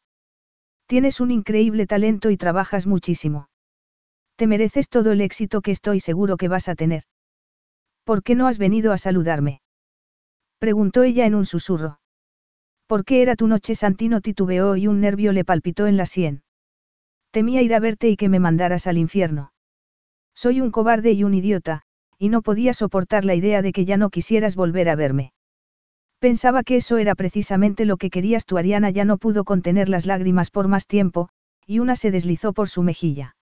Me dejaste muy claro que no querías saber nada de mí. Te amo. Otra lágrima siguió a la primera. Y otra. Ariana no sabía que le dolía más, que Santino mintiera, porque tenía que estar mintiendo, o que la mirara de tal manera que le hiciera creer que estaba siendo sincero. Tú no me amas, dijo para protegerse. Tú no quieres sentir ninguna emoción, no quieres el amor en tu vida. Te amo, repitió él con la voz quebrada. Al ver que sus ojos se humedecían, Ariana creyó que se le iba a parar el corazón. Sé lo que dije y lo creí durante mucho tiempo. Pero eso fue antes de conocerte. Santino alargó una mano temblorosa para retirarle un mechón de pelo de la cara. Bastó verte para que mi mundo ordenado y controlado estallara en mil pedazos. Me enfureciste con tu arrogancia y me cautivaste con tu encanto, que pronto descubrí que no era meramente superficial. Eres hermosa por fuera y por dentro. A Ariana le temblaron los labios. ¿Cómo puedo creerte? Me has echado de tu lado dos veces. Me has roto el corazón, Santino se pasó el dorso de la mano por los ojos. Si no puedes amarme como yo te amo a ti, prefiero no tenerte. Tesoro mío a Santino se le quebró la voz. Si me das la oportunidad, dedicaré el resto de mi vida a demostrarte cuánto te amo. Lo eres todo para mí, Ariana. La esperanza empezó a arraigar en el interior de ella. ¿De verdad me amas? Susurró. Puede que esto te convenza. Santino sacó del bolsillo una caja de terciopelo. A Ariana le dio un vuelco el corazón cuando la abrió y le mostró una sortija de diamantes. Será mejor que lo haga bien para que puedas contárselo a nuestros nietos, añadió él, arrodillándose sobre una pierna. ¿Te quieres casar conmigo, Ariana? Serás la madre de mis hijos y me amarás, tal y como yo te amaré, para siempre. Ariana volvió a llorar, pero de alegría. No sé qué decir. Di que sí, cara mía imploró él, y hazme el hombre más feliz del mundo. Sí dijo ella, sonriendo y tendiéndole una mano temblorosa para que le pusiera la sortija de compromiso. Te dije que deberías llevar siempre diamantes y desde ahora, así será, declaró Santino a la vez que se levantaba y la estrechaba entre sus brazos. Sus labios reclamaron los de ella y los besaron con una tierna devoción. Te amo, Ariana se abrazó a su cuello y él la alzó del suelo. Creo que deberías hacerme el amor ahora mismo. Santino dejó escapar una risa ronca y dubitativa, como si no se pudiera creer que el amor los bendijera, que fuera suyo para siempre. Tus deseos son órdenes para mí, cariño musitó contra los labios de Ariana. Y reverenció su cuerpo con tanta devoción, con tanto amor, que Ariana terminó por creer que los cuentos de hadas podían convertirse en realidad. Fin. Is your bunion causing pain or preventing you from wearing your favorite shoes? Have you considered a bunionectomy? Midwest Clinical Research Center is currently enrolling a clinical trial for an investigational pain medication following a bunion removal surgery. Qualified participants between the ages of 18 and 75 may receive a bunion removal surgery at no cost, as well as access to an investigational pain medication. They may also be compensated up to $1,170 for their time. To learn more, call 937-588-6622 or go to removemybunion.com to fill out a short survey and see if you may qualify. If you are at your happiest when you interact with people, love creating new dishes in the kitchen, or simply have a cheerful smile and a heart for service, the hotel industry wants to hear from you. The hotel industry offers competitive pay, flexible schedules, generous benefits, and some exclusive perks. It's a team oriented community that supports each other with 200 plus career pathways available and a fast track to senior level positions. Check them out. Visit thehotelindustry.com to learn why this is a place to grow, to succeed, to stay. Go to thehotelindustry.com today.